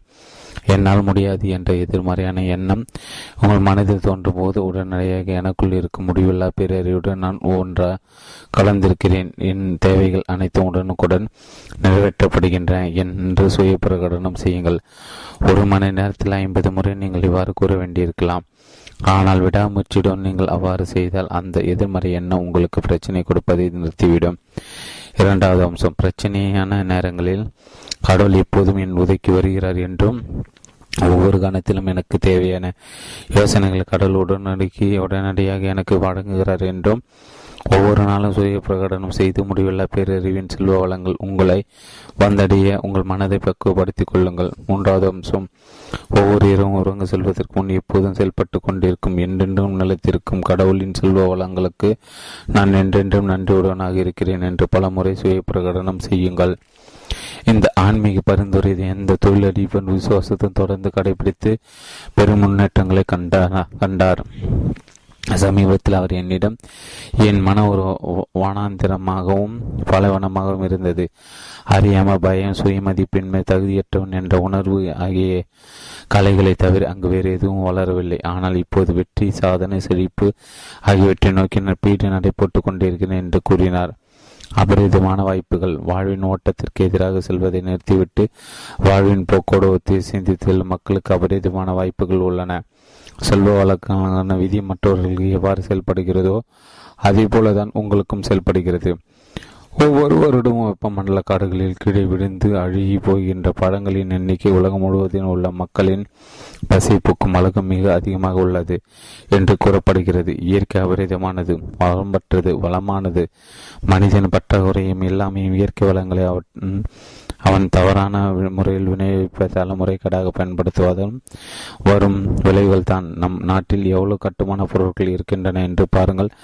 இந்நாட்டில் வரும் ஒவ்வொரு மனிதனுக்கு ஒரு மாளிகையை கட்டி கொடுக்கும் அளவுக்கு போதுமான மரங்கள், கற்கள், சிமெண்ட், இரும்பு, எஃகு மற்றும் இதர பொருட்களும் உள்ளன. எல்லா பெண்களையும் ராணிகளைப் போலவும் எல்லா ஆண்களையும் ராஜாக்கள் போலவும் உடையணியை செய்யும் அளவுக்கு போதுமான ஆடை அலிகானங்கள் இருக்கின்றன. முடிவில்லா பேரறிவின் வளங்கள் அளவை விட முடியாதவை என்பது நீங்கள் அறிந்துள்ள விஷயம்தான். அந்த ஊற்று ஒருபோதும் வற்றாது. இப்பிரபஞ்சத்தில் உள்ள அனைத்து பொருட்களும் ஒரு மூலத்திலிருந்து வந்தவை. காரியம், தங்கம், செம்பு, வெள்ளி, செம்பு, மரங்கள், கற்கள் அல்லது நீங்கள் உங்கள் கையில் அணிந்திருக்கும் கைகடம் ஆகியவற்றுடைய உள்ள ஒரு வேறுபாடு அவற்றின் அணுக்கருவை சுற்றி கொண்டிருக்கும் எலக்ட்ரானிக் எண்ணிக்கையும் அவை சுற்றி வரும் வேகம்தான். ஒட்டுமொத்த உலகமும் அதில் உள்ள அனைத்து பொருட்களும் இந்த ஒரு பிரபஞ்ச மூலத்திலிருந்து உருவானவை தான். உங்களுக்குள் இருக்கும் அளவற்ற யோசனைகள் ஒருபோதும் காலியாகி விடுவதில்லை. மக்களுக்குள் தங்கம், வெள்ளி இன்னும் அதிகமாக தேவைப்பட்டால் ஏற்கனவே இருக்கின்ற தனிமங்களிலிருந்து அவற்றை செயற்கை முறையில் தயாரிக்க முடியும். முடிவுள்ள பேரறிவு உங்கள் தேவைகளை நிறைவேற்றுகிறது. தன்னை விரிவுபடுத்திக் கொள்வதும் உங்கள் மூலமாக தன்னை முழுமையாக வெளிப்படுத்திக் கொள்வதும் தான் அதன் இயல்பு. செல்வ வளங்கள் தனக்குள் இருந்ததை ஒரு பெண்மணி கண்டறிந்தது எப்படி? ஒவ்வொரு நாள் காலையிலும் எனது வானொலி நிகழ்ச்சி தவறாமல் கேட்டு வந்த பெண் ஒருத்தி செலுத்தியதாக வேண்டிய பில்கள் குவிந்து கொண்டு இருக்கின்றன. நான் இப்போது வேலையில் இல்லை. எனக்கு 3 குழந்தைகள் இருக்கின்றன. ஆனால் கையில் சல்லி காசு கூட இல்லை. நான் என்ன செய்வது என்று கேட்டு எனக்கு கடிதம் எழுதியிருந்தார். அவள் தன்னை ஆசுவாசப்படுத்தி கொண்டு தனது தேவைகள் குறித்த யோசனை சுருக்கமாக, எனது தேவைகள் அனைத்தையும் கடவுள் இப்போது நிறைவேற்றி கொண்டிருக்கிறார் என்று ஒரு வரிக்குள் அடங்குமாறு நான் அவளுக்கு பரிந்துரைத்தேன். செலவுகளை சமாளிப்பதற்கு தேவையான பணம், ஒரு வேலை, ஒரு வீடு, ஒரு கணவன், குழந்தைகளுக்கான உணவு மற்றும் உடைகள், போதுமான அளவு செல்வம் போன்ற அவ்வளவு ஆழமான விருப்பங்கள் அனைத்தும் நிறைவேற்றப்படுவதுதான் அவளை பொறுத்தவரை இவ்வார்த்தைகளுக்கான அர்த்தம். அவள் இந்த வாசகத்தை ஒரு தாளட்டி போல மீண்டும் மீண்டும் கூறிக்கொண்டே இருந்தாள். எனது தேவைகள் அனைத்தும் கடவுள் இப்போது நிறைவேற்றி கொண்டிருக்கிறார் என்று அவள் சுய பிரகடனம் செய்த ஒவ்வொரு முறையும் ஒருவித கதகதப்பும் அமைதியும் அவள் ஆட்கொண்டாள். அந்த வாசகம் உண்மையானது என்பதையும் அதன் சக்தியையும் அவள் உணரும் வரை இது தொடர்ந்தது. வெகு விரைவில் பெண் வியத்தகு விளைவுகளை பெற்றாள். 15 வருடங்கள் அவளை சந்தித்திராது அவளது சகோதரி ஆஸ்திரேலியாவில் இருந்து வந்து அவளை சந்தித்து அவளுக்கு $5000 பணமும் வேறு சில பரிசு பொருட்களும் கொடுத்து விட்டு சென்றார். பிறகு இவள் ஒரு மருத்துவரிடம் செயலாளராக வேலையை சேர்ந்தாள். ஒரு மாதத்துக்கு அந்த மருத்துவரை மனமுடைத்தாள். இப்போது அவள் மகிழ்ச்சியில் திக்கு முக்காடி கொண்டிருக்கிறார். கடவுளின் வழிகள் உண்மையில் நம் புரிதலுக்கு அப்பாற்பட்டவை. ஏழ்மை ஒரு நோய் என்பதற்கு சௌகரியன்மை, சமநிலையின்மை என்று பொருள். உங்களை சுற்றி பாருங்கள். பல்வேறு தொழில்களில் ஈடுபட்டுள்ள சமூகத்தின் அனைத்து நிலைகளிலும் இருந்து வரும் ஒரு சிலர் தங்கள் இலக்குகளை அடைந்து வாழ்வில் தொடர்ந்து செல்வந்தராகி கொண்டே போவதை நீங்கள் காண்பீர்கள். அதே சமயம் அவர்கள் செய்யும் அதே உத்தியோகத்தை செய்து கொண்டு அவர்கள் அருகில் வசிக்கும் வேறு சிலர் ஏழைகளாக இருப்பதையும் நீங்கள் பார்ப்பீர்கள். நீங்கள் எவ்வளவு ஏடையாக இருந்தாலும் சரி, செல்வத்தையும் முன்னேற்றத்தையும் விரிவாக்கத்தையும் வளர்ச்சியும் பற்றி சிந்திப்பதை நீங்கள் வழக்கமாகிக் கொண்டால் உங்களை குணமாக்குவதற்கான வழி உங்கள் ஆழ்மானத்திலிருந்து தானாகவே உங்கள் வந்தடையும். எண்ணற்ற வழியில் உங்கள் சொத்துக்கள் பல்கி பெருகும். நீங்கள் கடனாளியாகும். எந்த விதமான நிதியோ செல்வாக்கோ அல்லது சொத்தோ இல்லாதவராக இருக்கக்கூடும். ஆனால் கடவுளின் செல்வம் என் வாழ்வில் வளம் வந்து கொண்டு இருக்கிறது. தேவைக்கு அதிகமாக அது என்னிடம் உள்ளது என்று நீங்கள் சுய பிரகடனம் செய்ய துவங்கினால் விரைவில் உங்கள் வாழ்வில் அற்புதங்கள் நிகழும். ஒரு பெண்ணின் வாழ்வில் நிகழ்ந்த அதிசயம். நான் இந்த புத்தகத்தின் 1வது அத்தியாயத்தை எழுதி கொண்டிருந்த போது ஒரு பெண் என்னை தொலைபேசியில் அடித்து என் வாழ்வில் ஒரு அதிசயம் நிகழ்ந்துள்ளது என்று உற்சாகமாக கூறினார். அவளது கணவனும் ஒரு சிறு ஓய்வூதியத்தின் துணையுடன் மிகவும் சிரமப்பட்டு வாழ்க்கையை ஓட்டி கொண்டிருந்தனர். நான் அவளுக்கென்று பிரத்யேகமாக கடவுளின் செல்வம் என் வாழ்வில் வளம் வந்து கொண்டிருக்கிறது, அவரது செல்வம் அபரிதமாக என்னை நோக்கி பாய்ந்து வருகிறது என்றும் என்னிடம் இப்போதுள்ள நல்ல விஷயங்களாக கடவுளின் அனைத்து செல்வங்களுக்காகவும் நான் அவருக்கு நன்றி கூறுகிறேன் என்ற பிரார்த்தனை கொடுத்து தவறாமல் அதை கடைபிடிக்குமாறு கூறினேன். அவளுடைய பிரார்த்தனை ஒவ்வொரு நாளும் பல முறை உணர்ச்சி வங்கு கூறி வந்தாள். 2 வாரங்களுக்கு பிறகு ஒருவன் எங்கிருந்து முளைத்தவன் என்று என்னிடம் கூறினாள். அவளது வீட்டு வாசல் நின்று கொண்டு ஒரு பாலைவனத்தின் நடுவே அவளுக்கு சொந்தமாக இருந்த ஒரு மனை பற்றி விசாரித்தான். அந்த இடத்தில் வேறு வீடுகளில் தண்ணீரோ இருக்கவில்லை. வெறும் கள்ளி செடிகளும் புதர் செடிகளும் மட்டும்தான் இருந்தன. அது விற்பது பல வருடங்களுக்கு அவள் முயற்சித்து வந்திருந்தாள். ஆனால் யாரும் அதை பார்க்கக்கூட விரும்பவில்லை. வீட்டு வாசல் நின்று கொண்டிருந்தவன் உங்கள் மனைக்கு அருகாமல் உள்ள இடங்களில் படவிருக்கும் கட்டுமான பணிகளுக்கு தேவையான மின்சாரத்தை உங்களிடத்தில் உற்பத்தி செய்ய எங்கள் நிறுவனம் விரும்புகிறது என்று கூறினாள். எதற்கு பிரயோஜனமற்ற மனையாக கருதப்பட்ட அந்த இடத்திற்கு வந்த அந்த நிறுவனம் பெண்ணுக்கு $10,000 பணம் கொடுத்தது. இது அதிசயமில்லை. அவர்களது கோரிக்கைக்கு அவளது ஆழ்மானம் கொடுத்த பதில்தான் அது. முடிவில்லா பேரறிவின் வழிகள் நம் புரிதலுக்கு அப்பாற்பட்டவை. உங்களால் மூலதனத்தை பெற முடியும். எண்ணம் என்பது உங்களால் தொட்டுணர முடியாத, உங்கள் கண்ணுக்கு புலப்படாத ஒரு மாபெரும் சக்தி. நீங்கள் சிந்திக்கும் எது ஒன்று உங்கள் வாழ்வின் வடிவம் பெறுகிறது. அதற்கு முரணான வேறொரு எண்ணத்தை கொண்டாது நீங்கள் முடியடிக்காத வரை கண்களுக்கு புலப்படக்கூடிய மூலதனத்தை உங்கள் எண்ணத்தால் உங்களது ஆழ்மானத்தின் மூலமாக நிச்சயமாக உருவாக்க முடியும். உங்கள் எண்ணம் உங்கள் ஆழ்மானத்தை ஆட்டுவிக்கிறது. நீங்கள் ஏழ்மை குறித்து சிந்தித்தால் நீங்கள் ஏழையாவீர்கள். இப்போது நீங்கள் எவ்வளவு செல்வந்தராக இருந்தாலும் சரி, ஆன்மீக ரீதியான, மன ரீதியான, பௌதிக ரீதியான செல்வவளங்களை பற்றி சிந்திப்பதை நீங்கள் வழக்கமாக்கிக் கொண்டால் பிரபஞ்ச விதிப்படி நீங்கள் செல்வந்தராக தான் வேண்டும். வேறு வார்த்தைகளுக்குள்ள செல்வம் இப்போது என்னுடையது என்று நீங்கள் எண்ணி அந்த யோசனையின் மீது முழுமையான நம்பிக்கையுடன் இருந்து வரும்போது உங்கள் சிந்தனையின் இயல்புக்கிற்கு ஏற்ப உங்கள் ஆழ்மானம் எல்லா வழிகளும் செல்வத்தை உங்களிடம் கொண்டு சேர்ப்பதன் மூலம் உங்களுக்கு விடையளிக்கும். கட்டிடங்கள், கட்டமைப்புகள், நகரங்கள் ஆழ்மானத்தின் அளப்பறை சக்தியை உபயோகித்து பெரும் செல்வந்தராவது எப்படி? 20 அத்தியாயம் 20 உங்கள் பக்கம் 20 உங்களால் மூலதனத்தை பெற முடியும். என்ன என்பது உங்களால் தொட்டு உணர முடியாத, உங்கள் கண்ணுகளுக்கு புலப்படாத ஒரு மாபெரும் சக்தி. நீங்கள் சிந்திக்க எது ஒன்றும் உங்கள் வாழ்வில் வடிவம் பெறுகிறது. அதற்கு முரணான வேறொரு எண்ணத்தை கொண்டு அதை நீங்கள் முறியடிக்காத வரை கண்களுக்கு புலப்படக்கூடிய மூலதனத்தை உங்கள் எண்ணத்தால் உங்கள் ஆழ்மனத்தின் மூலமாக நிச்சயமாக உருவாக்க முடியும். உங்கள் எண்ணம் உங்கள் ஆழ்மனத்தை ஆட்டுவிக்கிறது. நீங்கள் எளிமையை குறித்து சிந்தித்தால் நீங்கள் ஏழையாவீர்கள். இப்போது நீங்கள் எவ்வளவு செல்வந்தராக இருந்தாலும் சரி, ஆன்மீக ரீதியான, மனோ ரீதியான, பௌதிக ரீதியான செல்வ வளங்களை பற்றி சிந்திப்பதை நீங்கள் வழக்கமாக்கி கொண்டால் பிரபஞ்ச விதிப்படி நீங்கள் செல்வந்தராக தான் வேண்டும். வேறு வார்த்தைகள் கூறினால், செல்வம் இப்போது என்னுடையது என்று நீங்கள் எண்ணி அந்த யோசனை மீது முழுமையான நம்பிக்கையுடன் இருந்து வரும்போது உங்கள் சிந்தனை இயல்புக்கேற்ப உங்கள் ஆழ்மனம் எல்லா வழிகளும் செல்வத்தை உங்களிடம் கொண்டு சேர்ப்பதன் மூலம் உங்களுக்கு விடையளிக்கும். கட்டிடங்கள், கட்டமைப்புகள், நகரங்கள் மனிதனால் உருவாக்கப்பட்ட மற்றும் இயற்கையாக உள்ள அனைத்து விதமான உபகரணங்கள் உட்பட அனைத்து கண்டுபிடிப்புகளும் உங்களுக்குள் இருக்கும். கண்களுக்கு புலப்படாத புதிய களஞ்சியத்தில் இருந்து வந்தவைதான் நீங்கள் உங்கள் நாற்காலியை விட்டு எழுந்திருக்க வேண்டும் என்ற நினைத்தோடு நீங்கள் அந்த இயக்கத்தை மேற்கொள்கிறீர்கள். புலிகளையும் இசையும் உங்கள் வீட்டுக்குள் கொண்டு வர வேண்டும் என்று அறிவியல் அறிஞர்கள் நினைத்ததன் விளைவாக பிறந்துதான் தொலைக்காட்சி, குரல் மற்றும் இசை போன்றவற்றை மின்னணு அதிர்வுகளாக அவர்கள் மாற்றினார். நீங்கள் உண்மையில் ஒரு சிந்தனை உலகிற்குள் வாழ்ந்து கொண்டிருக்கிறீர்கள். முடிவில்லா பேரறிவு ஒரு அண்டா சராசரத்தை பற்றி சிந்தித்து பிரபஞ்சவனம் அந்த எண்ணத்திற்கு ஏற்ப இயங்கி நட்சத்திரங்கள், சூரியன்கள், நிலவுகள் மற்றும் முடிவற்ற விண்மீன் மண்டலங்கள் ஆகியவற்றை உள்ளடக்கிய ஜீவன் உள்ள ஒரு பிரபஞ்ச வடிவத்தை எடுத்தது. இவை அனைத்து முடிவில்லா பேரறிவின் ஒழுங்குமுறையுடன் கணித ரீதியான மிக துல்லியமான சிந்தனை விளைவே.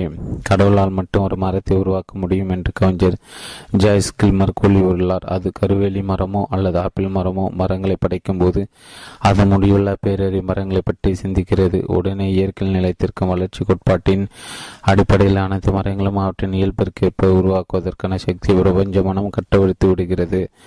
மாபெரும் ஈர்ப்பு விதி சில மாதங்களுக்கு முன்பு ஒரு தான் புதிதாக கண்டுபிடித்த ஒரு பொருள் சாதனத்தை என்னிடம் காட்டி இது உற்பத்தி செய்து விற்பதற்கு எனக்கு ஏராளமான பணம் தேவை என்று கூறினார். அவரது கனவை நனவாக்குவதற்கு அவருக்கு தேவையான அனைத்து கொடுக்கக்கூடிய ஒரு ஈர்ப்பு விதி உள்ளது என்று நான் அவருக்கு விளக்கினேன். இந்த கண்டுபிடிப்பை உற்பத்தி செய்து பிரபலப்படுத்தி விற்பதற்கு உதவக்கூடிய ஒரு கச்சிதமான நிறுவனத்தை என் ஆழ்மனத்திற்குள் இருக்க முடிவில்லா பேரறிவு என்னிடம் கவர்ந்து ஈர்த்து வருகிறது. பரஸ்பர திருப்தி, இணக்கம், தெய்வீக உடன்பாடும் இதில் சம்பந்தப்பட்டுள்ள அனைவரையும் ஆசீர்வதிக்கிறது என்று தினமும் மனதிற்குள் கூறி வருமாறு நான் அவருக்கு பரிந்துரைத்தேன். இது அவரது வழக்கமான பிரார்த்தனையாக மாறியது. அவரது ஆழ்மான சுறுசுறுப்பாகியது. வெகு விரைவில் லாஸ் ஏஞ்சலிஸ் நகரத்தில் நான் சொற்பொழிவு ஆற்றிக் கொண்டிருந்த வெல்ஷர் எபல் அரங்கத்தில் வைத்து ஒரு பிரபலமான தொழிலதிபர் அவர் சந்தித்தார். அவரது கண்டுபிடிப்பை உற்பத்தி செய்து விநியோகிக்க அந்த தொழிலதிபர் ஒப்புக்கொண்டு முறையான ஒப்பந்தங்களை செய்து கொண்டார். அது ஏகப்பட்ட லாபங்களை சம்பாதிக்கூடிய கூட ஆற்றல் மிக்க ஒரு புரட்சிகரமான சாதனமாக விளங்கப் போவதாக அவர் சமீபத்தில் என்னிடம் கூறினார். ஈர்ப்பு விதி அது ஆழமாக விலகி காட்டுகிறது. தான் வளருவதற்கு தேவையான அனைத்தையும் தன்னகத்தை ஈர்க்கும் அறிவு பெற்றுள்ள ஒரு விதையைப் போல செல்வத்தை கொடுப்பதற்கான தனது குறிக்கோளும் இலக்குகளும் நிறைவேற்றுவதற்கு தேவையான அறிவையும் யோசனை ஒரு மனிதனால் சுயமாக தன்னிடம் ஈர்க்க முடியும். மனிதனால் உருவாக்கப்பட்ட அனைத்து வடிவங்களும், செயல்முறைகள், பிற விஷயங்களும் முதலில் அவனது சிந்தனை உலகில் இடம்பெற வேண்டும். அவன் ஒன்றை பற்றி சிந்திக்காதவரை அவனால் எதை உருவாக்கவோ அல்லது வடிவமைக்கவோ முடியாது என்னும்தான் உலகை ஆட்டுவிக்கிறது என்பதை நினைவில் கொள்ள வேண்டும். இரத்தின சுருக்கமாய் ஒன்று, மனதின் விதிகளை பயன்படுத்தி பெருமையுடன் கூடிய மகிழ்ச்சியான வெற்றிகரமான வாழ்க்கை வாழ்வதற்கு தேவையான அனைத்தையும் அந்த முடிவில்லா பதவியற்க லட்சியத்திலிருந்து பெற்றுக்கொள்ளுங்கள். 2, நீங்கள் செல்வந்தராக வாழ்வதற்கான பிறந்திருக்கிறீர்கள். ஒரு முழுமையான மகிழ்ச்சியான வாழ்க்கை வாழ்வதற்காக நீங்கள் இங்கு வந்திருக்கிறீர்கள். நீங்கள் மகிழ்ச்சியாக இருக்க வேண்டும் என்பதுதான் கடவுளின் விருப்பம். 3, காரணமும் அதனால் ஏற்படும் விளைவும் என்னும் உறுதியான விதி அனைத்திலும் உள்ளது. கடவுளின் செல்வ வளங்கள் மீது நம்பிக்கை கொள்ளுங்கள். அப்போது அவற்றை நீங்கள் பெறுவீர்கள். அனைத்தும் உங்கள் நம்பிக்கையின்படி உங்களுக்கு நடக்கும். 4, கடவுள் தான் மேற்கொள்ளும் எல்லாவற்றிலும் வெற்றிகரமாக திகழ்கிறார். நீங்கள் கடவுளுடன் ஒன்றாக கலந்துள்ளவர், எனவே உங்கள் தோற்க முடியாது. 5, அனைத்து செல்வங்களும் மனத்தை சார்ந்தவை. உங்கள் மனப்போக்கு தான் செல்வத்தையோ ஏழ்மையோ தீர்மானிக்கிறது. நீங்கள் செல்வத்தை பற்றி சிந்தித்தால் செல்வத்தில் திளைப்பீர்கள், ஏழ்மையை பற்றி சிந்தித்தால் ஏழ்மை உழல்வீர்கள். 6. உங்களுக்கு அபரிதமான வாய்ப்புகள் உள்ளன. வாழ்வின் போக்கிற்கு எதிராக செல்வதை நிறுத்துங்கள். வாழ்வின் ஓட்டத்தோடு ஒத்தி செய்து செல்லுங்கள். வாழ்வின் வட்டத்தோடு ஒத்திசைந்து செல்லுங்கள். நீங்கள் உங்கள் ஆழ்மானதிலிருந்து பெறக்கூடிய யோசனைகள் எண்ணற்றவை. உங்களிடம் இருக்கும் ஒரு புதிய யோசனை $50,000 மதிப்பு வாய்ந்ததாக இருக்கக்கூடும். 7. உங்களுக்குள் இருக்க முடிவில்லா புதிய களஞ்சியத்துடன் தொடர்பு கொள்வதற்கு சிறந்தபடி கடவுள் என்னுடைய தேவைகள் அனைத்தையும் இப்போது நிறைவேற்றி கொண்டிருக்கிறார் என்று சுய பிரகடனம் செய்வதான். நீங்கள் இவ்வாழியில் பிரார்த்தித்து வரும்போது அற்புதங்கள் நிகழும். 8. ஏழ்மை என்பது ஒரு மனநோய். கடவுளின் செல்வம் என் வாழ்வில் வளம் வந்து கொண்டிருக்கின்றது. தேவைக்கு அதிகமாகவே அது என்னிடம் உள்ளது என்று தைரியமாக சுய பிரகடனம் செய்யுங்கள். 9. செல்வங்களின் களஞ்சியமான உங்கள் ஆழ்மானம் உங்களுடைய உண்மையான எண்ணங்களுக்கு உங்களுக்கு தெரிந்த வழிகளை விடையளிக்கிறது. 10. எண்ணம் என்பது உங்களுக்கு தொட்டு உணர முடியாத உங்கள் கண்ணுக்கு புலப்படாத ஒரு மாபெரும் சக்தி. உங்களுக்கு வேண்டிய மூலதனத்தை அது உங்கள் எண்ணத்தால் நிச்சயமாக உருவாக்கி தர முடியும். 11. உங்கள் சிந்தனை இயல்பிற்கு ஏற்ப உங்களுக்கு தேவையான அனைத்தையும் தீர்ப்பு விதி உங்களிடம் கலந்து இழுக்கிறது. உங்கள் சுற்றுச்சூழலும் பொருளாதார நிலைமை உங்கள் வழக்கமான சிந்தனை கச்சிதமான பிரதிபலிப்பு. எண்ணம்தான் உலகை ஆட்டுவிக்கிறது. அதேம் 2. செல்வ வளங்கள் உங்களை சுற்றி நீக்கமர நிறைந்துள்ளது. இந்த பூமி கடவுளிடம் உள்ள நல்லியல்புகளால் நிரம்பியுள்ளது என்று பைபிள் கூறுகிறது. செல்வ வளம் உங்களை சுற்றி நீக்கமர நிறைந்துள்ளது எனில் தெய்வீக இருத்தலானது நம் கண்களுக்கு புலப்படாவிட்டாலும் கூட எங்கும் வியப்பித்துள்ளது. அது நம்மை சுற்றி இருக்கும் காற்றை போன்றது. அதற்கு ஒருபோதும் தட்டுப்பாடு ஏற்படுவது இல்லை. ஒரு மனிதன் தன் விருப்பம் போல் எவ்வளவு காற்றை வேண்டுமானாலும் சுவாசித்துக் கொள்ளலாம். அதன் பிறகும் கூட காற்றின் அளவு குறைந்து போவதும் இல்லை. அதற்கு பற்றாக்குறை ஏற்படுவதில்லை. இந்த தெய்வீக இருத்தலை நீங்கள் ஒரு பெருங்கடலுடன் ஒப்பிடலாம். அக்கடலில் இருந்து நீங்கள் எவ்வளவு நீர் இறைத்தாலும் சரி, அதை பற்றி அதற்கு அக்கறை இல்லை. அதில் இன்னும் ஏராளமான தண்ணீர் எப்போதும் மிச்சம் இருந்து கொண்டே இருக்கும். இந்த தெய்வீக இருத்தலுடன் நீங்கள் ஒன்றரை கலந்திருப்பது உங்களுக்கு ஏற்படும் இழப்புணர்வு இருந்தும் தேவை உணர்வில் இருந்தும் நீங்கள் மீண்டு வர உங்களுக்கு உதவும். ஏனெனில் இந்த இருத்தல் ஒரு வாழும் நீரூற்று. இதிலிருந்து தான் வாழ்வின் அனைத்து ஆசீர்வாதங்களும் பொங்குகின்றன. இவ்வுலகில் உள்ள அனைத்தும் இதிலிருந்து உருவானவை. முடிவில்லா பேரறிவுடன் தன்னை இசைவாக பொறுத்து கொண்டு பெரிதாக சிந்திக்க ஒரு மனிதனுக்கு எல்லாமே ஏராளமாக உள்ளதோடு வாய்ப்புகளும் அபரிதமாக உள்ளன. இந்த இருத்தல் அவனுக்கு விடையளித்து அனைத்து விதமான நல்லவற்றையும் அவனது வாழ்க்கையில் கொண்டு வந்து சேர்க்கும். ஆரோக்கியம், மகிழ்ச்சி, அமைதி, ஆனந்தம் மற்றும் அபரிதமான பொருட்செல்வத்தை உங்களுக்கு கொடுப்பதில் கடவுள் பேரின்பம் அடைகிறார். எல்லாமே நமக்கு தேவையான அளவு இருக்கின்றன. உங்களுக்குள் இருக்கும் படைப்பாற்றல் எல்லையற்றது என்பதை தெளிவாக உணர்ந்து கொள்ள துவங்குங்கள். இந்த ஆற்றலை நீங்கள் உருவாக்கக்கூடியவற்றை மகிழ்ச்சியாக அனுபவிக்க எவ்வித கட்டுப்பாடும் இல்லை. நீங்கள் முடிவில்லா பேரறிவிடம் இருந்து எடுத்துக்கொள்கிறீர்கள். உங்களுக்கான பங்கை விட அதிகமாக எடுப்பதை பற்றி நீங்கள் ஒருபோதும் கவலைப்பட வேண்டியதில்லை. ஏனெனில் நேற்றும் சரி, இன்றும் சரி, நாளையும் சரி, அந்த முடிவில்லா புதற்கரைஞ்சும் ஒருபோதும் மற்றப்போவது இல்லை.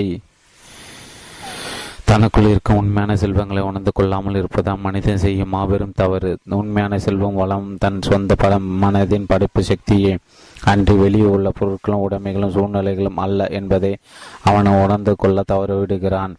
முடிவில்லா பேரறிவிடம் இருந்து உங்களுக்கு விருப்பமானற்று பெறுவதற்கு எந்த வரம்பும் இல்லை என்பதை நினைவில் கொள்ளுங்கள். செழிப்பு மற்றும் ஆபெரு செல்வ வளங்களின் மூலத்துடன் உங்களை இனம் கண்டுகொள்வதுதான் உங்கள் உண்மையான செல்வம் அடங்கியுள்ளது. செழிப்பை பற்றி சிந்திங்கள். அதாவது பெரிதாகவும் தாராளமாகவும் சுதந்திரமாகவும் சிந்திங்கள். அப்போது செல்வத்தின் பல்வேறு அம்சங்களான பணம் மற்றும் எண்ணற்ற பிற பொருட்கள் எல்லா வழிகளில் இருந்து உங்களை நோக்கி பயந்தோடி வருவதை நீங்கள் காண்பீர்கள்.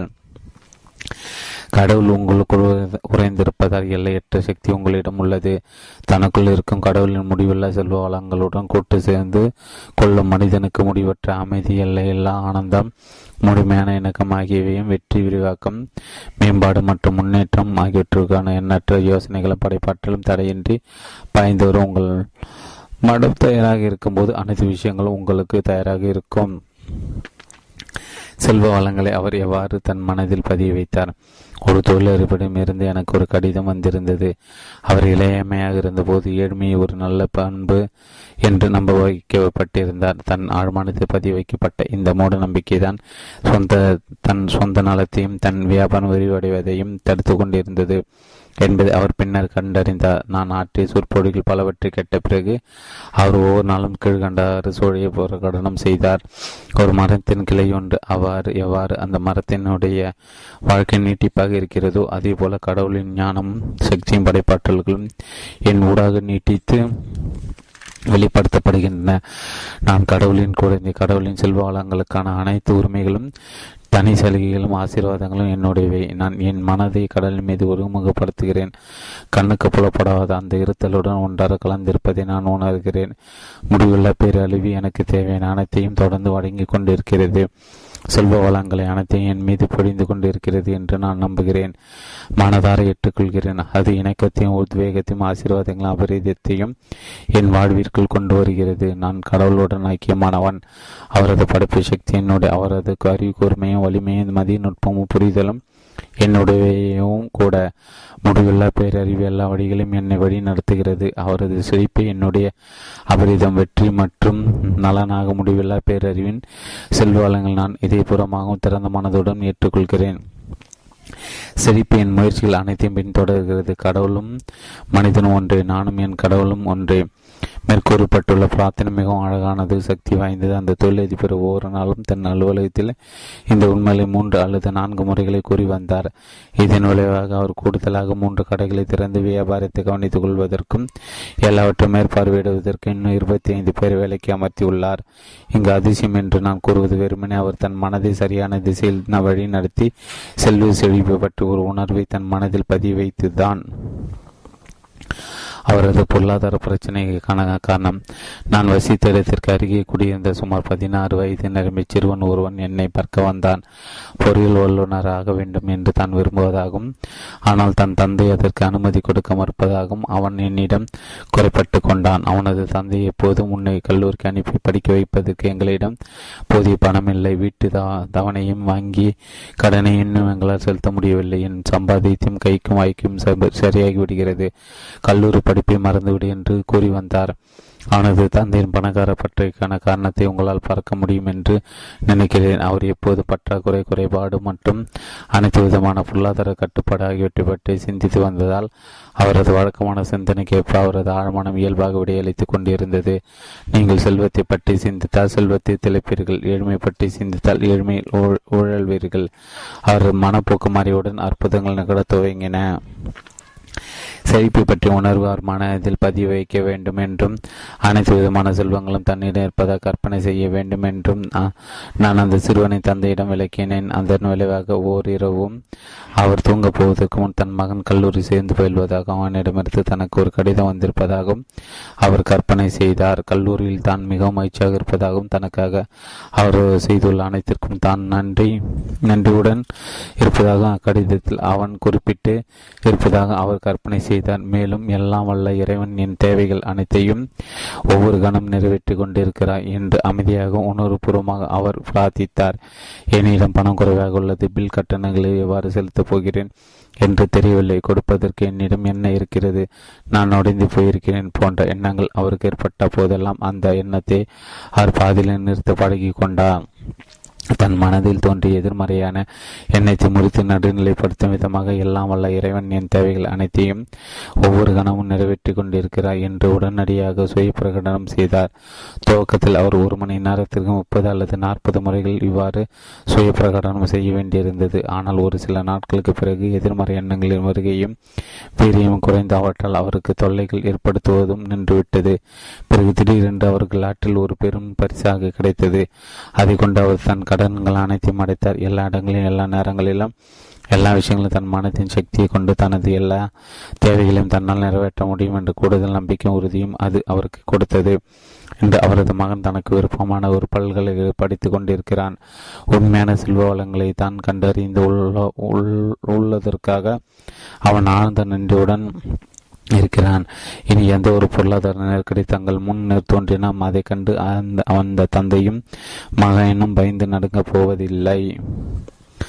பில் கட்டணங்க செல்வதற்கு நம்மை சுத்திரம் சில வருடங்கள் முன் என் சொற்பொழிகளில் கலந்து கொண்ட லண்டனை சேர்ந்த மருத்தாளுநர் ஒருவர் தான் முதல் மிக சிறிய அளவில் ஒரு மருந்து கடையை துவங்கியதாக என்னிடம் கூறினார். தன் மாமனாரிடமிருந்து கடன் வாங்கிய பணத்தில் அவர் அதை இந்த கடை துவங்கியிருந்தார். ஆனால் வாங்கிய கடனை திருப்பி கொடுக்குமாறு அவரது மாமனார் தொடர்ந்து அவரை எச்சரித்து கொண்டிருந்தார். பிற செலவுகள் பில் தொகைக்கும் செலுத்தப்படாததால் அவர் பெரும் சிக்கலில் இருந்தார். லண்டன் கேக்ஸ்டன் அரங்கில் சில வருடங்களுக்கு முன்பு நான் பேசிய ஒரு சொற்பொழிவில் ஏதேனும் ஒன்றிற்காக நீங்கள் ஒரு பில்லை பெறும்போது அந்த பில்லிற்கான தொகை உங்களுக்கு கிடைத்துவிட்டதாக நினைத்த கடவுளுக்கு நன்றி கூறுங்கள் என்று நான் கூறியது அவர் கேட்டிருந்தார். இத்தத்துவத்தை பற்றி சிறிது சிந்தித்துவிட்டு தினதோறும் அவர் இதை முறையாக செய்தியே துவங்கினார். பணம் எதில் ஒருமித்த கவனம் செலுத்துகிறதோ அதில் பல்கி பெருகும் என்பதற்கு இணங்க அவரது வியாபாரத்தில் முன்னேற்றம் ஏற்பட துவங்கியது. அவரது கடை இருந்த பகுதியை சேர்ந்த 3 மருத்துவர்கள் தங்களது நோயாளிகள் அனைவரையும் அவரது மருந்து கடைக்கு அனுப்பி வைத்தனர். லண்டனில் அவர் இன்று வெற்றிகரமான 3 மருத்துவங்களுக்கு சொந்தக்காரராக இருக்கிறார் என்று கூறுவதில் நான் மகிழ்ச்சி அடைகிறேன். செலுத்த வேண்டிய பில்லுக்கான தொகையை பெறுவது போல் சிந்தித்து அவர் கற்பனை செய்து காட்சி மெல்ல மெல்ல அவரது ஆழ்மானத்திற்கு சென்று பதிந்தது. இந்த மாய சூத்திரத்தை நான் பல தொழிலதிபர்களுக்கு கற்றுக் கொடுத்துகிறேன். அதன் மூலம் கிடைத்த பலன்கள் குறித்து அவர்கள் ஒவ்வொரு நன்றியுடன் இருக்கின்றனர். பொருளாதார பிரச்சனையை தீர்ப்பது எப்படி? செல்வந்தராகும் கலையில் நீங்கள் பின்பற்ற வேண்டிய முதல் கோட்பாடு கண்ணுக்கு புலப்படக்கூடிய செல்வ வளங்களை முடிவில்லா பேரறிவின் புதிய களஞ்சியத்தில் இருந்து வெற்றி கொடுக்கக்கூடிய மகா சக்தி நமது எண்ணங்களுக்கு இருக்கின்றது என்பதை உணர்ந்து கொள்வதுதான். பிரபஞ்சத்தில் நீங்கள் பார்க்கும் ஒவ்வொரு படைப்பும், ஒவ்வொரு வடிவமும், ஒவ்வொரு செயல்முறையும் கடவுளின் எண்ணத்தின் வெளிப்பாடு. அந்த முடிவில்லா பேரறிவு ஒரு இயக்கத்தை பற்றி எண்ணும் போது அந்த எண்ணம் அந்த இயக்கமாக மாறுகிறது. அது ஒரு வடிவத்தை பற்றி சிந்திக்கும் போது அது அந்த சிந்தனை ஒரு வடிவமாக மாறுகிறது. இவ்வுலகில் உள்ள அனைத்தும் இவ்வடிதான் உருவாக்கப்பட்டு உள்ளன. நீங்கள் ஒரு சிந்தனை உலகத்தில் வாடுகிறது. நீங்கள் வெற்றி செல்வந்தராக விரும்பினால் உங்களது சிந்தனை எப்போதும் செல்வம் செழிப்பும் என்று வெற்றி ஆகியவற்றின் மீது தொடர்ந்து இருந்து வர வேண்டும். கடல் ஒரு தேக்கு மரத்தை படைப்பதை பற்றி எண்ணும் போது அந்த மரம் யதார்த்தத்தில் உருவாவதற்கு எத்தனை 100 நூற்றாண்டுகள் தேவைப்பட்டாலும் அது முழுமையடைவதற்கு முன்பு அதை பற்றி ஒரு எண்ணம் முதலில் உதயமாகிவிடுகிறது. அவர் சிந்தித்தவுடனே ஒரு முழுமையான மரம் உருவாகி விடுவதில்லை. ஆனால் அந்த விதைக்குள் இயங்கிக் கொண்டிருக்கும் அறிவின் மூலம் அந்த மரத்தை உருவாக்குவதற்கு தேவையான சக்தியில் அனைத்தும் அவர் முடுக்கிவிடுகிறார். அதே போல அனைத்து விதமான பொருளாதார பிரச்சனைகள் மற்றும் பணம் தொடர்பான தர்ம சங்கடமான நிலைமையில் இருந்து நீங்கள் விடுபட விரும்பினால் நீங்கள் ஒரு சிந்தனையாளர் என்பதையும் யோசனைகளையும் காட்சிகளையும் திட்டங்களையும் குறிக்கோள்களையும் நீங்கள் சுயமாக சிந்திக்க முடியும் என்பதையும் நீங்கள் உணர்ந்து கொள்ள வேண்டும். மேலும் உங்கள் கைவண்ணத்தால் உருவாக்கப்பட்ட அனைத்து கட்டமைப்புகளும் கண்டுபிடிப்புகளும் பொருட்களும் முதலில் உங்கள் மனதில் ஒரு வண்ணமாகவும் காட்சியாகவும் தோன்றியது என்பதை அறிந்து கொள்ளுங்கள். முதலில் ஒன்றை குறித்து உங்கள் மனதில் சிந்திக்காமல் அதை இவ்வுலகில் உங்களால் ஒருபோதும் உருவாக்க முடியாது. அதனால் இப்பிரபஞ்சம் அதனால் பின்வரும் சுய பிரகடனத்தை உங்கள் மனதில் பதிவு வைத்துக் கொள்ளுங்கள். கடவுள் மீது மற்ற அனைத்து நல்ல விஷயங்கள் மீதும் நான் பரிபூர்ண நம்பிக்கை கொண்டுள்ளேன். எந்த நேரத்திலும் எந்த சூழ்நிலையிலும் என்னால் எதிர்கொள்ள முடியும் என்று நான் அறிவேன். ஏனெனில் கடவுள் என் தேவைகளை உடனுக்குடன் நிறைவேற்றுகிறார். எனக்கு தேவையான யோசனைகளை சரியான நேரத்தில் சரியான வழியில் என்னிடம் அனுப்பி வைக்கிறார். கடவுளின் செல்வ வளங்கள் என் வாழ்வில் தங்கு தடையின்றி என்றென்று பாய்ந்து கொண்டு இருக்கின்றன. அந்த தெய்வீக செல்வங்கள் எப்போதும் போதுமானதை விட அதிகமாக என்னிடம் உள்ளன. நான் இந்த உண்மைகளை தொடர்ந்து கூறும்போது என்றென்றும் தாராளமாக பாய்ந்தோடி வந்து கொண்டிருக்கும் தெய்வீக அருளை பெறுவதற்கு என் மனம் பக்குவம் அடைந்து கொண்டிருக்கிறேன் என்பதை நான் அறிவேன். மேற்கூறப்பட்ட சுய பிரகடனத்தை நீங்கள் தொடர்ந்து வலியுறுத்தி அதன் உண்மையின் நடைமுறை சாத்தியத்தை உங்களை இதயத்தில் உணர்ந்து கொள்ளும் போது பொருளாதார நிலைமை எப்படி இருந்தாலும் சரி, பங்கு சந்தை ஏறி கொண்டிருந்தாலும் சரி, இறங்கி கொண்டிருந்தாலும் சரி, பிற சூழ்நிலைகள் எவ்விதத்தில் இருந்தாலும் சரி, செழிப்புணர்வு உங்கள் மனதிற்கு உருவாகும். உங்களுக்கு தேவையான செல்வம் ஏதோ ஒரு வடிவத்தில் போதுமான அளவு எப்போதும் உங்களுக்கு கிடைத்து கொண்டே இருக்கும்.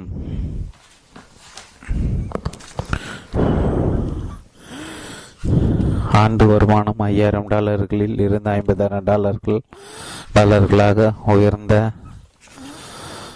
கதை. சில வருடங்கள் முன்பு ஞாயிற்றுக்கிழமைகளில் நான் ஆற்றிய சொற்பொழிவுகள் கலந்து கொள்ளும் என் தினசரி வானொலி இசை செய்வதற்கு ஒரு விற்பனையாளர் என்னிடம், எனக்கு திருமணமாகி 3 குழந்தைகள் இருக்கின்றன. குடும்ப நடத்த என் வருமானம் போதுமானதாக இல்லை.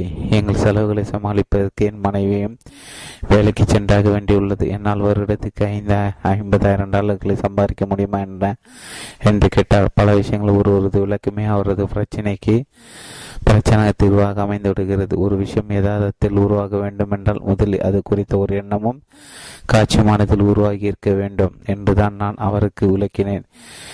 எனவே முதலில் அவர் கவனம் செலுத்த வேண்டியது செல்வம் குறித்து. ஏற்கனவே அவர் தன் மனதில் கொண்டிருந்த எண்ணத்தையும் காட்சி மாற்றுவதை பற்றி தான். மனதில் இருந்துதான் அனைத்துமே உருவாகின்றன என்பதை அவர் உணர்ந்தார். எனவே தான் செய்ய வேண்டியதெல்லாம் தன் மனத்தில் உள்ள எண்ண காட்சியை தன் ஆழ் மனத்திற்கு தெரிவிக்க வேண்டியது மட்டும்தான். பிறகு அந்த எண்ணம் தானாகவே உலகில் வடிவம் பெற்றுவிடும் என்பதை அவர் புரிந்து கொண்டார். சிறிது காலம் கழித்து அவரிடமிருந்து எனக்கு ஒரு கடிதம் வந்தது. அதில் இவ்வாறு குறிப்பிட்டிருந்தது: அன்புள்ள டாக்டர் மார்ஃபி அவர்களுக்கு, நான் உங்களிடம் பேசிவிட்டு சென்ற பிறகு தொடர்ந்து 3 மாதங்கள் ஒரு வழக்கத்தை கடைபிடித்தேன். குளித்து விட்டு சவரம் செய்த பிறகு முகம் பார்க்கும் கண்ணாடி முன்னால் நின்று சத்தமாகவும் நிதானமாக இது உண்மை என்று அறிதலோடும், ஜான், நீ பெரும் வெற்றியாளன், வருடத்திற்கு 50,000 டாலர்கள் ஈட்டுகிறாய், நீ மிகச்சிறந்த விற்பனையாளன் என்று கூறினேன். ஒவ்வொரு நாள் காலையிலும் நான் இதை 10 அல்லது 12 நிமிடங்கள் வரை கூறினேன். 50,000 டாலர் குறித்த எண்ணம் என் ஆழ்மனதில் சென்று பதியும் என்றும் என் மனதை நம்ப வைப்பதில் நான் வெற்றி பெறுவேன் என்றும் அறிந்திருந்தேன். மேடை பேச்சில் பயிற்சி பெற நான் வழிகாட்டப்பட்டேன். சுமார் 10 வாரங்களுக்கு முன்பு எங்கள் வருடாந்திர விற்பனை கூட்டத்தில் நான் உரையாற்றினேன். எங்கள் நிறுவனத்தின் துணைத் தலைவர் என்னை பாராட்டி வாழ்த்து தெரிவித்தார். அவர் எனக்கு பதவி உயர்வு கொடுத்து வேறொரு புதிய விற்பனை தொகுதியையும் கொடுத்து 10,000 டாலர் சம்பளம் கொடுத்தார். கடந்த ஆண்டு விற்பனை கமிஷன்களின் வருமானத்தையும் சேர்த்து நான் 50,000 டாலர்களுக்கு அதிகமாக சம்பாதித்தேன். மானம்தான் அனைத்து செல்வ வளங்களுக்கான மூலாதாரம் என்பது உண்மைதான். அவர் கடினமாக உழைத்தும் அவரது நிலைமை மாறவில்லை. ஒரு முறை நான் ஒரு இளம் நிலை அதிகாரியை பேட்டி கண்டேன். அவர் என்னிடம், நான் கடினமாக உழைக்கிறேன், அலுவலகத்தில் நீண்ட நேரம் வேலை செய்கிறேன், ஒவ்வொரு இரவும் கடவுள் எல்லா வழிகளிலும் என்னை சிரிப்பாக வைத்திருக்கிறார். இப்போது என்னிடம் இருக்கும் அனைத்து நல்ல விஷயங்களையும் நான் மகிழ்ச்சியாக ஏற்றுக்கொள்கிறேன் என்று நான் பிரார்த்தனை செய்கிறேன். ஆனாலும் என் நிலைமையில் எந்த முன்னேற்றமும் ஏற்படவில்லை.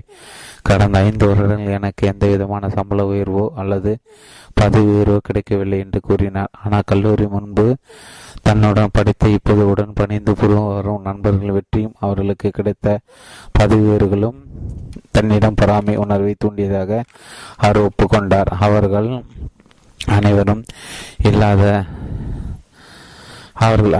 இவரை தாண்டி வெற்றி மாடத்தை அடைந்திருந்தனர். அதனால் இவர் அவர்களது முன்னேற்றத்தை கண்ட மனக்கசப்பு கொண்டு அவர்களை விமர்சிக்கலான அவருக்கு எந்த முன்னேற்றமும் ஏற்படாததுக்கு இதுதான் காரணம். அலுவலகத்தின் தன்னுடன் பணிபுரியர்களை பற்றி எதிர்மறையை சிந்தித்தாலும் அவர்களது செல்வம் பதவியேறு மற்றும் செய்திகளை படித்துரைத்தாலும் அவர் எந்த செழிப்பிற்காகவும் செல்வத்திற்காக பிரார்த்தித்துக் கொண்டிருந்தாரோ அந்த செல்வமும் செழிப்பும் மாறிவிட்டு ஓட்டமடைத்தன. தான் எவற்றை குறித்து பிரார்த்தித்துக் கொண்டிருந்தாரோ அவற்றை அவர் தினமும் படித்துரைத்துக் கொண்டு இருந்தார். இத்தகைய எதிர்மறை எண்ணங்களை எண்ணிக்கொண்டிருந்ததன் மூலம் அவர் தன்னை காயப்படுத்திக் கொண்டிருந்தார். உண்மையில் அவர் 2 வழிகளை பிரார்த்தித்துக் கொண்டிருந்தார். கடவுள் இப்போது என்னை செழிப்படை செய்து கொண்டிருக்கிறார் என்றும், ஒருபுறம் என் நண்பனுக்கு கிடைத்துள்ள பதவி உயர்வு சம்பள உயர்வு நான் வெறுக்கிறேன் என்றும் மறுபுறம் அவர் கூறிக்கொண்டிருந்தார். என்னிடம் பேசிய பிறகு தன் மனம் ஒரு படைப்பு தளம் என்பதையும் அடுத்தவரை பற்றி நாம் சிந்திப்பவற்றை நாம் நமது சொந்த அனுபவங்களாக ஆக்குகிறோம் என்பதை அவர் உணர்ந்து கொண்டார். அவர் தன் மனப்போக்கை முற்றிலும் மாற்றி தன்னுடன் பணிபுரிவர்களுக்கு ஆரோக்கியமும் மகிழ்ச்சியும் மன அமைதியும் வாழ்வின் அனைத்து ஆசீர்வாதங்கள் கிடைக்க வேண்டும் என்றும் வேண்டுவதை தன் பிரார்த்தனை உள் ஒரு அங்கமாக ஆக்கி கொண்டார். அவர்களது செழிப்பிலும் வெற்றிலும் மகிழ்ச்சி கொள்வதை அவர் வழக்கமாக்கி கொண்டார். அவர் இதே மனப்போக்கை பின்பற்றி ஓடியதால் பதவி உயரும் முன்னேற்றம் அவரை தேடி வந்தன. அவரது மனப்போக்கில் ஏற்பட்ட மாற்றம் அனைத்தையும் ஆற்றியது. பொருளாதார பாதுகாப்பை பெறுவதற்கான ஒரு நிச்சயமான வழி பரிமாற்றத்திற்கான ஒரு சாதனம்தான் பணம். சுதந்திரம், அழகு, சொகுசு, அதிகாரம், நேர்த்தி மற்றும் செழிப்பான மகிழ்ச்சிக்கான வாழ்க்கைக்கான ஒரு அடையாளம் தான் அது. உலக நாடுகளும் பொருளாதார ஆரோக்கியத்தை பாதுகாக்கின்ற ஒரு தெய்வீக யோசனையாக பணத்தை பார்க்கலாம். அது புத்திசாலித்தனம், நிதானத்துடன் ஆக்கப்பூர்வமானதாக பயன்படுத்தப்பட வேண்டும். பணம் மிக மிக நல்லது என்றும் அது மனித குலத்தை எண்ணற்ற வழிகளை ஆசீர்வதிக்கிறது என்றும் உங்கள் ஆழ்மானத்தில் பதிவைப்பதன் மூலம் நீங்கள் பொருளாதார பாதுகாப்பை பெறலாம். நீங்கள் ஒரு விநியோக நிலையம், உங்களிடம் அனைத்து வகையான செல்வ வளங்களும் உள்ளன. இந்த ஆசீர்வாதங்களை நீங்கள் பிறருக்கு கொடுக்கிறீர்கள் என்று உங்கள் மனதில் கற்பனை செய்யுங்கள். நீங்கள் இவ்வாறு செய்யும் போது இன்னும் அதிகமானவை உங்கள் வாழ்விற்குள் வருவதற்கு நீங்கள் வழியை திறந்து விடுகிறீர்கள். வெற்றி உங்கள் தெய்வீக உரிமை என்று நீங்கள் நம்பி ஏற்றுக்கொள்ளும் போது வாழ்க்கை உங்களுக்கு பகுதிமதிகளை கொண்டு வந்து கொட்டும். மற்றவர்களுக்கு பிரம்மாண்டமான அதே அற்புதமான வழியில் நீங்கள் சேவை புரிந்து கொண்டிருப்பதாக தொடர்ந்து கற்பனை செய்வதும் அதை உண்மை என்று உணர்ந்து கொள்வதுதான் பொருளாதார பாதுகாப்பிற்கான உண்மையான திறவுகோள் ஆகும்.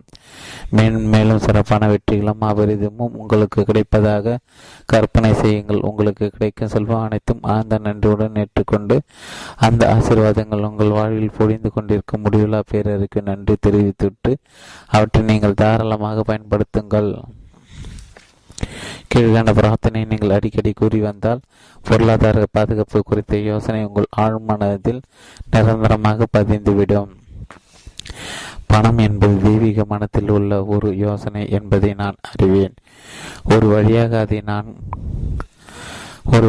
அதை நான் காண்கிறேன். கடவுளின் அனைத்து யோசனைகளும் நல்லவைதான். கடவுள் தான் எல்லா பொருட்களுக்கும் படைத்தார். அவரது படைப்புகள் அனைத்தும் நல்லவை சிறந்தவை. பணமும் அவரது படைப்பும் தான். அதை நான் புத்திசாலித்தனமாக பூர்வமானதாகவும் பயன்படுத்துகிற மனித குலத்தை ஆசீர்வதிப்பதற்காக நான் அதை பயன்படுத்துகிறேன். அது என் வாழ்வில் தாராளமாக வளம் வந்து கொண்டிருப்பது குறித்து நான் பெருமகிழ்ச்சி கொள்கிறேன். கடவுளின் யோசனைகள் உடனடியாக என்னிடம் வந்து செல்கின்றன. என் வாழ்வில் எனக்கு தேவைப்பட அனைத்தும் என் தேவைக்கு அதிகமாகவே என்னிடம் உள்ளன. கடவுள் தான் எனக்கு கொடுக்கிறார். அவர் தொடர்ந்து என்னை ஆசீர்வதித்து கொண்டிருக்கிறார். அனைத்து வகையான செல்வங்களும் என்னிடம் அபரிதமாக பயந்தோடி வருகின்றன. கடவுளே, உம்முடைய ஆசீர்வாதங்களுக்கு கோடான கோடி நன்றிகள். ரத்தின சுருக்கமாய் ஒன்று, செல்வ வளங்கள் உங்களை சுற்றி எல்லா இடங்களும் உள்ள காரணம் நீங்கள் வாழ்வதும் இயங்குவதும் இருப்பதும் கடவுளில் தான். கடவுள் வாழ்வதும் இயங்குவதும் இருப்பது உங்களுக்குள் தான். கடவுளும் எங்கும் நீக்கமாற நிறைந்துள்ளார். எனவே அவரது செல்வ வளங்களும் உங்களுக்குள்ளும் உங்களை சுற்றி எல்லா இடங்களும் இருக்கின்றன. 2.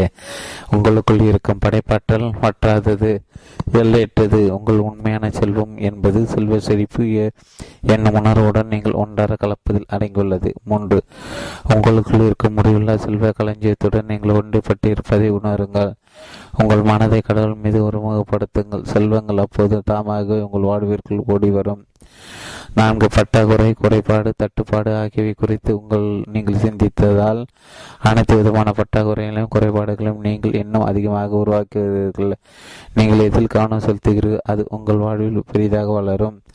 5. கடவுள் ஒவ்வொரு கணமும் உங்கள் தேவைகள் அனைத்தையும் தவறாமல் நிறைவேற்றி கொண்டிருக்கிறார் என்பதை உணருங்கள். அப்போது உங்கள் வாழ்வில் அற்புதங்கள் நிகழ்வதை பார்ப்பீர்கள். 6. அனைத்து கடன்களை ஒழிப்பதற்கு, எல்லா செல்வ செலவுகளையும் எதிர்கொள்வதற்கும் ஒரு மாய சூத்திரம். செலவுக்கான பில்கள் உங்களிடம் வந்து சேரும்போது அவற்றுக்கான தொகையை நீங்கள் ஏற்கனவே பெற்றுவிட்டதாக என்று எண்ணி நன்றி கூறுவதுதான். அப்போது அந்த யோசனை உங்கள் ஆழ்மனத்தில் படிப்படியாக பதியும். 7. கண்ணுக்கு புலப்படாத புதையற் களஞ்சியத்தில் இருந்து கண்ணுக்கு புலப்படக்கூடிய செல்வ வளங்கள் அனைத்தையும் உங்கள் எண்ணத்தால் உருவாக்க முடியும். நீங்கள் செல்வத்தை பற்றி சிந்தித்தால் செல்வம் உங்களை பின்தொடரும். ஏழ்மை பற்றி சிந்தித்தால் ஏழ்மை பின்தொடரும். 8. செல்வத்தை பற்றி உங்கள் மனதில் ஏற்கனவே நீங்கள் பதிய வைத்துள்ள எண்ணமும் காட்சியும் தான் செல்வம் உருவாகாமல் போவதற்கு முதல் காரணமாக. 9. அடுத்தவரின் செல்வத்தையும் செழிப்பையும் படித்துரைப்பது என்பது உங்களை நீங்களே காயப்படுத்திக் கொள்வதாக. உங்கள் மனம் ஒரு படைப்பு தளம். பிறகு எதை பெற வேண்டும் என்று நீங்கள் விரும்புகிறீர்களோ அதை நீங்களும் பெறுவீர்கள். 10 ஒரு போதுமற்றாத என்றென்ற நிலையத்திற்கு அந்த முடிவில்லா பேரறிவுடன் மன ரீதியாக உங்களை ஐக்கியப்படுத்திக் கொள்வதன் மூலம் பிரம்மாண்டமான உன்னதமான வழியில் பிறருக்கு சேவை செய்வதற்கு ஒரு ஆழமான விருப்பம் கொண்டிருப்பதன் மூலம் நீங்கள் பொருளாதார பாதுகாப்பை பெறுவீர்கள். கடவுள் உங்களது அனைத்து தேவைகளும் நிறைவேற்றுவதற்கு வேண்டிய அனைத்தையும் கொடுப்பார். அவற்றை உங்களுக்கு எப்போதும் அளவுக்கு அதிகமாகவே கொடுப்பார். அதே 3 அறிவே செல்வம். நீங்கள் உங்களுடைய பிரச்சனைகள் எல்லாவற்றிலும் இருந்தும் எழுவதற்கும் தடைகள் அனைத்தையும் தாண்டி வருவதற்கும் வாழ்வின் சவால்களை ஒவ்வொன்றும் வெற்றிகரமாக கையாள்வதற்கும் உங்களுக்கு உதவுகின்ற ஒரு அளப்பரிய சக்தி அறிவும் உங்களுக்குள் உறைந்துள்ளன என்பதை நீங்கள் உணர்ந்து கொள்வதுதான் நீங்கள் கண்டறியக்கூடிய மாபெரும் உண்மையாக இருக்கும். நீங்கள் வெற்றி கொள்வதற்காக பிறந்திருக்கிறீர்கள். உங்கள் விதியை நீங்களே நிர்ணயம் செய்து கொள்வதற்கும் உங்கள் ஆன்மையை வழி நடத்தி செல்வதற்கும் தேவையான பண்பு நலன்களாலும் குணாதிசயங்களால் ஆற்றல்களாலும் நீங்கள் ஆசீர்வதிக்கப்பட்டு இருக்கிறீர்கள். உங்கள் ஆன்மீக சக்தியில் பற்றி உங்களுக்கு தெரிந்திருக்கவில்லை என்றால் உலக நிகழ்வுகளும் சூழல்களும் உங்களை கட்டுப்படுத்தி இயக்கும். உங்களை நீங்கள் சிறுமப்படுத்திக் கொள்ளவும் பொதுவாக மிகவும் குறைவான சுய மதிப்பை கொண்டிருக்கும் நீங்கள் முற்படுவீர்கள். வேறு வார்த்தைகளில் கூறுவதனால் உங்கள் அறிவு பற்றாக்குறையால்